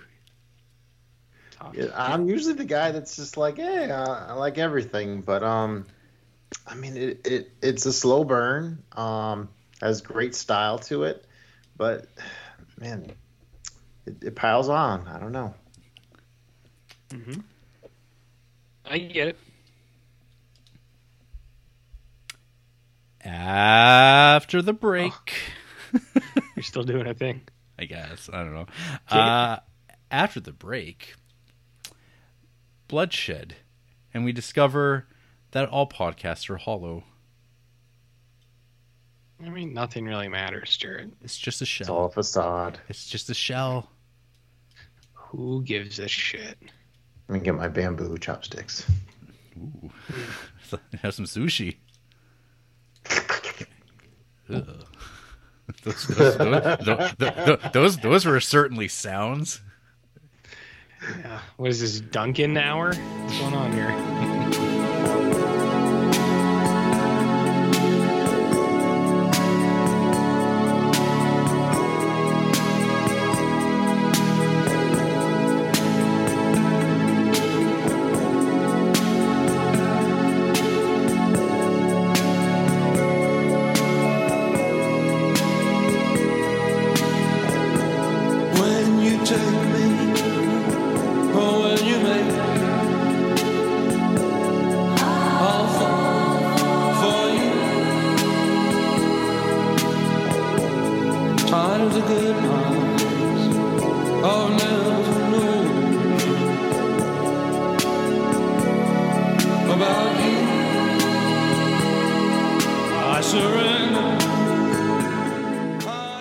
RJ, are you going to show up to the the mayor of Creepsville with your uh, I don't know kitchen knife in your hand, saying, "Hey, give give me a job at City Hall, or I'm just going to kill myself right on your doorstep"? I tried when I was looking for a job. You know what they said? What? Do it. Wow, Do it. I dare you. it. I said, do it. They made Is that in you. they made you do it. This is. I mean, this is Creepsville. You don't do. You don't do that kind of stuff in Creepsville. It's a. It's a bad place. They'll call you on it nine times out of ten. So do it. Do it then. Uh, I don't know if I ever told you. One time I was on a steak, and as a joke, I was like, we were waiting for food. And I was like, man, I'm hungry. I could eat that whole bottle of ketchup. And this guy, I didn't really know. I just met him an hour later. He's like, do it. Do it. And I was like, no, I'm just, I was just kidding. He's like, no, do it. He's like, I like calling people on things that they say. Do it. And I was like, dude, I, I was just kidding. And he's like, well, eat that thing right now. And I was like, I'm not going to, man. So I feel like that's kind of a Harakiri situation, no? Uh, yeah, that's uh, that's some lack of empathy right there. just uh, unaware of what was going on all around him. I think. Um, you can email in at criterion Yeah. criterioncruise at gmail.com and tell us to Sure. do it. Do it. Do it. Do it. Do it. We've got a Facebook page. We're on Instagram. We're on Letterboxd. I'm Jared Duncan. He's Barnwolf. And Justin, hmm what are you? I'm Justin Peterson on Letterboxd and like- at movie What, many, Justin 198 at Ooh. on Twitter. how, how many thousand followers do you have on uh, in Letterboxd? Like th- last I looked, it was like over three thousand, but maybe it's Ooh, more. it's- Oh man, you're behind the times. I'm up to six thousand. Jeez Louise. Okay, yeah, no, it's been a while. I, I, I often I just see you in my feed. I don't know if I actually click on your account until I actually look. But last time I looked, it was like 3,600 or something like that. So that's Six a two seventy that, six. that is a heck of a lot of people. Yep, I got my ways, got my Mm. methods. We're on SoundCloud, Stitcher, iTunes, Google Play. We got Tumblr. YouTube, Tumblr. No, we got we have Patreon though. That's a cool way to be in the seat that Justin currently occupies. Not literally his seat at his home, but the virtual seat here on the podcast. Sure. Sure. As large as that audience grows, my hearts will always be with the creeps. That's right. Mm-hmm. That's right. It's where it belongs. Next week, a double header with double A. Aaron Lang of Ohio fame joins us for some Nicolas Roeg films. We got some bad timing and the man who fell to earth. Because we're crazy. We're going to talk about these two movies all in one Fucking goddamn insane. episode. It is insane. Absolutely insane. One of these movies is going to get the short shift. Uh, that's okay. That's fine. We're going to talk about, was it Albert Einstein and Marilyn Monroe? David Bowie? Rip Torn of Fre- Freddy Got Fingered fame? Uh huh. Yeah, uh, Freddy got Fingered fame. Yeah. And Maybe that- we'll watch that as well. maybe we'll watch like the whole series of uh, Larry Sanders Show. How about, does that sound good to you, RJ? You want to watch? No Five. problem. Show's awesome. Add it. Add it to the stack. I don't give a shit at this E- point. Everyone should watch Larry Sanders. Mm-hmm. Primo. Well, thanks, Justin. It's been Thanks, Jared and real. RJ. Yeah. Enjoyed the uh, little debate here on the movie, and um, yeah, I'm We're, we're, we're gonna find out if we hit four hours here. I think we might just be a little shy, a little shy, but that's okay. We'll see. We'll see. Before before we wrap her up, JP, you got anything to plug, or did Jared already say that? No, go ahead. Yeah, Yeah, Yeah. check us out, the Average Joe's Movie Clubcast um, on Buzzsprout. Yeah, we're there, uh, but mostly my uh, my letterboxd. I like to do quite a bit of writing there. So if you like what I throw down on the page, give me a comment, give me a like. Would glad to hear from you. Also, write into the Criterion Creeps every single week. No fail, unless I fail to see uh, RJ's little update saying, "Hey guys, by the way, we're going to be a few late, or um, day early. That early on the Day show. That's early. what happened that week. Oh, It- that's it- not my streak. it was the Yeah, end that of- wasn't your fault. Yeah, it was like it was like the end of Goldberg's streak. You know, it was just Razor Ramon had to go over. Pacers Just- edged me out. It happens. Yeah, what was that? Kevin Nash? I can't remember. Good old WCW. What a piece of shit company. Anyways, Yeah. thanks, Yeah, it was Justin. great to- Yeah, thanks. Uh, good hearing you Canucks. Um, more liberal take on things, so it, it humbles a good Southern conservative like myself. Southern boy. We're all show. We have no opinions on anything. That's right. Empathy. And that- that's the Temperate message. still. Empathy. Yeah. What empathy's for chumps. Good night, nerds. Nerds.